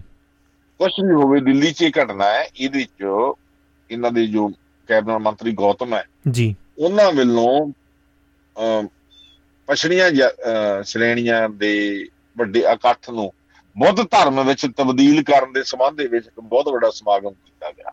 ਜੀ। ਹੁਣ ਸਵਾਲ ਇਹ ਉੱਠਦਾ ਕਿ ਕਨਵਰਜਨ ਦੇ ਤੌਰ ਤੇ ਆਪਾਂ ਕਿੰਨਾ ਕੁਝ ਕਹਿੰਦੇ ਆ ਹੂੰ। ਲੇਕਿਨ ਇਹ ਦਿੱਲੀ 'ਚ ਹੋਇਆ। ਜੀ। ਉਦੋਂ ਤੱਕ ਤਾਂ ਕੋਈ ਸਵਾਲ ਨਹੀਂ ਉੱਠਿਆ ਲੇਕਿਨ ਹੁਣ ਜੋ ਲੇਟੈਸਟ ਖਬਰ ਆ ਰਹੀ ਹੈ ਜੀ। ਕਿ ਉਹਨਾਂ ਨੇ ਐਂਡ ਦੇ ਵਿੱਚ ਸਹੁੰ ਚੁਕਾਈ ਹੈ ਸਾਰਿਆਂ ਨੂੰ ਕਿ ਤੁਸੀਂ ਇਦੋਂ ਬਾਅਦ ਹਿੰਦੂ ਦੇਵੀ ਦੇਵਤਿਆਂ ਨੂੰ ਨਹੀਂ ਮੰਨਣਾ ਅੱਛਾ ਜੀ। ਉਹਦੇ ਨਾਲ ਭਵਿੰਦਰ ਜੀ ਸਿਆਸੀ ਤੌਰ ਤੇ ਮਸਲੇ ਉਲਝ ਗਏ ਅਸੀਂ ਕਹਿੰਦੇ ਇੱਕ ਮਸਲਾ ਉਲਝ ਗਿਆ ਕਿਉਂਕਿ ਹਿਮਾਚਲ ਚ ਇਲੈਕਸ਼ਨ ਹੋ ਰਹੀ ਗੁਜਰਾਤ ਚ। ਹਰਿਆਣੇ 'ਚ ਵੀ ਹੋ ਗਿਆ ਜੀ ਹਿਮਾਚਲ ਹੈ ਜਿਹੜਾ ਜੀ। ਹਿਮਾਚਲ ਹੈ ਜਿਹੜਾ ਉਹ ਆਪਾਂ ਸਾਰੇ ਜਾਣਦੇ ਹਿੰਦੂ ਡੋਮੀਨੇਟਡ ਏਰੀਆ ਬਿਲਕੁਲ ਜੀ। ਉੱਥੇ ਧਰਮ ਸਿੱਧੇ ਤੌਰ ਤੇ ਫੈਕਟਰ ਹੈ ਆਪਾਂ ਜਾਣਦੇ ਹਾਂ। ਨਹੀਂ ਤਾਂ ਮੋਦੀ ਸਾਹਿਬ ਨੂੰ ਦੁਸਹਿਰਾ ਕੁੱਲੂ ਹੀ ਆ ਕੇ ਕਿਉਂ ਵੇਖਣਾ ਸੀ? ਦੁਸਹਿਰਾ ਤਾਂ ਦਿੱਲੀ ਵੀ ਸੀਗਾ। ਬਿਲਕੁਲ ਜੀ ਬਿਲਕੁਲ। ਜੀ। ਲੇਕਿਨ ਇਹ ਮੁੱਦਾ ਭਵਿੰਦਰ ਜੀ ਬਣ ਗਿਆ ਤੇ ਹੁਣ ਭਖ ਰਿਹਾ ਜੀ। ਹੁਣ ਕੇਜਰੀਵਾਲ ਸਾਹਿਬ ਕਿਹਨੂੰ ਕਿਹਨੂੰ ਛਡਾਉਣਗੇ ਤੇ ਕਿਵੇਂ ਛਡਾਉਣਗੇ ਜੀ। ਇਹ ਵੇਖਣ ਵਾਲਾ। ਬਿਲਕੁਲ ਹਰਿਆਣੇ ਦੇ ਵਿੱਚ ਵੀ ਬਿਗਲ ਵੱਜ ਗਿਆ ਜੀ ਅੱਜ। ਹਰਿਆਣੇ ਦੀਆਂ ਚੋਣਾਂ 'ਚ। ਵੀ। ਮੈਂ ਕਿਹਾ ਜੀ ਹਰਿਆਣੇ ਦੀਆਂ ਚੋਣਾਂ 'ਚ ਵੀ ਬਿਗਲ ਵੱਜ ਗਿਆ ਜੀ ਅੱਜ। ਭੁਪਿੰਦਰ ਜੀ ਹੁਣ ਇਹ ਚੋਣਾਂ ਦੇ ਮੌਸਮ ਆਉਣਗੇ। ਚੋਣੋ ਚੋਣੀ ਹੋਣਗੇ ਜੀ ਚੋਣਾਂ ਚੋਣਾਂ ਘਰ ਨਰੈਣ ਆਉਣਗੇ। ਜੀ ਨਵੇਂ ਨਵੇਂ ਨਾਰੇ ਲੱਗਣਗੇ। ਬਿਲਕੁਲ ਜੀ। ਮੈਂ ਕਹਿਣਾ ਤਾਂ ਨਹੀਂ ਚਾਹੁੰਦਾ ਮੰਦਰ ਬਣਨਗੇ ਤੇ ਮਾਜid ਲੈਣਗੇ ਬਿਲਕੁਲ ਜੀ ਬਿਲਕੁਲ। ਜੀ। ਭੁਪਿੰਦਰ ਜੀ ਸਾਡੀ ਇਹ ਕੌੜੀ ਸਜਾਈ ਹੈ। ਮੁੱਦਾਹੀਣ ਚੋਣਾਂ ਲੜੀਆਂ ਜਾ ਰਹੀਆਂ ਇਸ। ਵਿੱਚ। ਬਿਲਕੁਲ ਡੈਮੋਕ੍ਰੇਸੀ ਲਈ ਬਾਹਲੀ ਚੰਗੀ ਗੱਲ ਨਹੀਂ। ਜੀ। ਪਰ ਲੇਕਿਨ ਜੇਕਰ ਕਹੀਏ ਕਿ ਇਹਦੇ ਲਈ ਜ਼ਿੰਮੇਵਾਰ ਕੌਣ ਹੈ? ਇਹਦੇ ਲਈ ਉਹੋ ਹੀ ਹੈ ਭੁਪਿੰਦਰ ਜੀ ਕਾਂਗਰਸ ਪਾਰਟੀ। ਜੀ। ਜੇ ਵਿਰੋਧੀ ਧਿਰ ਚੋਂ ਹੋਵੇ ਜੇ ਉਹਦੇ ਕੋਲ ਇੱਕ ਏਜੰਡਾ ਹੋਵੇ ਜੀ। ਕਾਸ਼ ਰਾਹੁਲ ਗਾਂਧੀ ਦਾ ਕੋਈ ਹੋਰ ਭਰਾ ਹੁੰਦਾ ਕਾਇਮ। ਜੀ। ਠੀਕ ਹੈ ਨਾ? ਤਾਂ ਨਤੀਜੇ ਹੋਰ ਹੋਣੇ ਸੀ ਲੇਕਿਨ ਇਸ ਮੌਕੇ ਕਾਂਗਰਸ ਜੋ ਨਾ ਤਾਂ ਕੋਈ ਮੁੱਦਾ ਹੈ, ਨਾ ਆਪੋਜੀਸ਼ਨ ਪਾਰਟੀਆਂ ਹੈਗੀਆਂ। ਜੀ। ਇਸ ਕਰਕੇ ਜੋ ਮੋਦੀ ਹੈ ਤਾਂ ਮੁਮਕਿਨ ਹੈ। ਬਿਲਕੁਲ ਜੀ ਬਿਲਕੁਲ ਤੁਸੀਂ ਉਹਦੇ ਤੋਂ ਉਹਦਾ ਇਤਰਾਜ਼ ਤਾਂ ਤਾਂ ਕਰੋਗੇ ਨਾ ਜੇ ਤੁਹਾਡੇ ਕੋਲ ਅਲਟਰਨੇਟਿਵ ਹੋਵੇ। ਜੀ। ਹਾਂ ਲੇਕਿਨ ਅਸੀਂ ਇੰਨੀ ਕੁ ਉਮੀਦ ਕਰਦੇ ਹਾਂ ਤੇ ਪ੍ਰਾਰਥਨਾ ਕਰ ਸਕਦੇ ਹਾਂ ਬਾਹਰ ਬੈਠੇ। ਬਿਲਕੁਲ ਜੀ ਬਰਾੜ ਮੋਦੀ ਸਾਹਿਬ। ਆਪਦੀ ਪੰਜਾਬ ਤੋਂ ਨਿਗਾਹ ਪਾਸੇ ਹੀ ਸਾਹਿਬ ਰੱਖਣ। ਜੀ ਬਿਲਕੁਲ ਜੀ ਬਿਲਕੁਲ। ਥੈਂਕ ਯੂ ਬਰਾੜ ਸਾਹਿਬ ਅੱਜ ਅੱਜ ਜ਼ਿਆਦਾ ਸਮਾਂ ਲੈ ਗਿਆ ਜੀ ਅੱਧਾ ਘੰਟਾ ਲਿਆ ਸੀ ਤੇ ਤਕਰੀਬਨ ਅੱਧ- ਇੱਕ ਘੰਟੇ ਤੋਂ ਉੱਪਰ ਕਰ ਲਿਆ ਜੀ ਪ੍ਰੋਗਰਾਮ ਤੁਹਾਡੇ ਨਾਲ। ਤੇ ਮਾਫੀ ਵੀ ਚਾਹੁੰਦੇ ਆ ਜੀ ਤੁਸੀਂ ਮੁੱਦੇ ਛੇੜ ਹੋ, ਉਹ ਫਿਰ ਜਦੋਂ ਜ਼ਖਮ ਰੈਸ ਪੈਂਦੇ ਆ। ਵਿਸਤਾਰ ਚ ਜਾਣਾ ਬਹੁਤਾ ਅਹ, ਅੱਗੇ ਵੀ ਆਪਾਂ ਬੇਨਤੀ ਕਰਦੇ ਹਾਂ। ਕਿ ਅਸੀਂ ਤਾਂ ਹੰਡਾਇਆ ਵਾ। ਜੀ ਬਿਲਕੁਲ ਉਹ ਜੀ ਜਿਹੜੀਆਂ ਚੀਜ਼ਾਂ ਹੰਡਾਈਆਂ ਫਿਰ ਜੀ ਸਾਹਮਣੇ ਆ ਜਾਂਦੀਆਂ। ਤਿਆਰੀ ਨਹੀਂ ਕਰਨੀ। ਬਿਲਕੁਲ ਜੀ। ਉਹਦੇ ਚ ਇਹ ਪੰਜਾਬ ਦੀ ਸੁੱਖ ਮੰਗਣਾ ਮੇਰਾ ਮੈਂ ਤਾਂ ਆਪ ਦਾ ਸਭ ਤੋਂ ਵੱਡਾ ਧਰਮ ਕਹਿੰਦਾ ਹਾਂ। ਬਿਲਕੁਲ ਧਰਤੀ ਨੇ ਜਨਮ ਦਿੱਤਾ ਹੈ ਜੀ ਉਹਦੀ ਸੁੱਖ ਮੰਗਣਾ ਤਾਂ ਤੁਹਾਡਾ ਪਹਿਲਾ ਫਰਜ਼ ਹੈ ਫਰਜ਼ ਬਣਦਾ ਹੈ। ਚੱਲੀ ਜਾਣਾ ਜੀ ਬਿਲਕੁਲ। ਮਹਾਰਾਜ ਨੇ ਹਾਂਜੀ ਜੀ ਜੀ ਜੀ ਬਰਾੜ ਸਾਹਿਬ ਤੇ ਸਿਕੰਦਰ ਸਿੰਘ ਔਜਲਾ ਸਾਹਿਬ ਅਮਰਜੀਤ ਕੌਰ ਜੀ ਖੁਸ਼ਪਾਲ ਸਿੰਘ ਮਹਿਤਾ ਸਾਹਿਬ ਮਨਜੀਤ ਮਾਨ ਸਾਹਿਬ ਹਰਵਿੰਦਰ ਜੌਲ ਜੀ ਸਰਬਜੀਤ ਕੌਰ ਜੀ ਗੁਰਜੀਤ ਸਿੰਘ ਜੀ ਕੁਲਦੀਪ ਸਰਾਇਆ ਜੀ ਤੇ ਇਸ ਦੇ ਨਾਲ ਹੀ ਸਤਪਾਲ ਗਿਰੀ ਜੀ ਤੇ ਹਰਿੰਦਰ ਸਰਾਂ ਜੀ ਤੇ ਸਿਕੰਦਰ ਸਿੰਘ ਔਜਲਾ ਸਾਹਿਬ ਸਾਰੇ ਹੀ ਤੇ ਜੱਖੂ ਜੀ ਸਤਿ ਸ਼੍ਰੀ ਅਕਾਲ ਕਹਿ ਰਹੇ ਨੇ ਤੇ Brar Sahib have a nice weekend ਜੀ ਤੇ ਅਖੀਰ ਦੇ ਵਿੱਚ ਦੋ ਬੋਲ ਸਰੋਤਾ ਪਰਿਵਾਰ ਲਈ ਸਾਂਝੇ ਕਰਕੇ ਫਿਰ ਆਗਿਆ ਲੈਂਦੇ ਆ ਜੀ ਤੁਹਾਡੇ ਤੋਂ। ਭੁਪਿੰਦਰ ਜੀ ਸਾਰੀਆਂ ਸ਼ਖਸੀਅਤਾਂ ਦਾ ਬਹੁਤ ਬਹੁਤ ਧੰਨਵਾਦ। ਜੀ। ਜਿਹੜੇ ਸਾਨੂੰ ਸੁਣਦੇ ਆ ਆਪਦੇ ਕਮੈਂਟ ਦਿੰਦੇ ਆ। ਪਰ ਅਗੇਨ ਜੀ। ਸਾਡੀਆਂ ਆਪਣਾ ਜਿਹੜਾ ਪ੍ਰੋਗਰਾਮ ਹੁੰਦਾ ਇਹ ਜਿਵੇਂ ਕਹਿੰਦੇ ਵੀ ਦਿਲ ਚੋਂ ਬਿਲਕੁਲ ਜੀ। ਇਹਦੀ ਆਪਾਂ ਕਦੇ ਤਿਆਰੀ ਨਹੀਂ ਕੀਤੀ। ਜੀ। ਕਦੇ ਡਿਸਕਸ ਨਹੀਂ ਕੀਤਾ। ਨਾ ਜੀ। ਜਿਹੜਾ ਹੈ ਹੈ। ਹੈ ਜੀ ਬਿਲਕੁਲ ਇਹ ਵਾਰੀ ਉਹ ਗਿੱਟੇ ਗੋਡੇ ਵੱਜ ਜਾਂਦੀ ਆ ਮਾਫੀ ਚਾਹੁੰਦਾ ਜੀ ਜੀ। ਗੱਲ ਵੱਧ ਵੀ ਨਿਕਲ ਸਕਦੀ ਬਿਲਕੁਲ ਜੀ।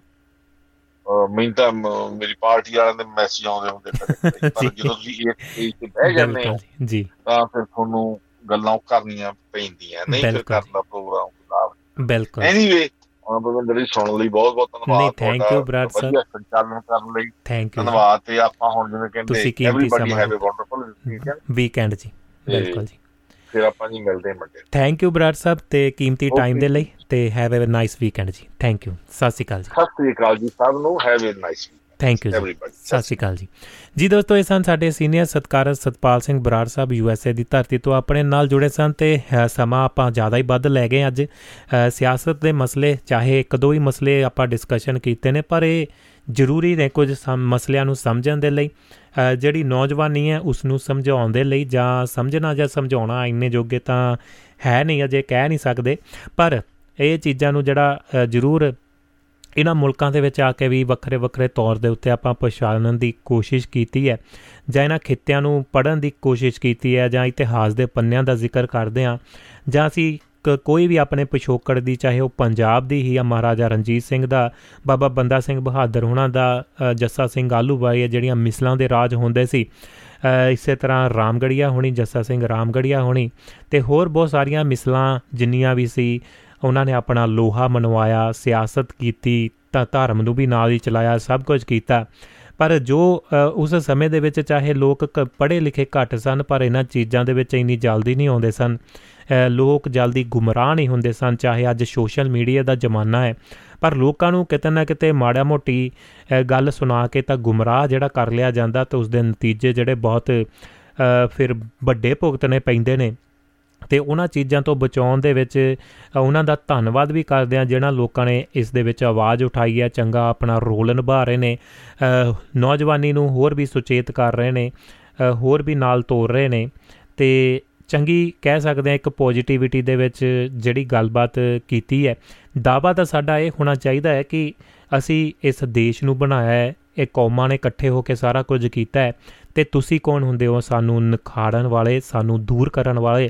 ਅਸੀਂ ਤਾਂ ਇਸ ਚੀਜ਼ ਦੇ, ਇਹਨਾਂ ਖਿੱਤਿਆਂ ਦੇ, ਇਹਨਾਂ ਆਪਣੇ ਦੇਸ਼ ਦੇ ਉੱਤੇ ਤੁਹਾਨੂੰ ਹੱਕ ਜਤਾਉਣਾ ਚਾਹੀਦਾ ਅਸੀਂ ਤਾਂ ਇਸ ਦੇ ਵਾਰਸ ਆ ਪਰ ਉਹੀ ਗੱਲ ਜਿਵੇਂ ਪਹਿਲਾਂ ਸਵਾਲ ਕੀਤਾ ਸੀ ਬਰਾੜ ਸਾਹਿਬ ਨੂੰ ਕਿ ਸਾਡੀ ਸੋਚ ਕਿਉਂ ਇਸ ਤਰ੍ਹਾਂ ਦੀ ਹੋ ਗਈ ਕਿ ਅਸੀਂ ਆਪਣਾ ਖਿਤਾਈ ਅਲੱਗ ਮੰਗਣ ਲੱਗ ਗਏ ਕਿ ਸਾਨੂੰ ਸਾਡੀ ਚੀਜ਼ ਦੇ ਦਿੱਤੀ ਜਾਵੇ ਤੇ ਅਸੀਂ ਆਪਣੇ ਆਪ ਨੂੰ ਅਲੱਗ ਕਰਨ ਲਈ ਤੁਰ ਪਏ ਆ ਤੇ ਉਸ ਚੀਜ਼ ਨੂੰ ਸਵਾਲ ਤਾਂ ਇਹੋ ਜਿਹੇ ਹੋਣੇ ਚਾਹੀਦੇ ਆ ਤੇ ਦਾਅਵੇ ਇਹ ਹੋਣੇ ਚਾਹੀਦੇ ਕਿ ਅਸੀਂ ਇਸ ਦੇਸ਼ ਨੂੰ ਬਣਾਇਆ, ਚਾਹੇ ਅਸੀਂ 2% ਸੀ, ਚਾਹੇ 4% ਸੀ, ਅਸੀਂ ਆਪਣਾ ਬੰਦਾ ਰੋਲ ਨਿਭਾਇਆ, ਸਾਡੇ ਸੂਰਮਿਆਂ ਨੇ, ਸਾਡੇ ਯੋਧਿਆਂ ਨੇ, ਸਾਡੇ ਉਹਨਾਂ ਫੌਜ ਦੇ ਵਿੱਚ ਚਾਹੇ ਜਿੱਥੇ ਵੀ ਮਰਜ਼ੀ ਆਪਣਾ ਕਰਦਾਰ ਨਿਭਾਇਆ ਹੈ ਤੇ ਅੱਗੇ ਹੋ ਕੇ ਨਿਭਾਇਆ ਹੈ, ਹਿੱਕਾਂ ਡਾਈਆਂ ਨੇ ਤੇ ਅਸੀਂ ਇਸ ਦੇਸ਼ ਦੇ ਵਾਰਸ ਆ ਜਿੰਨੇ ਤੁਸੀਂ ਹੋ ਉਨੇ ਹੀ ਅਸੀਂ ਆ ਤੁਸੀਂ ਸਾਨੂੰ ਕੌਣ ਹੁੰਦੇ ਹੋ ਬਾਹਰ ਕੱਢਣ ਵਾਲੇ।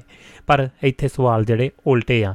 ਤੇ ਉਹਨਾਂ ਨੂੰ ਸਮਝਣ ਦੇ ਲਈ ਇਹ ਚੀਜ਼ਾਂ ਜਿਹੜੀਆਂ ਗੱਲਾਂ ਬਾਤਾਂ ਡਿਸਕਸ਼ਨ ਮੰਗਦੀਆਂ ਨੇ ਤੇ ਡੂੰਘਾਈ ਦੇ ਵਿੱਚ ਜਾਵਾਂਗੇ ਤਾਂ ਵਿਚਾਰਾਂਗੇ ਕੁਝ ਨਾ ਕੁਝ ਜ਼ਰੂਰ ਤੁਹਾਡੇ ਸਹਿਯੋਗ ਦੇ ਨਾਲ ਵੀ ਸਾਹਮਣੇ ਚੀਜ਼ਾਂ ਆਉਂਦੀਆਂ ਨੇ। ਐਪਰੀਸ਼ੀਏਟ ਕਰਨ ਲਈ ਧੰਨਵਾਦ ਹੈ ਜੀ।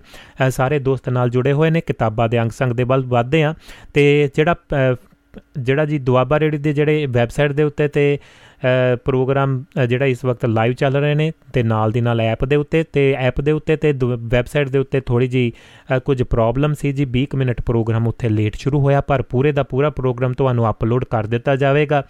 ਜਿਹੜਾ ਰਿਪੀਟ ਦੇ ਵਿੱਚ ਤੁਸੀਂ ਸੁਣ ਸਕੋਗੇ ਜਿਹੜਾ ਟੈਲੀਗ੍ਰਾਮ ਦੇ ਉੱਤੇ ਵੀ ਤੇ ਨਾਲ ਦੀ ਨਾਲ ਫੇਸਬੁੱਕ ਦੇ ਉੱਤੇ ਪੂਰੇ ਦਾ ਪੂਰਾ ਪ੍ਰੋਗਰਾਮ ਇਸੇ ਵਕਤ, ਜਿਹੜਾ ਨਾਲ ਲਾਈਵ ਚੱਲ ਰਿਹਾ ਜੀ 1 ਮਿੰਟ ਤੋਂ ਲੈ ਕੇ ਅਖੀਰਲੇ ਮਿੰਟ ਤੱਕ ਚੱਲੇਗਾ।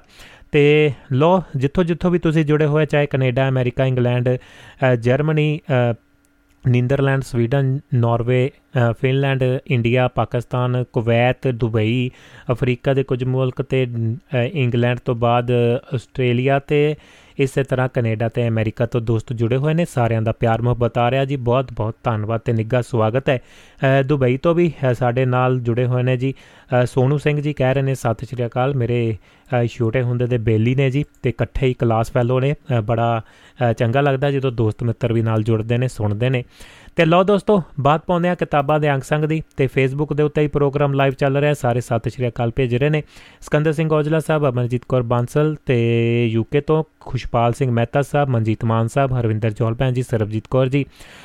ਗੁਰਜੀਤ ਸਿੰਘ ਜੀ ਬਠਿੰਡੇ ਤੋਂ ਤੇ ਕੁਲਦੀਪ ਸਰੋਇਆ ਸਾਹਿਬ ਜੁੜੇ ਹੋਏ ਨੇ ਜੀ ਪ੍ਰੋਗਰਾਮ ਨੂੰ ਸੁਣ ਰਹੇ ਨੇ ਤੇ ਪਸੰਦ ਕਰ ਰਹੇ ਨੇ। ਬਹੁਤ ਬਹੁਤ ਧੰਨਵਾਦ। ਲਓ ਫਿਰ ਵੱਧਦੇ ਆ ਇੱਕ ਛੋਟੇ ਜੇ ਬ੍ਰੇਕ ਤੋਂ ਬਾਅਦ ਕਿਤਾਬਾਂ ਦੇ ਅੰਗ ਸੰਗ ਦੇ ਵਿੱਚ ਚੱਲਦੇ ਆ ਪ੍ਰਵੇਸ਼ ਕਰਦੇ ਆ ਤੇ ਖਲੀਲ ਜਬਰਾਨ ਦੀ ਜੀਵਨੀ ਦੇ ਵਿੱਚੋਂ ਤੁਹਾਡੇ ਨਾਲ ਸਾਂਝਾ ਕਰਾਂਗੇ ਅਗਲਾ ਚੈਪਟਰ 11ਵਾਂ ਤੂਫਾਨ।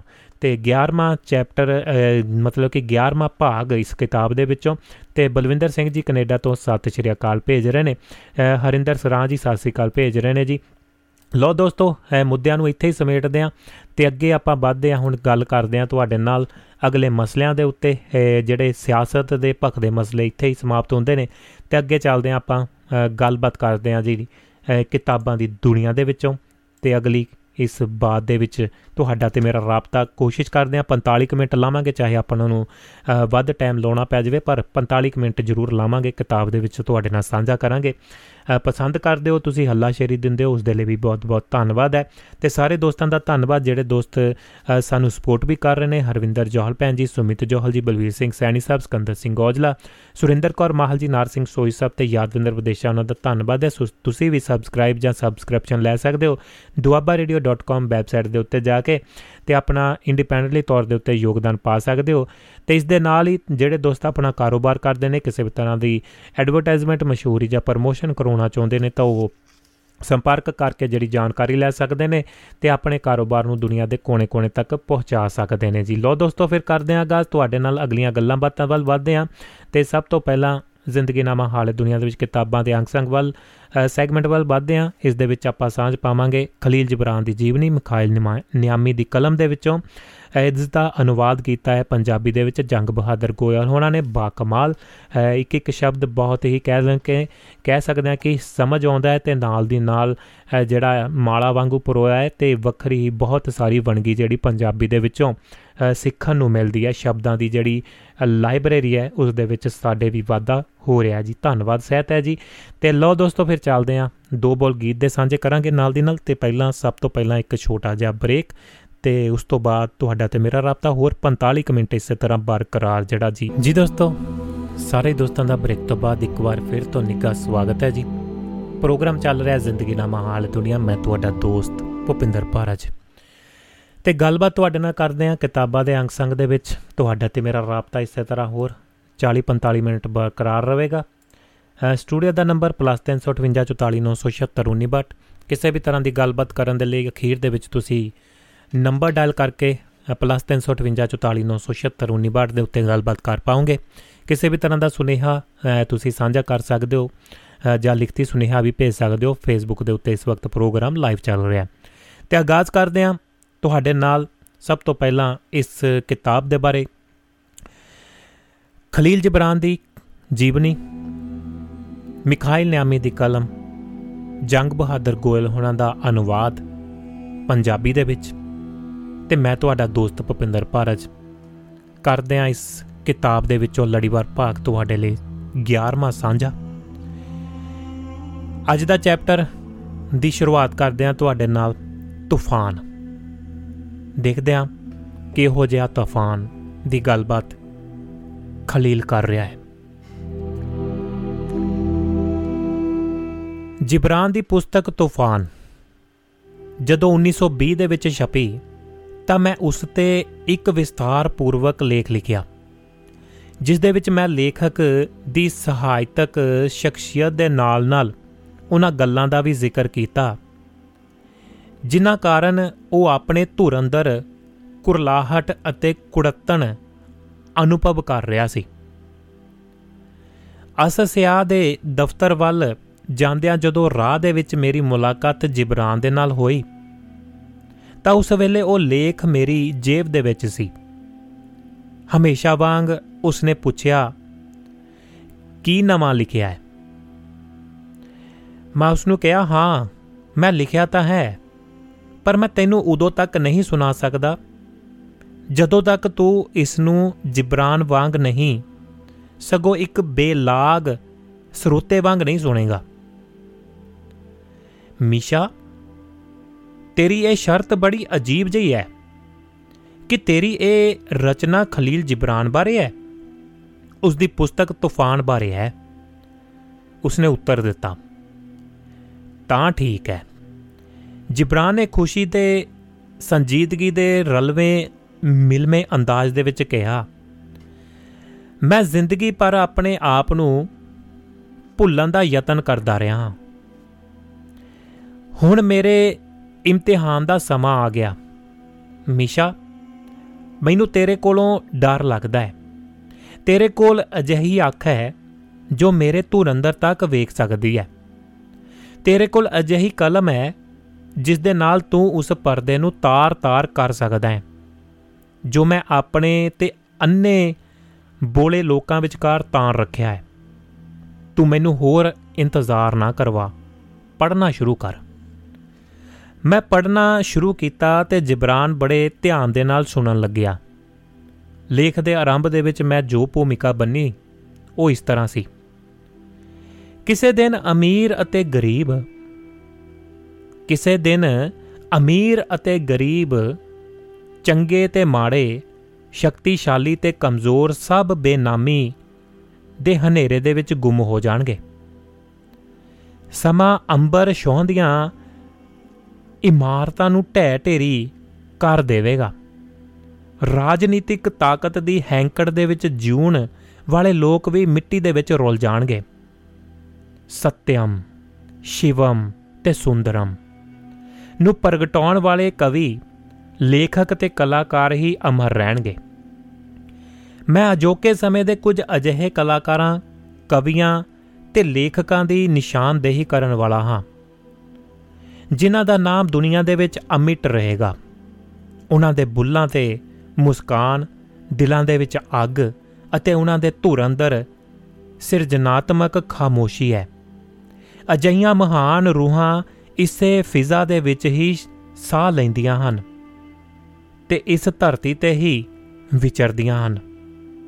ਅਜਿਹੇ ਸਿਰਜਕਾਂ ਦੇ ਵਿੱਚੋਂ ਜਿਸ ਦਾ ਨਾਮ ਸਭ ਤੋਂ ਪਹਿਲਾਂ ਮੇਰੇ ਜ਼ਿਹਨ ਦੇ ਵਿੱਚ ਆਉਂਦਾ ਹੈ।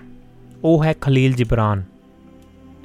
ਲੋਕ ਪਰਲੋਕ ਅਤੇ ਸਮੁੰਦਰ ਤੂਫਾਨ ਦਾ ਸ਼ਾਇਰ।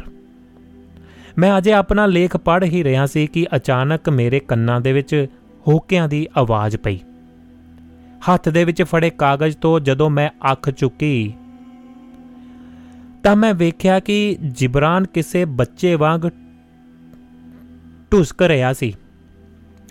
ਮੈਂ ਜਲਦੀ-ਜਲਦੀ ਆਪਣੇ ਕਾਗਜ਼ ਇਕੱਠੇ ਕੀਤੇ ਤੇ ਉਹਨਾਂ ਨੂੰ ਜੇਬ ਦੇ ਵਿੱਚ ਪਾਉਣ ਲੱਗ ਗਿਆ। ਮੇਰੀ ਮਾਨਸਿਕ ਹਾਲਤ ਕੁਝ ਅਜਿਹੀ ਸੀ ਕਿ ਮੈਂ ਇੱਕ ਸ਼ਬਦ ਵੀ ਬੋਲਣ ਤੋਂ ਅਸਮਰਥ ਸੀ।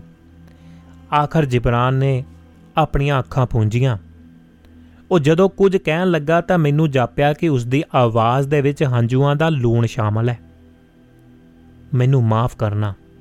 ਮਿਸ਼ਾ, ਮੇਰੇ ਦੋਸਤ ਮੇਰੇ ਵੀਰ, ਮੈਨੂੰ ਮਾਫ ਕਰਨਾ। ਮੈਥੋਂ ਇਹਨਾਂ ਹੰਝੂਆਂ ਦਾ ਕਾਰਨ ਨਾ ਪੁੱਛੀ ਤੂੰ। ਸ਼ਬਦ ਕਦੇ ਹੰਝੂਆਂ ਦਾ ਵਿਸ਼ਲੇਸ਼ਣ ਨਹੀਂ ਕਰ ਸਕਦੇ। ਜਿਸ ਵੇਲੇ ਸ਼ਬਦ ਖਾਮੋਸ਼ ਹੋ ਜਾਂਦੇ ਹਨ, ਤਾਂ ਉਸ ਵੇਲੇ ਹੰਝੂ ਹੀ ਬੋਲਦੇ ਨੇ। ਤੂੰ ਮੇਰੇ ਹੰਝੂਆਂ ਦੀ ਇਬਾਰਤ ਪੜ ਸਕਦਾ ਹੈ? ਤੂੰ ਨਹੀਂ ਜਾਣਦਾ ਕਿ ਤੇਰੇ ਵਰਗੇ ਆਪਣੇ, ਆਪਣੀ ਰੂਹ ਦੇ ਸਾਥੀ ਦੇ ਨਾਲ ਗੱਲਾਂ ਕਰਨਾ ਕਿੰਨਾ ਚੰਗਾ ਲੱਗਦਾ ਹੈ। ਕਿੰਨਾ ਮੁਸ਼ਕਲ ਹੈ ਉਹਨਾਂ ਲੋਕਾਂ ਦੇ ਨਾਲ ਗੱਲਬਾਤ ਕਰਨਾ, ਉਹਨਾਂ ਦੀ ਸੰਗਤ ਦੇ ਵਿੱਚ ਬੈਠਣਾ, ਜੋ ਸਾਡੀ ਗੱਲਬਾਤ ਨੂੰ, ਸਾਡੀ ਭਾਸ਼ਾ ਨੂੰ ਬਿਲਕੁਲ ਵੀ ਨਹੀਂ ਸਮਝਦੇ।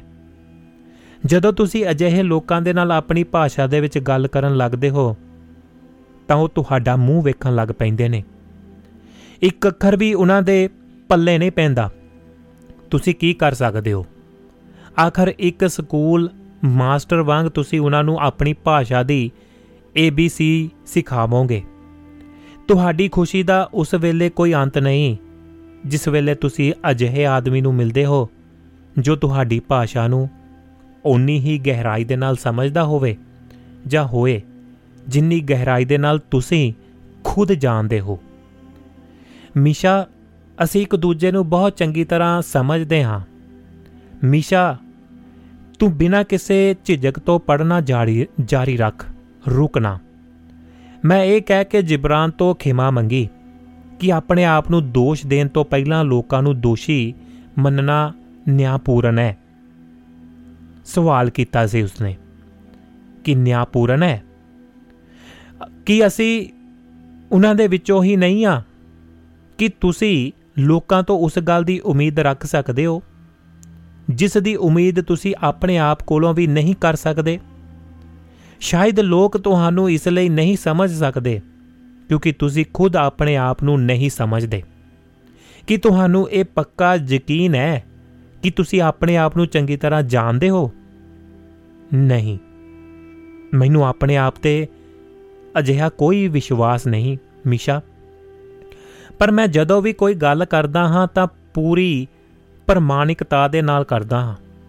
ਸ਼ਾਇਦ ਇਹ ਤੇਰੇ ਅੰਦਰ ਦਾ ਖਲਾ ਹੈ, ਜਿੱਥੋਂ ਤੂਫਾਨ ਉੱਠਦਾ ਹੈ ਤੇ ਤੇਰੇ ਇਕਲਾਪੇ ਨੂੰ ਆਪਣੇ ਨਾਲ ਉਡਾ ਕੇ ਲੈ ਜਾਂਦਾ ਹੈ।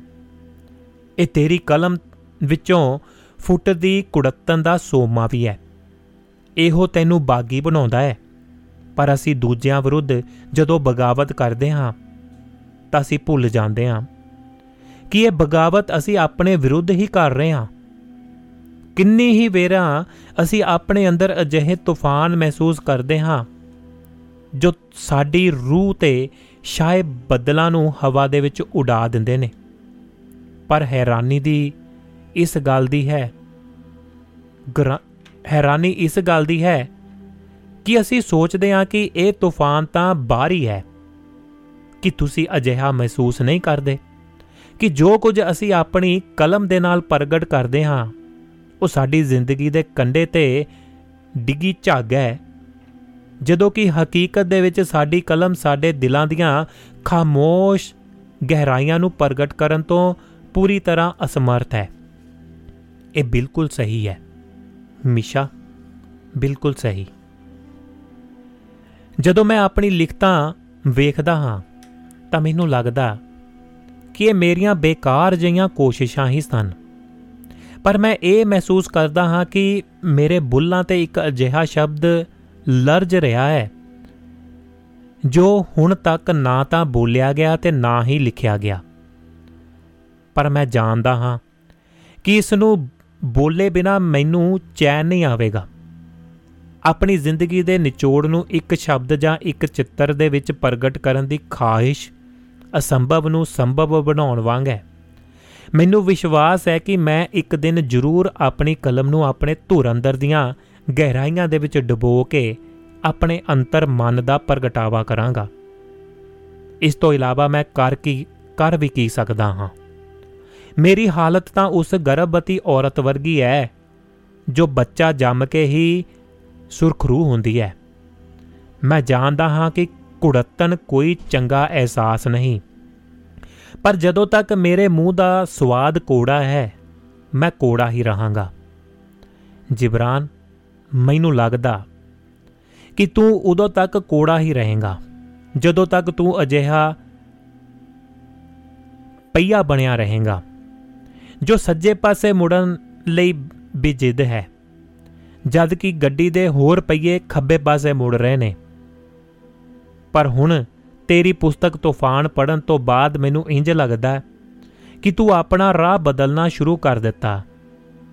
ਲੋਕਾਂ ਦੇ ਵਰਤਾਰੇ ਤੇ ਉਹਨਾਂ ਦੀ ਸੱਭਿਅਤਾ ਦੀ ਡੰਡੀ ਜਿਹੜੀ ਸੱਭਿਅਤਾ ਦੀ ਭੰਡੀ ਕਰਨ ਉਪਰੰਤ ਤੂੰ ਹੁਣ ਮਹਿਸੂਸ ਕਰਨ ਲੱਗ ਪਿਆ ਕਿ ਅਧਿਆਤਮਕ ਜਾਗਰਤੀ ਹੀ ਆਦਮੀ ਦੀ ਜ਼ਿੰਦਗੀ ਦਾ ਉਦੇਸ਼ ਹੈ, ਕਿ ਆਪਣੀਆਂ ਅਣਗਿਣਤ ਕਮਜ਼ੋਰੀਆਂ ਦੇ ਬਾਵਜੂਦ ਮਨੁੱਖੀ ਸਭਿਅਤਾ ਉਸ ਅਧਿਕ ਅਧਿਆਤਮਕ ਜਾਗਰਤੀ ਵੱਲ ਜਾਣ ਲਈ ਇੱਕ ਪਹਿਲੀ ਪੌੜੀ ਨਹੀਂ। ਅਸੀਂ ਕਿਸੇ ਵਸਤੂ ਦੀ ਹੋਂਦ ਦੇ ਪ੍ਰਸ਼ਨ ਚਿੰਨ ਕਿੱਦਾਂ ਲਾ ਸਕਦੇ ਹਾਂ? ਜਦੋਂ ਕਿ ਹੋਂਦ ਆਪਣੇ ਆਪ ਹੀ ਉਸ ਦੇ ਹੋਣ ਦੇ ਹੱਕ ਨੂੰ ਤੈਅ ਕਰਦੀ ਹੈ। ਮਿਸ਼ਾ, ਤਾਰਿਆਂ ਨੂੰ ਵੇਖੋ। ਹਰ ਤਾਰੇ ਦਾ ਆਪਣਾ ਪਰਿਕਰਮਾ ਪੱਬ। ਪਰਿਕਰਮਾ ਪਥ ਔਰਬਿਟ ਹੁੰਦਾ ਹੈ। ਸਾਰੇ ਤਾਰੇ ਆਪਣੇ ਆਪਣੇ ਘੇਰੇ ਦੇ ਵਿੱਚ ਘੁੰਮਦੇ ਹੋਏ ਇੱਕ ਵਿਸ਼ਾਲ ਤਾਰਾ ਮੰਡਲ ਦਾ ਨਿਰਮਾਣ ਕਰਦੇ ਨੇ। ਉਸੇ ਤਰ੍ਹਾਂ ਅਸੀਂ ਵੀ ਆਪਣੇ ਆਪਣੇ ਘੇਰੇ ਦੇ ਵਿੱਚ ਬੰਨੇ ਹੋਏ ਉਸ ਅਨੰਤ ਇਨਫਿਨਿਟੀ ਦੀ ਪਰਿਕਰਮਾ ਕਰਦੇ ਹਾਂ। ਜਿਸ ਨੂੰ ਜ਼ਿੰਦਗੀ ਕਿਹਾ ਜਾਂਦਾ। ਜਿਬਰਾਨ, ਦਿਲਚਸਪ ਗੱਲ ਤਾਂ ਇਹ ਹੈ। ਜਿਸ ਨੂੰ ਦਿਲਚਸਪ ਗੱਲ ਤਾਂ ਇਹ ਹੈ ਕਿ ਅਸੀਂ ਆਪਣੇ ਲਈ ਤਾਂ ਇੱਕ ਸੁਤੰਤਰ ਪਰਿਕਰਮਾ ਪਥ ਚਾਹੁੰਦੇ ਹਾਂ, ਪਰ ਹੋਰਨਾਂ ਨੂੰ ਅਸੀਂ ਇਸ ਦੀ ਸੁਤੰਤਰਤਾ ਨਹੀਂ ਦਿੰਦੇ। ਕਿ ਇਹ ਹੋਰਾਂ ਦੀ ਆਜ਼ਾਦੀ ਤੇ ਬੰਧਨ ਨਹੀਂ ਹੈ? ਉਸ ਵੇਲੇ ਅਸੀਂ ਇਹ ਕਿਉਂ ਭੁੱਲ ਜਾਂਦੇ ਹਾਂ ਕਿ ਕਿਸੇ ਵੀ ਆਦਮੀ ਦੀ ਗਤੀ ਤੇਰੀ ਤੇ ਮੇਰੀ ਗਤੀ ਦਾ ਹੀ ਹਿੱਸਾ ਹੈ? ਮਿਸ਼ਾ, ਤੁਸੀਂ ਠੀਕ ਹੀ ਕਹਿ ਰਹੇ ਹੋ। ਸਿਰਫ ਆਪਣੇ ਰਾਹ ਨੂੰ ਹੀ ਸਹੀ ਮੰਨਣਾ ਇਹ ਮੂਰਖਤਾ ਹੈ। ਜੇਕਰ ਸਾਡਾ ਰਾਹ ਸਿੱਧਾ ਹੈ, ਤਾਂ ਉਹਨਾਂ ਦੇ ਰਸਤੇ ਵੀ ਆਪਣੇ ਆਪਣੇ ਢੰਗ ਦੇ ਨਾਲ ਸਿੱਧੇ ਹਨ। ਉਂਝ ਸਾਰੇ ਰਸਤਿਆਂ ਦੀ ਮੰਜ਼ਲ ਇੱਕੋ ਹੀ ਹੈ। ਅੱਜ ਕੱਲ ਦੀ ਪੀੜ੍ਹੀ ਨੂੰ ਦੋਸ਼ ਦੇਣਾ ਬੇਅਰਥ ਹੈ। ਉਹ ਆਪਣੇ ਤੈਅਸ਼ੁਦਾ ਰਸਤੇ ਤੇ ਹੀ ਤੁਰਨਗੇ। ਇਹ ਠੀਕ ਹੈ ਕਿ ਅਜੇ ਉਹਨਾਂ ਕੋਲ ਹੋਸ਼ ਨਾਲੋਂ ਜੋਸ਼ ਵਧੇਰੇ ਹੈ। ਹੁਣ ਤੱਕ ਤਾਂ ਮੈਂ ਖੁਦ ਵੀ ਹੋਸ਼ ਤੋਂ ਵੱਧ ਜੋਸ਼ ਤੋਂ ਹੀ ਕੰਮ ਲੈਂਦਾ ਰਿਹਾ। ਚਲੋ ਛੱਡੋ ਇਸ ਗੱਲ ਨੂੰ। ਦੱਸੋ, ਸੋਡੇ ਨਾਲ ਵਿਸਕੀ ਹੋ ਜਾਵੇ ਫਿਰ? ਕੱਲ ਮੈਂ ਇੱਕ ਤਸਕਰ ਤੋਂ ਨਕਲੀ ਸ਼ਰਾਬ ਦੀ ਇੱਕ ਪੇਟੀ ਸਿਰਫ 35 ਡਾਲਰ ਦੇ ਵਿੱਚ ਖਰੀਦੀ ਹੈ। ਇਸ ਸ਼ਰਾਬ ਦੇ ਵਿੱਚ ਕਿਹੜੇ-ਕਿਹੜੇ ਤੱਤ ਮਿਲੇ ਹਨ? ਇਹ ਤਾਂ ਸ਼ਰਾਬ ਕੱਢਣ ਵਾਲੇ ਹੀ ਜਾਣਦੇ ਨੇ। ਇਹ ਦੇਸ਼ ਤਾਂ ਮੁਨਾਫਾਖੋਰਾਂ ਤੇ ਮਕਾਰਾਂ ਦਾ ਦੇਸ਼ ਹੈ। ਉਹਨਾਂ ਨੇ ਸ਼ਰਾਬ ਦੀ ਵਿਕਰੀ ਤੇ ਇਹ ਸੋਚ ਕੇ ਪਾਬੰਦੀ ਲਾ ਦਿੱਤੀ ਕਿ ਰੱਬ ਸਿਰਫ ਉਹਨਾਂ ਨੂੰ ਸੁਰਗ ਦੇ ਵਿੱਚ ਥਾਂ ਦਿੰਦਾ ਹੈ, ਜੋ ਬਾਹਰੀ ਤੌਰ ਤੇ ਤਾਂ ਸਾਫ਼ ਸੁਥਰੇ ਹੋਣ, ਪਰ ਬੇਸ਼ੱਕ ਉਹਨਾਂ ਦੇ ਅੰਦਰ ਗੰਦਗੀ ਤੇ ਗਲਾਜ਼ਤ ਭਰੀ ਹੋਵੇ। ਇਹ ਕਹਿ ਕੇ ਜਿਬਰਾਨ ਨੇ ਵਿਸਕੀ ਦੇ ਦੋ ਗਲਾਸ ਭਰੇ। ਸ਼ਰਾਬ ਬੇਹੱਦ ਕੋੜੀ ਸੀ। ਮੈਂ ਤਾਂ ਇੱਕੋ ਘੁੱਟ ਪੀ ਕੇ ਮੇਜ਼ ਤੇ ਰੱਖ ਦਿੱਤਾ। ਮੈਂ ਬਹੁਤ ਤਲਖ ਲਹਿਜੇ ਦੇ ਵਿੱਚ ਜਿਬਰਾਨ ਨੂੰ ਕਿਹਾ, ਮੈਂ ਇਸ ਗੱਲ ਤੇ ਬਹੁਤ ਹੈਰਾਨ ਆ ਕਿ ਤੂੰ ਇੰਨੀ ਕੋੜੀ ਸ਼ਰਾਬ ਪੀ ਰਿਹਾ, ਜੋ ਨਿਰੀ ਜ਼ਹਿਰ ਹੈ। ਨਹੀਂ ਮਿਸ਼ਾ, ਨਹੀਂ। ਵਿਸਕੀ ਲਈ ਅਜਿਹਾ ਨਾ ਕਹੋ। ਖੁਦ ਦੀ ਇਹੋ ਮਰਜ਼ੀ ਹੈ, ਖੁਦਾ ਦੀ। ਜਾਨੀ ਕਿ ਖੁਦਾ ਦੀ ਰੱਬ ਦੀ ਇਹ ਮਰਜ਼ੀ ਹੈ। ਇਹ ਨਾ ਹੋਣ ਦੇ ਨਾਲੋਂ ਤਾਂ ਬਿਹਤਰ ਹੈ ਨਾ। ਮੇਰੀ ਤੋਬਾ ਅਜਿਹੀ ਸ਼ਰਾਬ ਅਤੇ ਅਜਿਹੇ ਖੁਦਾ ਤੋਂ। ਹਾਂ, ਮੈਨੂੰ ਯਾਦ ਆਇਆ, ਤੁਸੀਂ 4 ਰਨਰ ਕਿੱਥੋਂ ਤੱਕ ਲਿਖ ਲਿਆ? ਕਿ ਉਸ ਦੇ ਵਿੱਚ ਕੁਝ ਨਵਾਂ ਸ਼ਾਮਲ ਕੀਤਾ ਹੈ? ਗੱਲ ਬੜੀ ਜੱਚਦੀ ਹੈ, ਇਹਦੇ ਵਿੱਚ ਥੋੜੀ ਜੀ ਗੱਲ ਕਰਨੀ ਬਣਦੀ ਹੈ। ਵਿਸਕੀ ਕਹਿੰਦਾ, ਬਹੁਤ ਕੋੜੀ ਹੈ ਤੇ ਉਹ ਕਹਿੰਦਾ ਖੁਦਾ ਦੀ ਮਰਜ਼ੀ ਹੈ। ਖੁਦਾ ਦੀ ਮਰਜ਼ੀ ਤਾਂ ਹੈ ਕਿਉਂਕਿ ਉਸ ਦੀ ਹੋਂਦ ਹੀ ਜਾਂ ਉਸ ਦੀ ਜਿਹੜੀ ਟੇਸਟ ਹੀ ਜਾਂ ਬਣਿਆ ਹੈ, ਉਹ ਮਤਲਬ ਕੁਦਰਤੀ ਤੌਰ ਤੇ ਹੀ ਉਹਦਾ ਉਹ ਟੇਸਟ ਹੈ, ਤਾਂ ਉਹਦਾ ਕਹਿਣਾ ਸਹੀ ਬਣਦਾ ਕਿ ਖੁਦਾ ਦਾ ਹੀ ਇਹ ਮਰਜ਼ੀ ਦੇ ਵਿੱਚ ਬਣਿਆ ਹੈ ਤੇ ਇਸ ਦੀ ਜਿਹੜੀ ਤਾਸੀਰ ਚਾਹੇ ਕੋੜੀ ਹੈ, ਚਾਹੇ ਮਿੱਠੀ ਹੈ, ਚਾਹੇ ਠੰਡੀ ਹੈ, ਚਾਹੇ ਗਰਮ ਹੈ। ਇਹ ਸਾਰੀ ਹੀ ਕੁਦਰਤ ਦੇ ਤਾਣੇ ਬਾਣੇ ਦੇ ਵਿੱਚ ਜੋ ਜਿਸ ਤਰ੍ਹਾਂ ਉਪਜਿਆ ਹੈ ਉਸ ਦੇ ਅੰਡਰ ਹੈ। ਮੇਰੀ ਤੋਬਾ ਅਜਿਹੀ ਸ਼ਰਾਬ ਅਤੇ ਅਜਿਹੇ ਖੁਦਾ ਤੋਂ। ਹਾਂ, ਮੈਨੂੰ ਯਾਦ ਆਇਆ, ਤੁਸੀਂ ਫੋਰਨ ਰਨਰ ਕਿੱਥੋਂ ਤੱਕ ਲਿਖ ਲਿਆ? ਕਿ ਉਸ ਦੇ ਵਿੱਚ ਕੁਝ ਨਵਾਂ ਸ਼ਾਮਲ ਕੀਤਾ ਹੈ? ਨਹੀਂ। ਜਿੰਨਾ ਮੈਂ ਤੈਨੂੰ ਸੁਣਾ ਚੁੱਕਾ ਹਾਂ, ਬਸ ਓਨਾ ਹੀ ਲਿਖਿਆ ਹੈ। ਪੁਸਤਕ ਹੁਣ ਪ੍ਰਕਾਸ਼ਕ ਕੋਲ ਹੈ ਤੇ ਛੇਤੀ ਹੀ ਛਪਣ ਵਾਲਾ ਹੈ। ਛਪਣ ਵਾਲੀ ਹੈ। ਕਿ ਤੁਸੀਂ ਇਸ ਤੁਸੀਂ ਇਸ ਪੁਸਤਕ ਨੂੰ ਅਜੇ ਤੱਕ ਮੈਡਮੈਨ ਤੋਂ ਹਲਕੀ ਮੰਨਦੇ ਹੋ? ਤਿੱਖੇ ਤੇ ਕੋੜੇ ਵਿਅੰਗ ਕਾਰਨ ਮੈਡਮਨ ਬਹੁਤ ਦਿਲਚਸਪ ਪੁਸਤਕ ਹੈ। ਪਰ ਫੋਰ ਰਨਰ ਦੇ ਵਿੱਚ ਨਾ ਵਿਅੰਗ ਹੈ ਤੇ ਨਾ ਕਸੈਲਾਪਨ ਤੇ ਨਾ ਹੀ ਮਿਠਾਸ। ਹਾਂ, ਤੇਰੀ ਉਹ ਪੁਸਤਕ ਕਿੱਥੋਂ ਤੱਕ ਪਹੁੰਚੀ ਹੈ? ਜਿਸ ਨੂੰ ਤੁਸੀਂ ਫੋਰ ਰਨਰ ਦੇ ਰਾਹ ਦਾ ਰਾਹ ਦਾ ਦੀਵਾ ਦੱਸਦੇ ਸੀ। ਮਿਸ਼ਾ, ਮੈਂ ਉਸ ਦਾ ਪਹਿਲਾ ਭਾਗ ਲਿਖ ਲਿਆ ਹੈ, ਪਰ ਉਸ ਨੂੰ ਖਤਮ ਕਰਨ ਉਪਰੰਤ ਹੀ ਤੁਹਾਨੂੰ ਸੁਣਾਵਾਂਗਾ। ਅੱਜ ਕੱਲ ਮੈਂ ਉਸੇ ਪੁਸਤਕ ਦੇ ਨਾਲ ਖਾਂਦਾ, ਪੀਂਦਾ, ਸੌਂਦਾ ਤੇ ਜਾਗਦਾ ਹਾਂ। ਇਹ ਪੁਸਤਕ ਮੇਰੀ ਰੂਹ ਦੇ ਵਿੱਚ ਵਸੀ ਹੋਈ ਹੈ। ਅਗਲੇ ਦਿਨ ਜਿਬਰਾਨ ਬੋਸਟਨ ਚਲਿਆ ਗਿਆ। ਉੱਥੇ ਪਹੁੰਚ ਕੇ ਉਸਨੇ ਅਸਸਿਆ ਪੱਤਰਕਾ, ਪ੍ਰਤੀਕ, ਪੱਤਰਿਕਾ ਦੇ ਵਿੱਚ ਆਪਣੀ ਪੁਸਤਕ ਤੂਫਾਨ ਬਾਰੇ ਮੇਰਾ ਲੇਖ ਪੜਿਆ ਤੇ ਪੜਦਿਆਂ ਹੀ ਉਸਨੇ ਮੈਨੂੰ ਇੱਕ ਲੰਮਾ ਖੱਤ ਲਿਖਿਆ। ਹੁਣੇ ਹੁਣੇ ਤੁਹਾਡਾ ਲਿਖਿਆ ਲੇਖ ਮੈਂ ਪੜਿਆ ਹੈ। ਮਿਖਾਇਲ, ਮੈਂ ਇਸ ਉਲਝਣ ਦੇ ਵਿੱਚ ਆ ਕਿ ਮੈਂ ਕੀ ਲਿਖਾਂ? ਇੰਜ ਜਾਪਦਾ ਹੈ ਜਿਵੇਂ ਤੁਸੀਂ ਮੇਰੀ ਰਚਨਾ ਨੂੰ ਮੈਗਨੀਫਾਈਂਗ ਗਲਾਸ ਦੇ ਨਾਲ ਪੜਿਆ ਹੈ ਤੇ ਉਸ ਦੀ ਹیثیت ਤੋਂ ਕਿਤੇ ਜ਼ਿਆਦਾ ਉਸ ਨੂੰ ਮਹੱਤਤਾ ਪ੍ਰਦਾਨ ਕੀਤੀ ਹੈ। ਮੈਨੂੰ ਤਾਂ ਆਪਣੇ ਆਪ ਤੇ ਸ਼ਰਮ ਮਹਿਸੂਸ ਹੋ ਰਹੀ ਹੈ। ਤੁਸੀਂ ਮੇਰੇ ਮੋਢਿਆਂ ਤੇ ਇੱਕ ਬਹੁਤ ਵੱਡੀ ਜ਼ਿੰਮੇਵਾਰੀ ਰੱਖ ਦਿੱਤੀ ਹੈ। ਮੈਂ ਨਹੀਂ ਜਾਣਦਾ ਕਿ ਮੈਂ ਇਸ ਦਾ ਯੋਗ ਅਧਿਕਾਰੀ ਹਾਂ ਜਾਂ ਨਹੀਂ। ਮੈਂ ਤਾਂ ਇਹ ਸੋਚ ਕੇ ਹੀ ਭੈਭੀਤ ਹੋ ਜਾਂਦਾ ਕਿ ਮੈਂ ਤੇਰੀਆਂ ਉਮੀਦਾਂ ਤੇ ਪੂਰਾ ਢੁਕ ਸਕਾਂਗਾ ਜਾਂ ਨਹੀਂ। ਮੈਨੂੰ ਤਾਂ ਇੰਜ ਲੱਗਦਾ ਹੈ ਕਿ ਤੁਸੀਂ ਮੇਰੀ, ਮੇਰੇ ਅਤੀਤ ਤੇ ਵਰਤਮਾਨ ਨੂੰ ਅੱਖੋਂ ਓਲੇ ਕਰਕੇ ਸਿਰਫ ਮੇਰੇ ਭਵਿੱਖ ਨੂੰ ਸਾਹਮਣੇ ਰੱਖ ਕੇ ਹੀ ਇਹ ਲੇਖ ਲਿਖਿਆ ਹੈ। ਮੇਰੇ ਅਤੀਤ ਦੇ ਉਲਝੇ ਧਾਗੇ ਕਦੇ ਕਿਸੇ ਕੱਪੜੇ ਨੂੰ ਬੁਣ ਨਹੀਂ ਸਕਦੇ। ਮੇਰੇ ਵਰਤਮਾਨ ਦੇ ਵਿੱਚ ਬਿਖਰੇ ਹੋਏ ਬੇਤਰਤੀਬ ਪੱਥਰ ਹਨ, ਜੋ ਕਿਸੇ ਇਮਾਰਤ ਦੀ ਤਾਮੀਰ ਨਹੀਂ ਕਰ ਸਕਦੇ। ਤੁਸੀਂ ਮੇਰੇ ਵੱਲ ਕਿਸੇ ਆਲੋਚਕ ਦੀ ਦ੍ਰਿਸ਼ਟੀ ਦੇ ਨਾਲ ਨਹੀਂ, ਸਗੋਂ ਇੱਕ ਆਸਵਾਨ ਦੋਸਤ ਦੀ ਨਜ਼ਰ ਨਾਲ ਵੇਖ ਰਹੇ ਹੋ। ਮਿਸ਼ਾ, ਤੁਸੀਂ ਮੇਰੇ ਦੋਸਤ ਹੋ ਤੇ ਮੈਂ ਤੁਹਾਨੂੰ ਦੱਸਣਾ ਚਾਹੁੰਦਾ ਕਿ ਮੇਰਾ ਅਤੀਤ ਮੈਨੂੰ ਉਦਾਸੀ ਦੇ ਨਾਲ ਭਰ ਦਿੰਦਾ। ਪਰ ਭਵਿੱਖ ਦੀ ਸ਼ੋਅ ਭਵਿੱਖ ਦੀ ਸ਼ੋਅ ਮੈਨੂੰ ਨਵੇਂ ਸਿਰੇ ਤੋਂ ਉਤਸ਼ਾਹਿਤ ਕਰਦੀ ਹੈ। ਜੇਕਰ ਤੁਹਾਡੇ ਲੇਖ ਦਾ ਇਹੋ ਮਹੱਤਵ ਹੈ ਤਾਂ ਤੁਸੀਂ ਬੇਹੱਦ ਕਾਮਯਾਬ ਹੋ, ਮਿਸ਼ਾ। ਜਿਬਰਾਨ ਨੇ ਠੀਕ ਹੀ ਕਿਹਾ ਸੀ ਕਿ ਮੈਂ ਉਸ ਦੇ ਅਤੀਤ ਤੋਂ ਹੀ ਨਹੀਂ, ਉਸ ਦੇ ਭਵਿੱਖ ਤੋਂ ਵੀ ਜਾਣੂ ਸੀ। ਕਈ ਵਾਰਾਂ ਉਸ ਦੇ ਨਾਲ ਗੱਲਬਾਤ ਕਰਦਿਆਂ ਮੈਂ ਇਹ ਸੋਚਣ ਲੱਗ ਗਿਆ ਪਿਆ ਸੀ ਕਿ ਉਹ ਇੱਕ ਨਵੀਂ ਸਵੇਰ ਤੇ ਬੂਹੇ ਤੇ ਦਸਤਕ ਦੇ ਰਿਹਾ ਹੈ।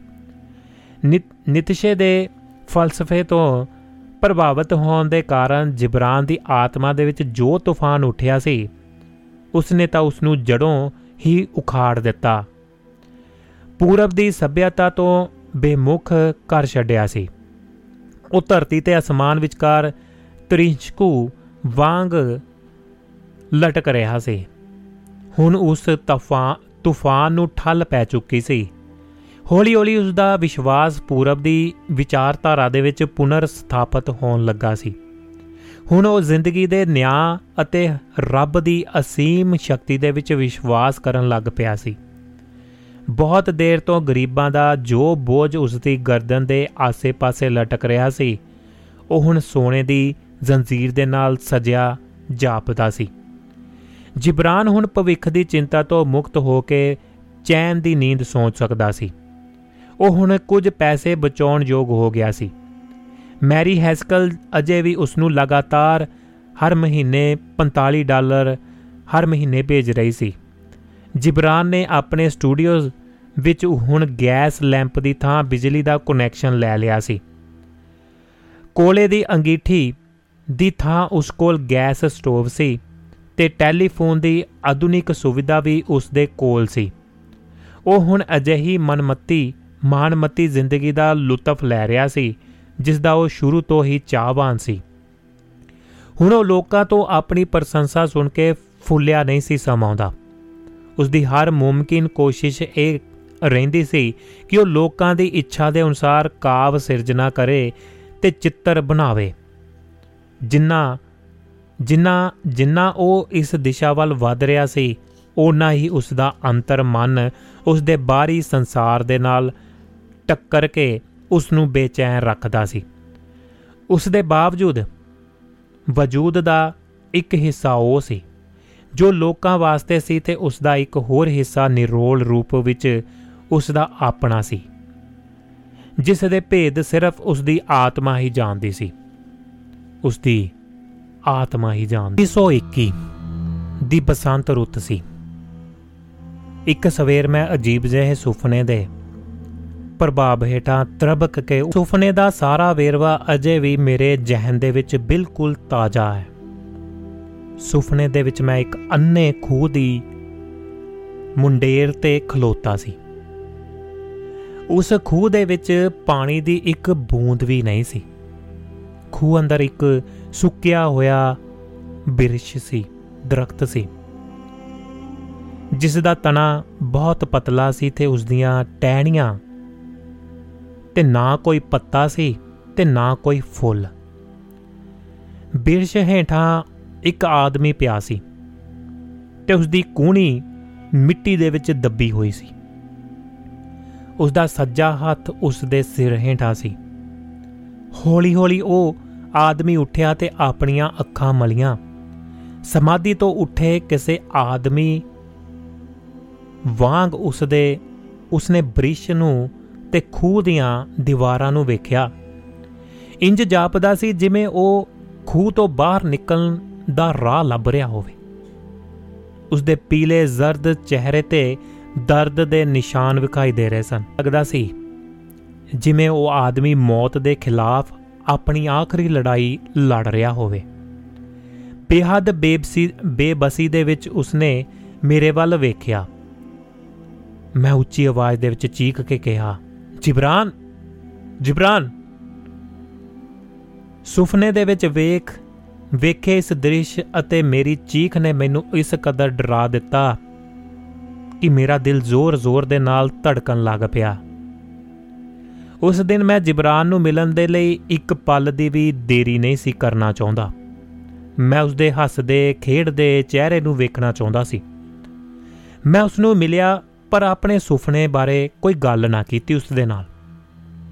ਆਮ ਅਜਿਹੀ ਗੱਲ ਕਰਦਿਆਂ ਮੈਂ ਉਸ ਦੀ ਸਿਹਤ ਦਾ ਹਾਲਚਾਲ ਪੁੱਛਿਆ, ਉਸਨੇ ਆਪਣੀ ਸਿਹਤ ਬਾਰੇ ਮੇਰੀ ਫਿਕਰਮੰਦੀ ਵੇਖ ਕੇ ਪੁੱਛਿਆ, ਮਿਸ਼ਾ, ਤੈਨੂੰ ਮੇਰੀ ਸਿਹਤ ਬਾਰੇ ਕੀ ਕੋਈ ਇਲਾਮ ਹੋਇਆ ਹੈ? ਇਲਮ ਹੋਇਆ?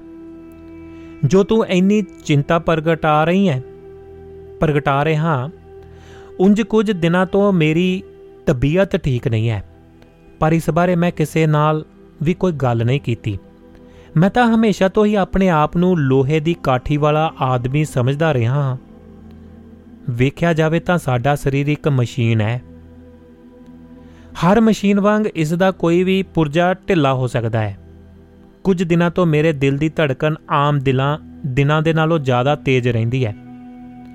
ਕਈ ਵਾਰਾਂ ਧੜਕਨ ਇੰਨੀ ਤੇਜ਼ ਹੋ ਜਾਂਦੀ ਹੈ ਕਿ ਮੇਰਾ ਸਾਹ ਘੁੱਟਣ ਲੱਗਦਾ ਹੈ ਤੇ ਮੈਨੂੰ ਪੌੜੀਆਂ ਚੜ੍ਹਨਾ ਮੁਸ਼ਕਲ ਹੋ ਜਾਂਦਾ ਹੈ ਜਿਬਰਾਨ ਜਿਬਰਾਨ ਕੀ ਕਿਸੇ ਡਾਕਟਰ ਦੇ ਨਾਲ ਸਲਾਹ مشورہ ਤੂੰ ਕੀਤਾ ਹੈ ਡਾਕਟਰਾਂ ਤੇ ਦਵਾਈਆਂ ਦੇ ਵਿੱਚ ਮੇਰਾ ਬਹੁਤ ਭਰੋਸਾ ਨਹੀਂ ਹੈ ਉਹਨਾਂ ਦੀ ਨਜ਼ਰ ਦੇ ਵਿੱਚ ਆਦਮੀ ਦਾ ਸਰੀਰ ਕਿੰਨੇ ਹੀ ਅੰਗਾਂ ਦਾ ਕੁੱਲ ਜੋੜ ਹੈ ਉਹ ਤਾਂ ਕਿਸੇ ਇੱਕ ਵਿਸ਼ੇਸ਼ ਅੰਗ ਦਾ ਹੀ ਇਲਾਜ ਕਰਦੇ ਹਨ।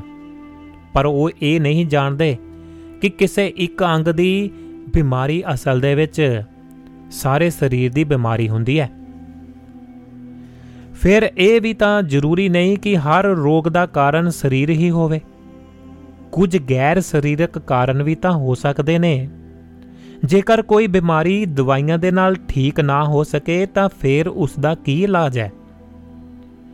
ਇਸ ਦੇ ਬਾਵਜੂਦ ਮੈਂ ਕਿਸੇ ਡਾਕਟਰ ਦੀ ਸਲਾਹ ਜ਼ਰੂਰ ਲਵਾਂਗਾ। ਹੋ ਸਕਦਾ ਹੈ ਕਿ ਉਹ ਡਾਕਟਰ ਮੇਰੇ ਸਰੀਰ ਤੇ ਇਸ ਦੀਆਂ ਬਿਮਾਰੀਆਂ ਨੂੰ ਮੈਥੋਂ ਵੱਧ ਜਾਣਦਾ ਹੋਵੇ। ਤੁਸੀਂ ਆਪਣੇ ਦਿਲ ਤੋਂ ਕੁਝ ਜ਼ਿਆਦਾ ਹੀ ਕੰਮ ਲੈਂਦੇ ਹੋ। ਇਸ ਦੇ ਲਈ ਇਸ ਦੀ ਧੜਕਣ ਤੇਜ਼ ਹੋ ਗਈ ਹੈ। ਇਸ ਦੇ ਨਾਲ ਇਨਸਾਫ ਕਰੋ ਤਾਂ ਜੋ ਇਹ ਤੁਹਾਡੇ ਨਾਲ ਇਨਸਾਫ ਕਰ ਸਕੇ। ਆਪਣੀ ਕਲਮ ਤੇ ਬੁਰਸ਼ ਦੇ ਨਾਲ ਤੁਸੀਂ ਇਸ ਕਦਰ ਬੇਰਹਿਮੀ ਦੇ ਨਾਲ ਕੰਮ ਕਰਦੇ ਹੋ ਕਿ ਤੁਹਾਡਾ ਵਿਚਾਰਾ ਦਿਲ ਪੂਰੀ ਤਰ੍ਹਾਂ ਹਫ ਜਾਂਦਾ ਹੈ। ਤੁਸੀਂ ਆਪਣੇ ਦਿਲ ਦੀ ਹਰ ਧੜਕਣ ਦੇ ਨਾਲ ਕਿਸੇ ਕਵਿਤਾ ਦੀ ਤੁਕ ਅਤੇ ਕਿਸੇ ਚਿੱਤਰ ਦੀ ਲਾਈਨ ਵਾਉਂਦੇ ਹੋ। ਦਿਨ ਰਾਤ ਤੁਸੀਂ ਆਪਣੀ ਵਿੱਤੋਂ ਵੱਧ ਕੰਮ ਕਰਦੇ ਹੋ। ਇਸ ਦੇ ਨਾਲ-ਨਾਲ ਤੁਸੀਂ ਕੌਫੀ, ਤੰਬਾਕੂ ਅਤੇ ਸ਼ਰਾਬ ਦਾ ਵੀ ਅੰਨੇਵਾਹ ਸੇਵਨ ਕਰਦੇ ਹੋ। ਥੋੜੇ ਜੇ ਸਜਮ, ਸੰਜਮ ਦੇ ਨਾਲ ਜ਼ਿੰਦਗੀ ਬਤੀਤ ਕਰੋ। ਆਪਣੀ ਸਿਹਤ ਨਾਲ ਜਾਦਤੀ ਨਾ ਕਰੋ। ਮਿਸ਼ਾ ਮਿਸ਼ਾ, ਕਾਫੀ ਦਾ ਸੇਵਨ ਮੈਂ ਬੰਦ ਕਰ ਦਿੱਤਾ।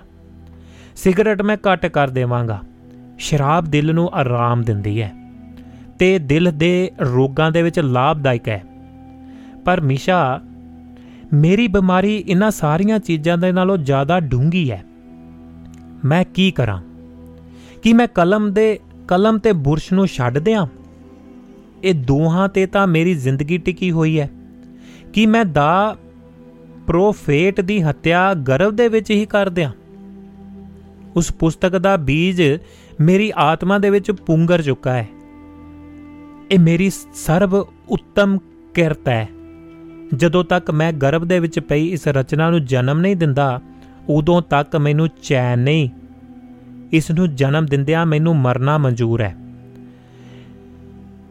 ਮਿਸ਼ਾ, ਸੱਚ ਦੱਸੀ ਤੂੰ ਮੇਰੀ ਸਿਹਤ ਬਾਰੇ ਇੰਨਾ ਪਰੇਸ਼ਾਨ ਕਿਉਂ ਹੈ? ਕਿ ਮੈਂ ਤੈਨੂੰ ਬਿਮਾਰ ਬਿਮਾਰ ਵਿਖਾਈ ਦਿੰਦਾ? ਜਿਬਰਾਨ, ਮੈਂ ਆਪਣੇ ਉਸ ਸੁਪਨੇ ਬਾਰੇ ਦੱਸਿਆ ਹੈ, ਜਿਸ ਦੇ ਕਾਰਨ ਮੈਂ ਬਹੁਤ ਪਰੇਸ਼ਾਨ ਸੀ। ਪਰ ਮੈਂ ਉਸ ਨੂੰ ਇਸ ਦੀ ਪੂਰੀ ਤਫਸੀਲ ਨਹੀਂ ਦੱਸੀ ਹੈ। ਸੁਪਨੇ ਦੀ ਗੱਲ ਸੁਣ ਕੇ ਉਹ ਸੁਪਨਿਆਂ ਬਾਰੇ ਗੱਲਾਂ ਕਰਨ ਲੱਗ ਪਿਆ। ਉਸ ਦਾ ਵਿਚਾਰ ਸੀ ਕਿ ਗੂੜੀ ਨੀਂਦ ਦੇ ਵਿੱਚ ਅਣਗਿਣਤ ਯਾਦਾਂ ਦੇ ਅਣਗਿਣਤ ਚਿਹਰੇ ਆਦਮੀ ਦੀ ਆਤਮਾ ਸਾਹਮਣੇ ਪ੍ਰਗਟ ਹੁੰਦੇ ਹਨ। ਕਈ ਵੇਰਾ ਕੋਈ ਚਿਹਰਾ ਕਿਸੇ ਪੰਛੀ ਦੇ ਰੂਪ ਦੇ ਵਿੱਚ ਉਡਾਰੀ ਮਾਰਦਾ ਹੈ ਤੇ ਕਈ ਵੇਰਾ ਇਹ ਸੁਪਨੇ ਅਪੂਰਨ ਇੱਛਾਵਾਂ ਦੀ ਤਰਜਮਾਨੀ ਕਰਦੇ ਹਨ। ਕੁਝ ਸੁਪਨੇ ਅਜਿਹੇ ਹੁੰਦੇ ਹਨ ਜਿਨ੍ਹਾਂ ਦੇ ਵਿੱਚ ਅਤੀਤ ਤੇ ਭਵਿੱਖ ਅੰਤਹੀਨ ਵਰਤਮਾਨ ਦੇ ਵਿੱਚ ਤਬਦੀਲ ਹੋ ਕੇ ਪ੍ਰਗਟ ਹੁੰਦੇ ਹਨ। ਸੁਪਨੇ ਅਤੀਤ ਵਰਤਮਾਨ ਅਤੇ ਭਵਿੱਖ ਦੀਆਂ ਧੁੰਦਲੀਆਂ ਤਸਵੀਰਾਂ ਪੇਸ਼ ਕਰਦੇ ਹਨ। ਅਕਸਰ ਸੁਪਨੇ ਬਿੰਬਾਂ ਅਤੇ ਪ੍ਰਤੀਕਾਂ ਰਾਹੀਂ ਹੀ ਪ੍ਰਗਟ ਹੁੰਦੇ ਨੇ। ਇਹਨਾਂ ਦੇ ਸਪਸ਼ਟ ਅਰਥ ਲੱਭਣੇ ਮੁਸ਼ਕਲ ਹੋ ਜਾਂਦੇ ਹਨ। ਸੁਪਨੇ ਕਿਸੇ ਘਟਨਾ ਜਾਂ ਆਦਮੀ ਦੀ ਹੂ-ਬਹੂ ਤਸਵੀਰ ਪੇਸ਼ ਨਹੀਂ ਕਰਦੇ। ਮੈਂ ਜਿਬਰਾਨ ਨੂੰ ਆਪਣੇ ਇੱਕ ਸੁਪਨੇ ਬਾਰੇ ਬੜੇ ਵਿਸਤਾਰ ਦੇ ਨਾਲ ਦੱਸਿਆ, ਜੋ ਮੈਨੂੰ ਰੂਸ ਦੇ ਵਿੱਚ ਇੱਕ ਵੇਰਾ ਆਇਆ ਸੀ। ਉਹ ਸੁਪਨਾ ਅਜੇ ਵੀ ਮੇਰੇ ਜ਼ਿਹਨ ਦੇ ਵਿੱਚ ਤਾਜ਼ਾ ਸੀ। ਮੈਂ ਉਸ ਸੁਪਨੇ ਦੀ ਹਰ ਪਾਸਿਓਂ ਪ੍ਰਤੀਕਾਤਮਕ ਪੜਤਾਲ ਕਰਕੇ ਜਿਬਰਾਨ ਨੂੰ ਸੁਣਾਇਆ। ਮੈਂ ਉਸ ਨੂੰ ਦੱਸਿਆ ਕਿ ਉਸ ਸੁਪਨੇ ਨੇ ਮੇਰੀ ਜ਼ਿੰਦਗੀ ਦੇ ਪੂਰੇ ਨਕਸ਼ੇ ਨੂੰ ਹੀ ਪੇਸ਼ ਕਰ ਦਿੱਤਾ ਸੀ। ਮੇਰੀ ਗੱਲ ਸੁਣ ਕੇ ਜਿਬਰਾਨ ਨੇ ਦੱਸਿਆ, ਮੈਨੂੰ ਵੀ ਕਈ ਵਾਰਾਂ ਪਹਿਲਾਂ ਇੱਕ ਸੁਪਨਾ ਆਇਆ ਸੀ, ਜੋ ਮੈਨੂੰ ਅਜੇ ਤੱਕ ਯਾਦ ਹੈ। ਉਸ ਨੂੰ ਯਾਦ ਕਰਕੇ ਮੈਂ ਅੱਜ ਵੀ ਕੰਬ ਉੱਠਦਾ ਮੈਂ ਸੁਪਨੇ ਦੇ ਵਿੱਚ ਵੇਖਿਆ ਕਿ ਇੱਕ ਤੇਜ਼ ਵਹਿੰਦੇ ਦਰਿਆ ਦੇ ਐਨ ਵਿਚਕਾਰ ਇੱਕ ਚਟਾਨ ਤੇ ਬੈਠਾ ਹੋਇਆ ਸੀ। ਦਰਿਆ ਦੇ ਦੋਵੇਂ ਕੰਢਿਆਂ ਤੇ ਜ਼ਿੰਦਗੀ ਦਾ ਕੋਈ ਨਾਮੋ ਨਿਸ਼ਾਨ ਹੀ ਨਹੀਂ ਸੀ। ਭਾਵੇਂ ਮੈਂ ਜਵਾਨ ਸੀ, ਪਰ ਮੈਨੂੰ ਤੈਰਾ, ਤੈਰਨਾ ਨਹੀਂ ਸੀ ਆਉਂਦਾ। ਇਸ ਦੇ ਬਾਵਜੂਦ ਤੇਜ਼ ਰਵਾਨੀ ਵਾਲੇ ਰਵਾਨੀ ਵਾਲੇ ਦਰਿਆਈ ਪਾਣੀ ਤੋਂ ਮੈਨੂੰ ਡਰ ਨਹੀਂ ਲੱਗਾ। ਮੈਂ ਰੱਬ ਦਾ ਸ਼ੁਕਰਗੁਜ਼ਾਰ ਸੀ ਕਿ ਦਰਿਆ ਦੀਆਂ ਤੂਫਾਨੀ ਲਹਿਰਾਂ ਨੇ ਮੈਨੂੰ ਕੋਈ ਨੁਕਸਾਨ ਨਹੀਂ ਪਹੁੰਚਾਇਆ। ਮੈਂ ਇਹ ਸੋਚ ਕੇ ਬਹੁਤ ਪਰੇਸ਼ਾਨ ਸੀ ਕਿ ਆਖਰ ਮੈਂ ਇਸ ਚਟਾਨ ਤੇ ਕਿੱਦਾਂ ਪਹੁੰਚ ਗਿਆ ਤੇ ਹੁਣ ਮੈਂ ਦਰਿਆ ਦੇ ਦੂਜੇ ਕੰਢੇ ਕਿੱਦਾਂ ਪਹੁੰਚਾਂਗਾ। ਮੈਂ ਇਸ ਉਲਝਣ ਦੇ ਵਿੱਚ ਹੀ ਸੀ ਕਿ ਮੈਂ ਇੱਕ ਬਹੁਤ ਵੱਡਾ ਸੱਪ ਵੇਖਿਆ, ਜੋ ਚਟਾਨ ਤੇ ਚੜਿਆ ਗਿਆ ਚੜ ਗਿਆ ਸੀ। ਉਸ ਨੂੰ ਆਪਣੇ ਵੱਲ ਆਉਂਦਿਆਂ ਵੇਖ ਕੇ ਮੈਂ ਸਹਿਮ ਗਿਆ। ਮੈਂ ਉਸ ਨੂੰ ਠੰਡਾ ਪਾ, ਠੰਡਾ ਮਾਰ ਕੇ ਦਰਿਆ ਮੈਂ ਉਸ ਨੂੰ ਠੱਡਾ ਮਾਰ ਕੇ ਦਰਿਆ ਦੇ ਵਿੱਚ ਸੁੱਟਣ ਦੀ ਨਾਕਾਮ ਠੁੱਡਾ ਮਾਰ ਕੇ ਜਿਹੜਾ ਜਾਨੀ ਕਿ ਲੱਤ ਪੈਰ ਦੇ ਨਾਲ ਠੁੱਡਾ ਮਾਰਨਾ, ਠੁੱਡਾ ਮਾਰ ਕੇ ਦਰਿਆ ਦੇ ਵਿੱਚ ਸੁੱਟਣ ਦੀ ਨਾਕਾਮ ਕੋਸ਼ਿਸ਼ ਕੀਤੀ। ਸੱਪ ਚਟਾਨ ਤੇ ਡਟਿਆ ਰਿਹਾ ਤੇ ਵੇਖਦਿਆਂ ਹੀ ਵੇਖਦਿਆਂ ਉਸਨੇ ਮੇਰੇ ਸਾਰੇ ਸਰੀਰ ਨੂੰ ਆਪਣੀ ਲਪੇਟ ਦੇ ਵਿੱਚ ਲੈ ਲਿਆ। ਮੇਰਾ ਸਾਹ ਉਖੜਨ ਲੱਗ ਪਿਆ। ਮੈਂ ਆਪਣੀ ਰਹਿੰਦੀ ਖੂਨ ਦੀ ਤਾਕਤ ਦੇ ਨਾਲ ਜਦੋਂ ਕਿਸੇ ਦੀ ਸਹਾਇਤਾ ਲਈ ਚੀਖ ਮਾਰੀ ਤਾਂ ਮੇਰੀ ਅੱਖ ਖੁੱਲ ਗਈ। ਜਾਗ ਕੇ ਵੀ ਮੈਂ ਉਸ ਸੁਪਨੇ ਦੇ ਪ੍ਰਭਾਵ ਤੋਂ ਬਾਹਰ ਨਾ ਆ ਸਕਿਆ। ਮੇਰਾ ਦਿਲ ਬੜੇ ਜ਼ੋਰ ਦੇ ਨਾਲ ਧੜਕ ਰਿਹਾ ਸੀ ਤੇ ਮੇਰਾ ਮੱਥਾ ਤਰੇਲੀਆਂ ਦੇ ਨਾਲ ਭਿੱਜ ਗਿਆ ਸੀ। ਜਿਬਰਾਨ ਇਸ ਸੁਪਨੇ ਦਾ ਤੁਸੀਂ ਕੀ ਅਰਥ ਕੱਢਿਆ ਹੈ? ਮੇਰੇ ਲਈ ਤਾਂ ਇਹ ਮੇਰੀ ਜ਼ਿੰਦਗੀ ਦਾ ਨਕਸ਼ਾ ਸੀ, ਜਿਵੇਂ ਤੁਹਾਡਾ ਸੁਪਨਾ ਤੁਹਾਡੀ ਜ਼ਿੰਦਗੀ ਦਾ। ਉਸ ਵੇਲੇ ਮੈਂ ਜਿਬਰਾਨ ਦੇ ਸੁਪਨੇ ਨੂੰ ਉਸ ਦੀ ਜ਼ਿੰਦਗੀ ਦੇ ਨਾਲ ਜੋੜ ਕੇ ਵੇਖਣ ਦੀ ਕੋਸ਼ਿਸ਼ ਨਹੀਂ ਕੀਤੀ। ਉਸ ਦੇ ਜਿਉਂਦੇ ਜੀ ਇਸ ਸੁਪਨੇ ਵੱਲ ਮੇਰੀ, ਮੇਰਾ ਕੋਈ ਧਿਆਨ ਵੀ ਨਹੀਂ ਗਿਆ।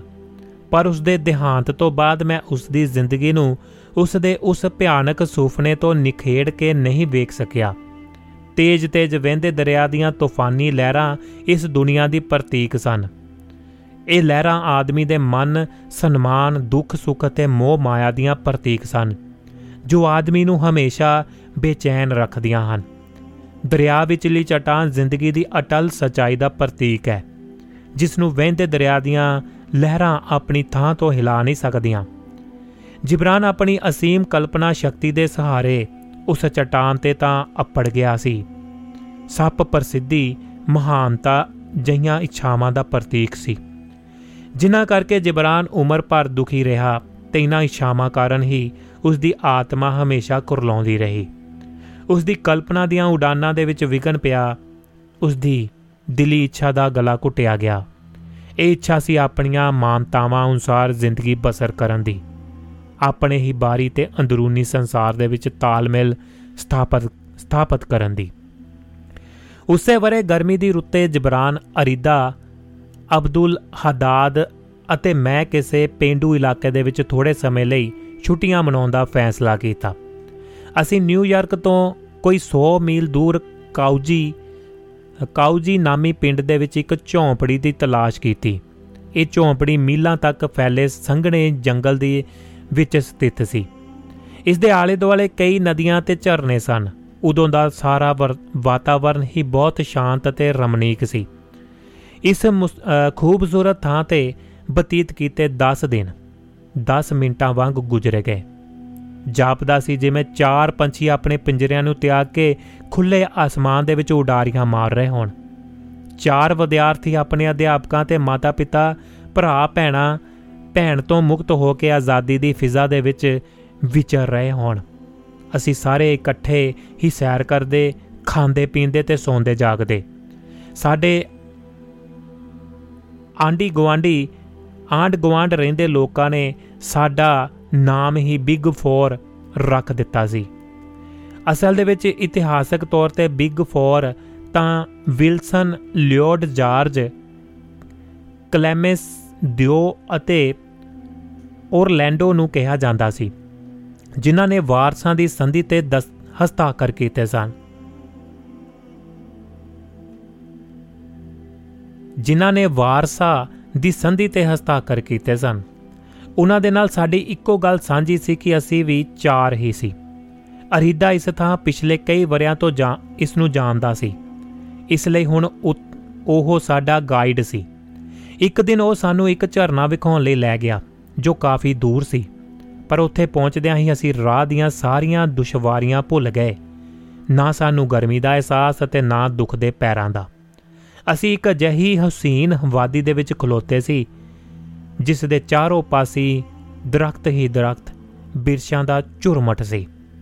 ਸੂਰਜ ਤਾਂ ਇੱਥੇ ਕਦੇ ਪਹੁੰਚ ਹੀ ਨਹੀਂ ਸੀ ਸਕਦਾ। ਕਿਸੇ ਸੰਨਿਆਸੀ ਵਾਂਗ ਝਰਨਾ ਦਿਨ ਰਾਤ ਮੰਤਰ ਜਪ ਜਾਪ ਕਰਦਾ ਸੀ ਤੇ ਉਸ ਦੇ ਜਾਪ ਦੇ ਵਿੱਚ ਗਰਜਨ ਸੀ। ਉਸ ਦਾ ਅਲੋਕਾਰੀ ਸੁਹੱਪਣ ਵੇਖ ਕੇ ਅਸੀਂ ਇਲਾਹੀ ਨੂਰ ਦੇ ਰੂਬਰੂ ਸੀ।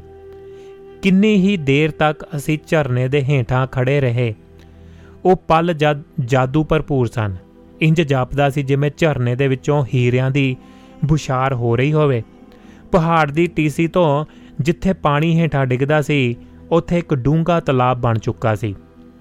ਅਸੀਂ ਨੰਗੇ ਪੈਰੀ ਤਲਾਬ ਦੇ ਵਿੱਚ ਉਤਰ ਗਏ। ਪਹਾੜ ਦੇ ਦੋਵੇਂ ਪਾਸੇ ਬਿਰਸ਼ ਹਵਾ ਦੇ ਵਿੱਚ ਨੱਚ ਰਹੇ ਸਨ। ਕਦੇ ਉਹ ਆਪਣਾ ਸਿਰ ਹੇਠਾਂ ਕਰਦੇ ਤੇ ਕਦੇ ਉਤਾਂ ਉਹਨਾਂ ਦੇ ਪੈਰ ਹੇਠ ਵਿਛਿਆ ਘਾਹ ਬਹੁਤ ਹਰਾ ਭਰਾ ਤੇ ਮੱਖਣ ਵਾਂਗ ਮੁਲਾਇਮ ਸੀ। ਤਲਾਬ ਦੇ ਕੋਲ ਹੀ ਸਾਨੂੰ ਬੈਠਣ ਲਈ ਇੱਕ ਚਟਾਨ ਮਿਲ ਗਈ, ਜਿਸ ਦਾ ਫਰਸ਼ ਪੱਧਰਾ ਤੇ ਸੁੱਕਾ ਸੀ। ਇੰਜ ਜਾਪਦਾ ਸੀ ਜਿਵੇਂ ਇਹ ਥਾਂ ਸਾਡੇ ਵਰਗੇ ਪਾਦੀਆਂ ਲਈ ਹੀ ਬਣੀ ਹੋਵੇ।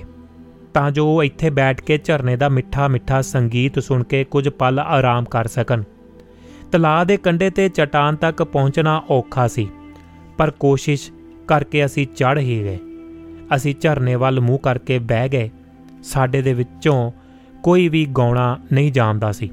ਇਹ ਝਰਨੇ ਦੇ ਸੰਗੀਤ ਦਾ ਪ੍ਰਭਾਵ ਹੀ ਸੀ ਕਿ ਅਸੀਂ ਸਾਰੇ ਆਪ ਮੁਹਾਰੇ ਗਾਉਣ ਲੱਗ ਪਏ। ਅਸੀਂ ਸੀਰੀਆ ਦੇ ਸੀਰੀਆ ਤੇ ਲਿਬਨਾਨ ਦੇ ਲੋਕ ਗੀਤ ਗਾ ਰਹੇ ਸੀ। ਜਿਬਰਾਨ ਨੇ ਸਭ ਤੋਂ ਵੱਧ ਉਤਸ਼ਾਹ ਦੇ ਨਾਲ ਗਾਇਆ ਉਸ ਦੇ ਗੀਤ ਦੇ ਬੋਲ ਮੈਨੂੰ ਅਜੇ ਵੀ ਯਾਦ ਨੇ। ਉਹ ਹਸੀਨਾ ਉਹ ਹਸੀਨਾ, ਜਦੋਂ ਦਾ ਮੈਂ ਆਪਣਾ ਦਿਲ ਤੇਰੇ ਹਵਾਲੇ ਕੀਤਾ, ਮੈਂ ਪਿਆਰ ਦੀ ਰਾਹ ਤੋਂ ਭਟਕ ਗਿਆ ਹਾਂ। ਕਾਸ਼ ਅਸੀਂ ਇੱਕ ਦੂਜੇ ਨੂੰ ਅਲਵਿਦਾ ਕਹਿਆ ਹੁੰਦਾ। ਸਾਡੇ ਸਾਰਿਆਂ ਦਾ ਮਿਜ਼ਾਜ ਕੁਝ ਜ਼ਿਆਦਾ ਹੀ ਸ਼ਾਇਰਾਨਾ ਹੋ ਗਿਆ। ਕਿਉਂਕਿ ਅਸੀਂ ਅੰਗੂਰਾਂ ਦੇ ਅਰਕ ਦੇ ਵਿੱਚ ਝਰਨੇ ਦਾ ਪਾਣੀ ਰਲਾ ਕੇ ਪੀਤਾ ਹੋਇਆ ਸੀ। ਜਦੋਂ ਉਸ ਦਾ ਨਸ਼ਾ ਕੁਝ ਮੱਠਾ ਪੈਣ ਲੱਗਾ ਤਾਂ ਅਸੀਂ ਚਟਾਨ ਤੋਂ ਹੇਠਾਂ ਉਤਰ ਆਏ।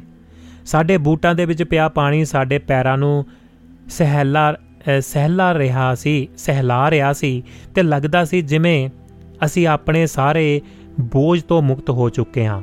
ਝਰਨੇ ਦਾ ਇਹ ਪਵਿੱਤਰ ਜਲ ਸਾਡੇ ਅਤੀਤ ਦੇ ਪਾਪਾਂ ਤੇ ਭਵਿੱਖ ਦੀਆਂ ਚਿੰਤਾਵਾਂ ਤੋਂ ਮੁਕਤ ਕਰ ਰਿਹਾ ਸੀ। ਆਖਰ ਇਸ ਰੋਮਾਂਚਕ ਥਾਂ ਤੋਂ ਵਿਦਾ ਹੋਣ ਦੀ ਘੜੀ ਆ ਗਈ। ਨਾ ਚਾਹੁੰਦਿਆਂ ਵੀ ਅਸੀਂ ਝਰਨੇ ਨੂੰ ਅਲਵਿਦਾ ਕਹੀ। ਉਸ ਦੀਆਂ ਪ੍ਰਾਰਥਨਾਵਾਂ ਨੂੰ ਅਸੀਂ ਆਪਣੀਆਂ ਰੂਹਾਂ ਦੇ ਵਿੱਚ ਸਮੋ ਲਿਆ। ਮੰਦਰ ਵਰਗੀ ਰੋਹਾਨੀ ਖੂਬਸੂਰਤੀ ਨੂੰ ਅਸੀਂ ਆਪਣੀਆਂ ਅੱਖਾਂ ਦੇ ਵਿੱਚ ਵਸਾ ਕੇ ਟੇਡੇ ਮੇਡੇ ਤੇ ਤੰਗ ਰਸਤਿਆਂ ਤੇ ਚੱਲ ਰਹੇ ਸੀ। ਅਰੀਦਾ ਤੇ ਹਦਾਦ ਅੱਗੇ ਅੱਗੇ ਟੁਰ ਰਹੇ ਸਨ। ਅਸੀਂ ਉਹਨਾਂ ਦੇ ਪਿੱਛੇ ਪਿੱਛੇ। ਸਾਡੇ ਵਿਚਕਾਰ ਫਾਸਲਾ ਇੰਨਾ ਸੀ ਕਿ ਨਾ ਉਹ ਸਾਡੀਆਂ ਗੱਲਾਂ ਸੁਣ ਸਕਦੇ ਸੀ ਤੇ ਨਾ ਅਸੀਂ ਉਹਨਾਂ ਦੀਆਂ। ਅਸੀਂ ਆਪਣੇ ਸੁਭਾਅ ਅਨੁਸਾਰ ਸਾਹਿਤ, ਕਲਾ ਤੇ ਪਰਾ, ਭੌਤਿਕ ਵਿਸ਼ਿਆਂ ਤੇ ਗੱਲਾਂ ਕਰਨ ਲੱਗ ਪਏ। ਅਚਾਨਕ ਮੈਂ ਜਿਬਰਾਨ ਦੀ ਅੰਗਰੇਜ਼ੀ ਦੇ ਵਿੱਚ ਲਿਖੀ ਇੱਕ ਕਵਿਤਾ ਦੀ ਚਰਚਾ ਛੇੜ ਦਿੱਤੀ। ਜੋ ਉਸਨੇ ਕੁਝ ਦਿਨ ਪਹਿਲਾਂ ਮੈਨੂੰ ਸੁਣਾਈ ਸੀ ਇਸ ਦਾ ਸਰਲੇਖ ਸੀ ਪਿਆਰ। ਉਹ ਆਪਣੀ ਇਸ ਕਵਿਤਾ ਨੂੰ ਆਪਣੀ ਪੁਸਤਕ ਦਾ ਪ੍ਰੋਫੇਟ ਦੇ ਵਿੱਚ ਸ਼ਾਮਲ ਕਰਨਾ ਚਾਹੁੰਦਾ ਸੀ। ਭਿੰਨ-ਭਿੰਨ ਵਿਸ਼ਿਆਂ ਤੇ ਲਿਖਿਆ ਲਿਖਿਆ ਜਾਣ ਵਾਲੀਆਂ ਉਸ ਦੀਆਂ ਕਵਿਤਾਵਾਂ ਵਿੱਚੋਂ ਇੱਕ ਸੀ।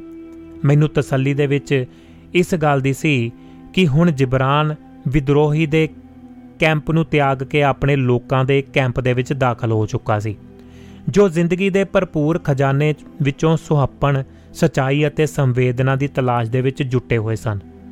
ਹੁਣ ਗੱਲ ਅਜਿਹੇ ਪੜਾਅ ਤੇ ਪਹੁੰਚ ਗਈ, ਜਦੋਂ ਖਾਮੋਸ਼, ਖਾਮੋਸ਼ੀ ਸ਼ਬਦਾਂ ਵੱਲੋਂ ਨਾਲੋਂ ਵੱਧ ਬੋਲ ਰਹੀ ਸੀ ਤੇ ਖਾਮੋਸ਼ੀ ਹੀ ਜ਼ੁਬਾਨ ਬਣ ਚੁੱਕੀ ਸੀ। ਅਸੀਂ ਆਪਣੇ ਵਿਚਾਰ ਵਿੱਚ ਗਵਾਚੇ ਤੁਰਦੇ ਰਹੇ। ਸਾਡੇ ਦੋਵੇਂ ਪਾਸੇ ਬਿਰਸ਼ ਝੂਲ ਰਹੇ ਸਨ, ਪੰਛੀ ਗਾ ਰਹੇ ਸਨ ਤੇ ਸਾਡੇ ਪੈਰਾਂ ਹੇਠਲਾ, ਹੇਠਲੀ ਸੜਕ ਮਿਕਨਾ ਤੀਸੀ ਗਲੀਚੇ ਵਾਂਗ ਜਾਪ ਰਹੀ ਸੀ।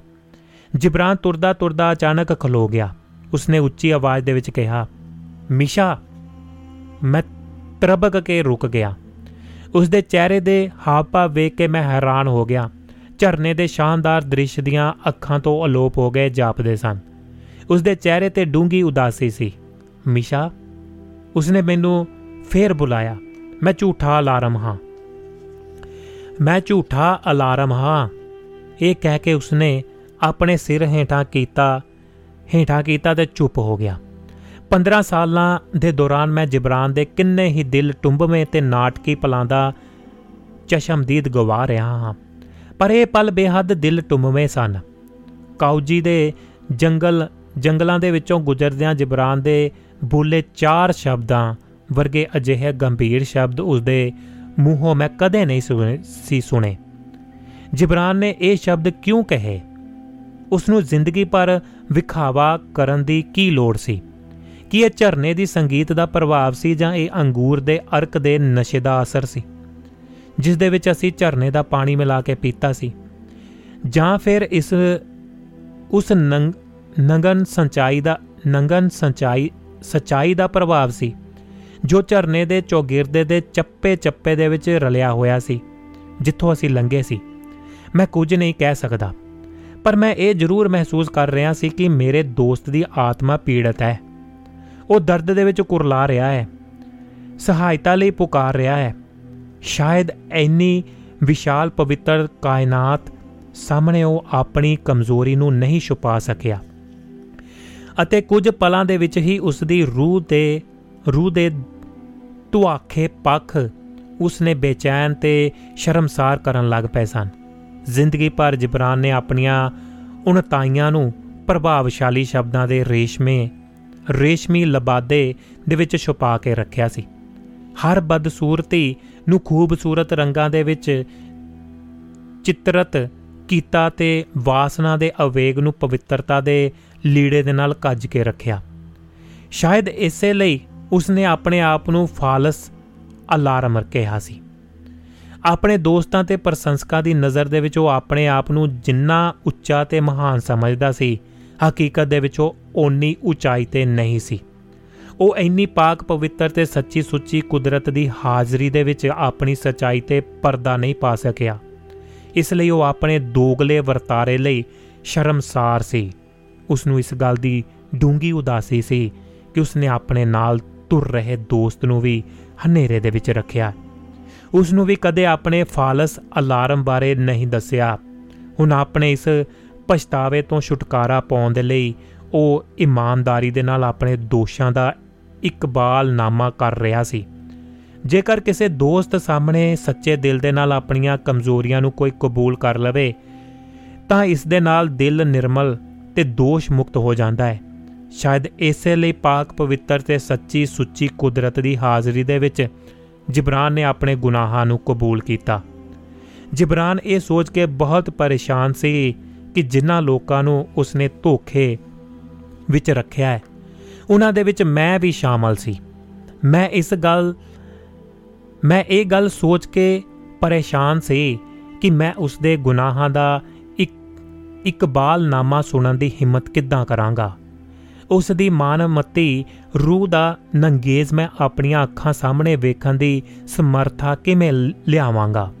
ਆਪਣੇ ਗੁਨਾਹਾਂ ਦੇ ਕਮਜ਼ੋਰੀਆਂ ਨੂੰ ਕਬੂਲ ਕਰਨ ਦੀ ਜ਼ਰੂਰਤ ਮੈਨੂੰ ਸ਼ਾਇਦ ਉਸ ਤੋਂ ਵੀ ਵੱਧ ਸੀ। ਇਸ ਪੱਖੋਂ ਅਸੀਂ ਸਾਰੇ ਹੀ ਫਾਲਸ ਅਲਾਰਮ ਹਾਂ। ਇਸ ਦੇ ਲਈ ਜਿਬਰਾਨ ਦੀ ਗੱਲ ਨੂੰ ਅਨਗੋਲਿਆਂ ਕਰਦਿਆਂ ਮੈਂ ਜਲਦੀ ਜਲਦੀ ਤੁਰਨ ਲੱਗਾ। ਜਦੋਂ ਅਸੀਂ ਸਾਰੇ ਸੜਕ ਤੇ ਪਹੁੰਚੇ ਤਾਂ ਸ਼ਾਮ ਪੈ ਚੁੱਕੀ ਸੀ। ਸਾਡੀਆਂ ਗੱਲਾਂ ਦੇ ਵਿੱਚ ਰਫ਼ਤਾਰ ਸਾਡੀ ਤੋਰ ਵਾਂਗ ਹੀ ਤੇਜ਼ ਸੀ। ਅਸੀਂ ਹਲਕੀਆਂ ਫੁਲਕੀਆਂ ਗੱਲਾਂ ਕਰਦੇ ਹੋਏ ਉੱਚੀ ਉੱਚੀ ਹੱਸ ਵੀ ਰਹੇ ਸੀ ਤੇ ਮਸਤੀ ਦੇ ਵਿੱਚ ਤੁਕਬੰਦੀ ਵੀ ਕਰ ਰਹੇ ਸੀ। ਮੈਂ ਇੱਕ ਅਰਬੀ ਸਾਹਿਤਕ ਤੁਕ ਸੁਣਾਈ ਸੀ।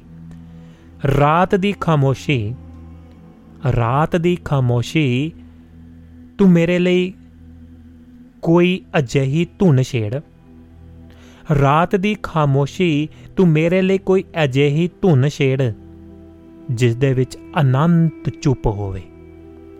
ਸਾਡੇ ਇੱਕ ਹੋਰ ਸਾਥੀ ਨੇ ਵੀ ਉਸ ਦੇ ਵਿੱਚ ਆਪਣੀ ਇੱਕ ਤੁਕ ਜੋੜੀ ਤੇ ਫਿਰ ਅਸੀਂ ਸਾਰਿਆਂ ਨੇ ਮਿਲ ਕੇ ਇੱਕ 26 ਸਤਰਾਂ ਵਾਲੀ ਸੋਹਣੀ ਕਵਿਤਾ ਰਚ ਦਿੱਤੀ। ਕੌਜੀ ਤੋਂ ਵਾਪਸ ਆ ਕੇ ਅਸੀਂ ਫੇਰ ਕੋਲੂ ਦੇ ਬੋਲਦ ਵਾਂਗ ਆਪਣੇ ਆਪਣੇ ਕੰਮਕਾਜ ਦੇ ਵਿੱਚ ਰੁੱਝ ਗਏ। ਜਿਬਰਾਨ ਆਪਣੀ ਭੈਣ ਮੇਰੀਆਨਾ ਨੂੰ ਮਿਲਣ ਦੇ ਲਈ ਬੋਸਟਨ ਚਲਿਆ ਗਿਆ। ਉਹ ਹਰ ਵੇਰਾ ਗਰਮੀਆਂ ਦੇ ਵਿੱਚ 크리스마ਸ ਅਤੇ ਈਸਟਰ ਦੇ ਮੌਕਿਆਂ ਤੇ ਆਪਣੀ ਭੈਣ ਨੂੰ ਜ਼ਰੂਰ ਮਿਲਣ ਜਾਂਦਾ ਸੀ। ਉਸ ਨੂੰ ਅਲਵਿਦਾ ਕਹਿੰਦੇ ਹੋਏ ਜੋ ਆਖਰੀ ਸ਼ਬਦ ਮੈਂ ਉਸ ਨੂੰ ਕਹੇ ਸੀ, ਉਹ ਸਨ, ਜਿਬਰਾਨ, ਆਪਣੇ ਦਿਲ ਦਾ ਖਿਆਲ ਰੱਖੀ। ਆਪਣੇ ਦਿਲ ਦੋਸਤੋ, ਇਹ ਸੀ ਜੀ ਗੱਲ ਖਲੀਲ ਜਿਬਰਾਨ ਦੀ ਕਲਮ ਦੇ ਵਿੱਚੋਂ ਉਸ ਦੀ ਜੀਵਨੀ ਤੇ ਮਿਖਾਇਲ ਨਿਆਮੀ ਦੀ ਕਲਮ ਜੰਗ ਬਹਾਦਰ ਗੋਲ ਹੋਣਾ ਦਾ ਅਨੁਵਾਦ ਤੇ ਮੈਂ ਤੁਹਾਡਾ ਦੋਸਤ ਭੁਪਿੰਦਰ ਪਾਰਜ ਜੀ ਦੋਸਤੋ, ਇਸ ਦੇ ਨਾਲ ਹੀ ਆਪਣਾ ਸਮਾਂ ਵੀ ਸਮਾਪਤੀ ਵੱਲ ਹੋ ਚੁੱਕਿਆ ਹੈ ਤੇ 8 ਮਿੰਟ 5 ਮਿੰਟ ਦਾ ਸਮਾਂ ਹੈ। ਜੇਕਰ ਤੁਸੀਂ ਗੱਲਬਾਤ ਕਰਨੀ ਚਾਹੁੰਦੇ ਨਿੱਘਾ ਸਵਾਗਤ ਹੈ। ਕੁਝ ਤੁਹਾਡੇ ਸੁਨੇਹੇ ਦੇਖ ਕੇ ਤੇ ਆਗਿਆ ਲੈਨੇ ਆ ਸਟੂਡੀਓ ਦਾ ਨੰਬਰ +358 ਸਾਰੇ ਦੋਸਤ ਪ੍ਰੋਗਰਾਮ ਨੂੰ ਪਸੰਦ ਕਰ ਰਹੇ ਨੇ ਜੀ। ਬਹੁਤ ਬਹੁਤ ਧੰਨਵਾਦ ਗੁਰਮੇਲ ਦਾਦੂ ਜੀ ਸਾਥ ਸ਼੍ਰੀ ਅਕਾਲ ਭੇਜ ਰਹੇ ਨੇ ਜੀ, ਜੀਆਂ ਨੂੰ ਜੀ ਨਿੱਘਾ ਸਵਾਗਤ ਹੈ। ਮਾਫੀ ਚਾਹੁੰਦਾ ਕਿਉਂਕਿ ਪੜ੍ਹਦੇ ਸਮੇਂ ਦੋਸਤੋ ਕਈ ਵਾਰੀ ਹੋ ਜਾਂਦਾ ਹੈ ਜੀ। ਸੁਨੇਹਿਆਂ ਵੱਲ ਧਿਆਨ ਨਹੀਂ ਜਾਂਦਾ ਤੇ ਹੁਣ ਤੁਹਾਡੇ ਸੁਨੇਹੇ ਸਾਂਝੇ ਕਰਕੇ ਫਿਰ ਆਗਿਆ ਲਵਾਂਗੇ। ਇਸੇ ਤਰ੍ਹਾਂ ਜਿਹੜੇ ਹੋਰ ਵੀ ਸੁਨੇਹੇ ਆ ਰਹੇ ਨੇ ਜੀ, ਉਹਨਾਂ ਦਾ ਵੀ ਸਵਾਗਤ ਕਰਦੇ ਆਂ ਜਿਵੇਂ ਕਿ ਬਲਵਿੰਦਰ ਸਿੰਘ ਜੀ ਕੈਨੇਡਾ ਤੋਂ ਸਤਿ ਸ਼੍ਰੀ ਅਕਾਲ ਭੇਜੀ ਹੈ। ਜੱਖੂ ਸਾਹਿਬ ਕਹਿ ਰਹੇ ਨੇ, ਭਾਰਤ ਜੀ, ਪਿਆਰ ਭਰੀ ਤੇ ਸਤਿ ਸ਼੍ਰੀ ਅਕਾਲ ਹੈ ਜੀ। ਮੈਂ ਸੁਣ ਰਿਹਾ ਜੀ ਪ੍ਰੋਗਰਾਮ, ਬਿਲਕੁਲ ਠੀਕ ਠਾਕ ਚੱਲ ਰਿਹਾ, ਵਧੀਆ ਪ੍ਰੋਗਰਾਮ ਚੱਲ ਰਿਹਾ ਜੀ। ਤੇ ਬਰਾੜ ਸਾਹਿਬ ਜੀ, ਖਰੀਆਂ ਤੇ ਸੱਚੀਆਂ ਸੋਚਾਂ ਨੂੰ ਸਲੂਟ ਹੈ ਜੀ। ਜੁਗ ਜੁਗ ਜੀਵੋ ਪੁਰਾਣੀਆਂ ਯਾਦਾਂ ਤਾਜ਼ੀਆਂ ਕਰਾ ਦਿੱਤੀਆਂ ਜੀ। ਬਰਾੜ ਸਾਹਿਬ ਜੀ, ਸਿਧਾਂਤ ਦੀ ਕਦੇ ਵੀ ਬੇਦਬੀ ਨਹੀਂ ਹੋ ਸਕਦੀ। ਇੱਕੋ ਗੱਲ ਲੱਖ ਵਰਗੀ ਹੈ। ਕਿਤੇ ਸੋਚਣ ਦੀ ਲੋੜ ਹੈ ਜੀ। ਭਾਰਤ ਜੀ ਜਿਬਰਾਨ ਕਹਿੰਦੇ ਜੀ, ਜਿਬਰਾਨ ਜੀ ਸੁਣਾ ਦਿੱਤਾ ਜੀ।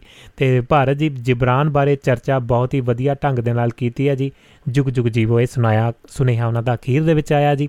ਤੇ ਲੋ ਦੋਸਤੋ, ਧੰਨਵਾਦ ਤੁਹਾਡਾ, ਤੁਸੀਂ ਉਡੀਕ ਕਰਦੇ ਹੋ ਇਹਨਾਂ ਚੀਜ਼ਾਂ ਦੀ।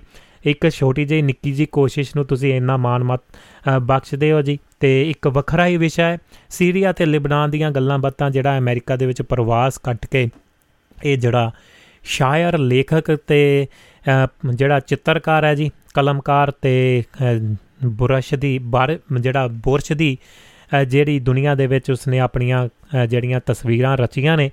ਤੇ ਬਾ ਕਮਾਲ ਸ਼ਖਸੀਅਤ ਹੈ ਕੁਝ ਨਾ ਕੁਝ ਸਿੱਖਣ ਨੂੰ ਬਹੁਤ ਡੂੰਗੀਆਂ ਡੂੰਗੀਆਂ ਗੱਲਾਂ ਨੇ ਡੂੰਗੀਆਂ ਗੱਲਾਂ ਨੇ ਗਹਿਰਾਈ ਵਾਲੀਆਂ ਨੇ।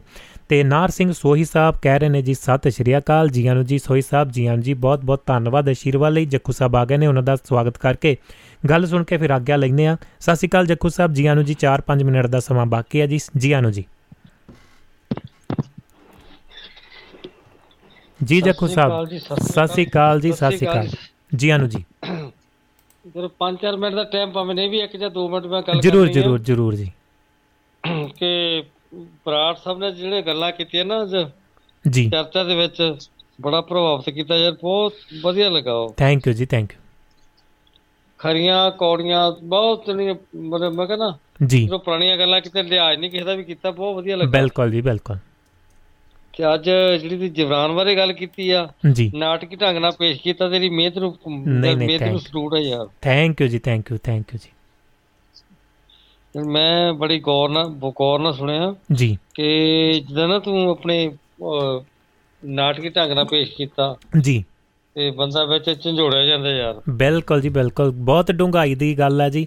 ਨਾਲ ਦੀ ਨਾਲ ਆਪ ਵੀ ਸਮਝਣ ਦੀ ਕੋਸ਼ਿਸ਼ ਕਰਦੇ ਆ ਜੈਕੂ ਸਾਹਿਬ। ਬਿਲਕੁਲ ਜੀ। ਨਹੀਂ ਨਹੀਂ ਉਹ ਪਤਾ ਕੀ ਉਹਦੇ ਚ ਇਹ ਚੀਜ਼ ਹੈ ਕਿ ਬੰਦਾ ਝੰਜੋੜਿਆ ਜਾਂਦਾ ਆ ਬਿਲਕੁਲ ਜੀ ਬਿਲਕੁਲ। ਉਹਦੇ ਚ ਇੱਕ ਜਿਹਦਾ ਤੁਸੀਂ ਮਿਹਨਤ ਨਾਲ ਦੇਖੋ ਇਹ ਸਾਰੇ ਆਪਣੇ ਕੋਈ ਸੁੱਤਾ ਕੋਈ ਜਾਗਦਾ ਕੋਈ ਕਿੱਦਾਂ ਕੋਈ ਕਿੱਦਾਂ ਕੋਈ ਕਿੱਦਾਂ। ਲੇਕਿਨ ਜਿਹੜਾ ਤੇਰਾ ਨਾ ਇਹ ਬੋਲਣ ਦਾ ਤਰੀਕਾ ਸਰੀਕਾ ਜਾਂ ਕੁਝ ਵੀ ਮੈਂ ਬੜਾ ਜਿ ਪ੍ਰਭਾਵਿਤ ਹੋਇਆ। ਮੈਂ ਕਹਿੰਦਾ ਮੁੰਡੇ ਦੀ ਕਿੰਨੀ ਮਿਹਨਤ ਆ। ਥੈਂਕ ਯੂ ਜੀ ਥੈਂਕ ਯੂ ਧੰਨਵਾਦ ਦੇਖੋ ਸਰ ਤੁਹਾਡੇ ਸਭ ਦੇ ਸਾਥ ਦੇ ਨਾਲ ਹੀ ਹੈ ਜੀ। ਖਾਸ ਕਰਕੇ ਜਿਹੜੀ ਮੈਂ ਬਰਾੜ ਦੀ ਗੱਲ ਕਰਦਾ ਕਿ ਉਹਨਾਂ ਨੇ ਨਾ ਕਿਸੇ ਦਾ ਲਿਹਾਜ਼ ਨਹੀਂ ਕੀਤਾ। ਇੰਨੀਆਂ ਸੋਹਣੀਆਂ ਗੱਲਾਂ ਕੀਤੀਆਂ ਕਿ ਮੈਂ ਕਹਾਂ ਵੀ ਕਿ ਸੋਚਣ ਸਮਝਣ ਦੀ ਲੋੜ ਹੈ ਪੁਰਾਣਾ ਪੁਰਾਣੀਆਂ ਯਾਦਾਂ ਤਾਜ਼ਾ ਕਰਾਤੀਆਂ। ਬਿਲਕੁਲ ਜੀ ਬਿਲਕੁਲ। ਥੈਂਕ ਯੂ ਜੀ। ਅੱਜ ਬਰਾੜ ਆਪਣੀ ਜਿਹੜੇ ਜਵਰਾਨ ਦੀ ਗੱਲ ਕੀਤੀ ਆ ਮੈਂ ਬੜਾ ਬੜਾ ਮੈਂ ਕਿਹਾ ਕਿੰਨੀ ਦੇਖੋ ਹਰ ਇੱਕ ਬੰਦਾ ਪੜ੍ਹਤਾ ਦਿੰਦਾ ਹੀ ਆ। ਪੜ੍ਹਨ ਦੇ ਨਾਲ ਨਾਲ ਜਿਹੜਾ ਨਾਟਕੀ ਢੰਗ ਨਾਲ ਪੇਸ਼ ਕਰਨਾ ਬਹੁਤ ਵੱਡੀ ਗੱਲ ਆ। ਥੈਂਕ ਯੂ ਜੀ ਥੈਂਕ ਯੂ ਜੀ ਥੈਂਕ ਯੂ ਜੀ। ਸ਼ਾਬਾਸ਼ ਜੀ ਥੈਂਕ ਯੂ ਜੀ ਜੱਖੂ ਸਾਹਿਬ ਬਹੁਤ ਬਹੁਤ ਧੰਨਵਾਦ ਜੀ। ਜੀ ਦੋਸਤੋ ਇਹ ਸਨ ਕੁਵੈਤ ਤੋਂ ਜੱਖੂ ਸਾਹਿਬ ਤੇ ਤੁਹਾਨੂੰ ਵੀ ਮੁਬਾਰਕ ਹੈ ਜੀ। ਵੀਕਐਂਡ ਸਾਹਿਬ ਕਹਿ ਰਹੇ ਨੇ ਜੀ ਹਰਿੰਦਰ ਸਰਾਂ ਜੀ ਤੇ ਨਾਲ ਦੀ ਨਾਲ ਸਕੰਦਰ ਸਿੰਘ ਔਜਲਾ ਸਾਹਿਬ ਵੀ ਕਹਿ ਰਹੇ ਨੇ ਬਹੁਤ ਵਧੀਆ ਵੀਰ। ਸਾਰੇ ਹੈਪੀ ਵੀਕਐਂਡ ਕਹਿੰਦੇ ਜੀ। ਸਾਰਿਆਂ ਨੂੰ ਤਾਂ ਹਰਵਿੰਦਰ ਜੋਲ ਭੈਣ ਜੀ ਨੇ ਗੁਲਦਸਤਾ ਭੇਜਿਆ ਤੇ ਸਤਿ ਸ਼੍ਰੀ ਅਕਾਲ ਭੇਜੀ ਅਖੀਰ ਦੇ ਵਿੱਚ ਨਾਰ ਸਿੰਘ ਸੋਈ ਸਾਹਿਬ ਨੇ ਸਤਿ ਸ਼੍ਰੀ ਅਕਾਲ ਭੇਜੀ ਤੇ ਡਰਾਈਵ ਕਰ ਰਹੇ ਨੇ ਕੰਮਾਕਾਰਾਂ ਤੇ ਨਾਲ ਦੀ ਨਾਲ ਤੇ ਪ੍ਰੋਗਰਾਮ ਦੇ ਨਾਲ ਜੁੜੇ ਹੋਏ ਨੇ ਜੀ। ਧੰਨਵਾਦ ਸੋਈ ਸਾਹਿਬ, ਤੁਹਾਡਾ ਯੋਗਦਾਨ ਵੀ ਪੈਂਦਾ ਹੈ ਜੀ।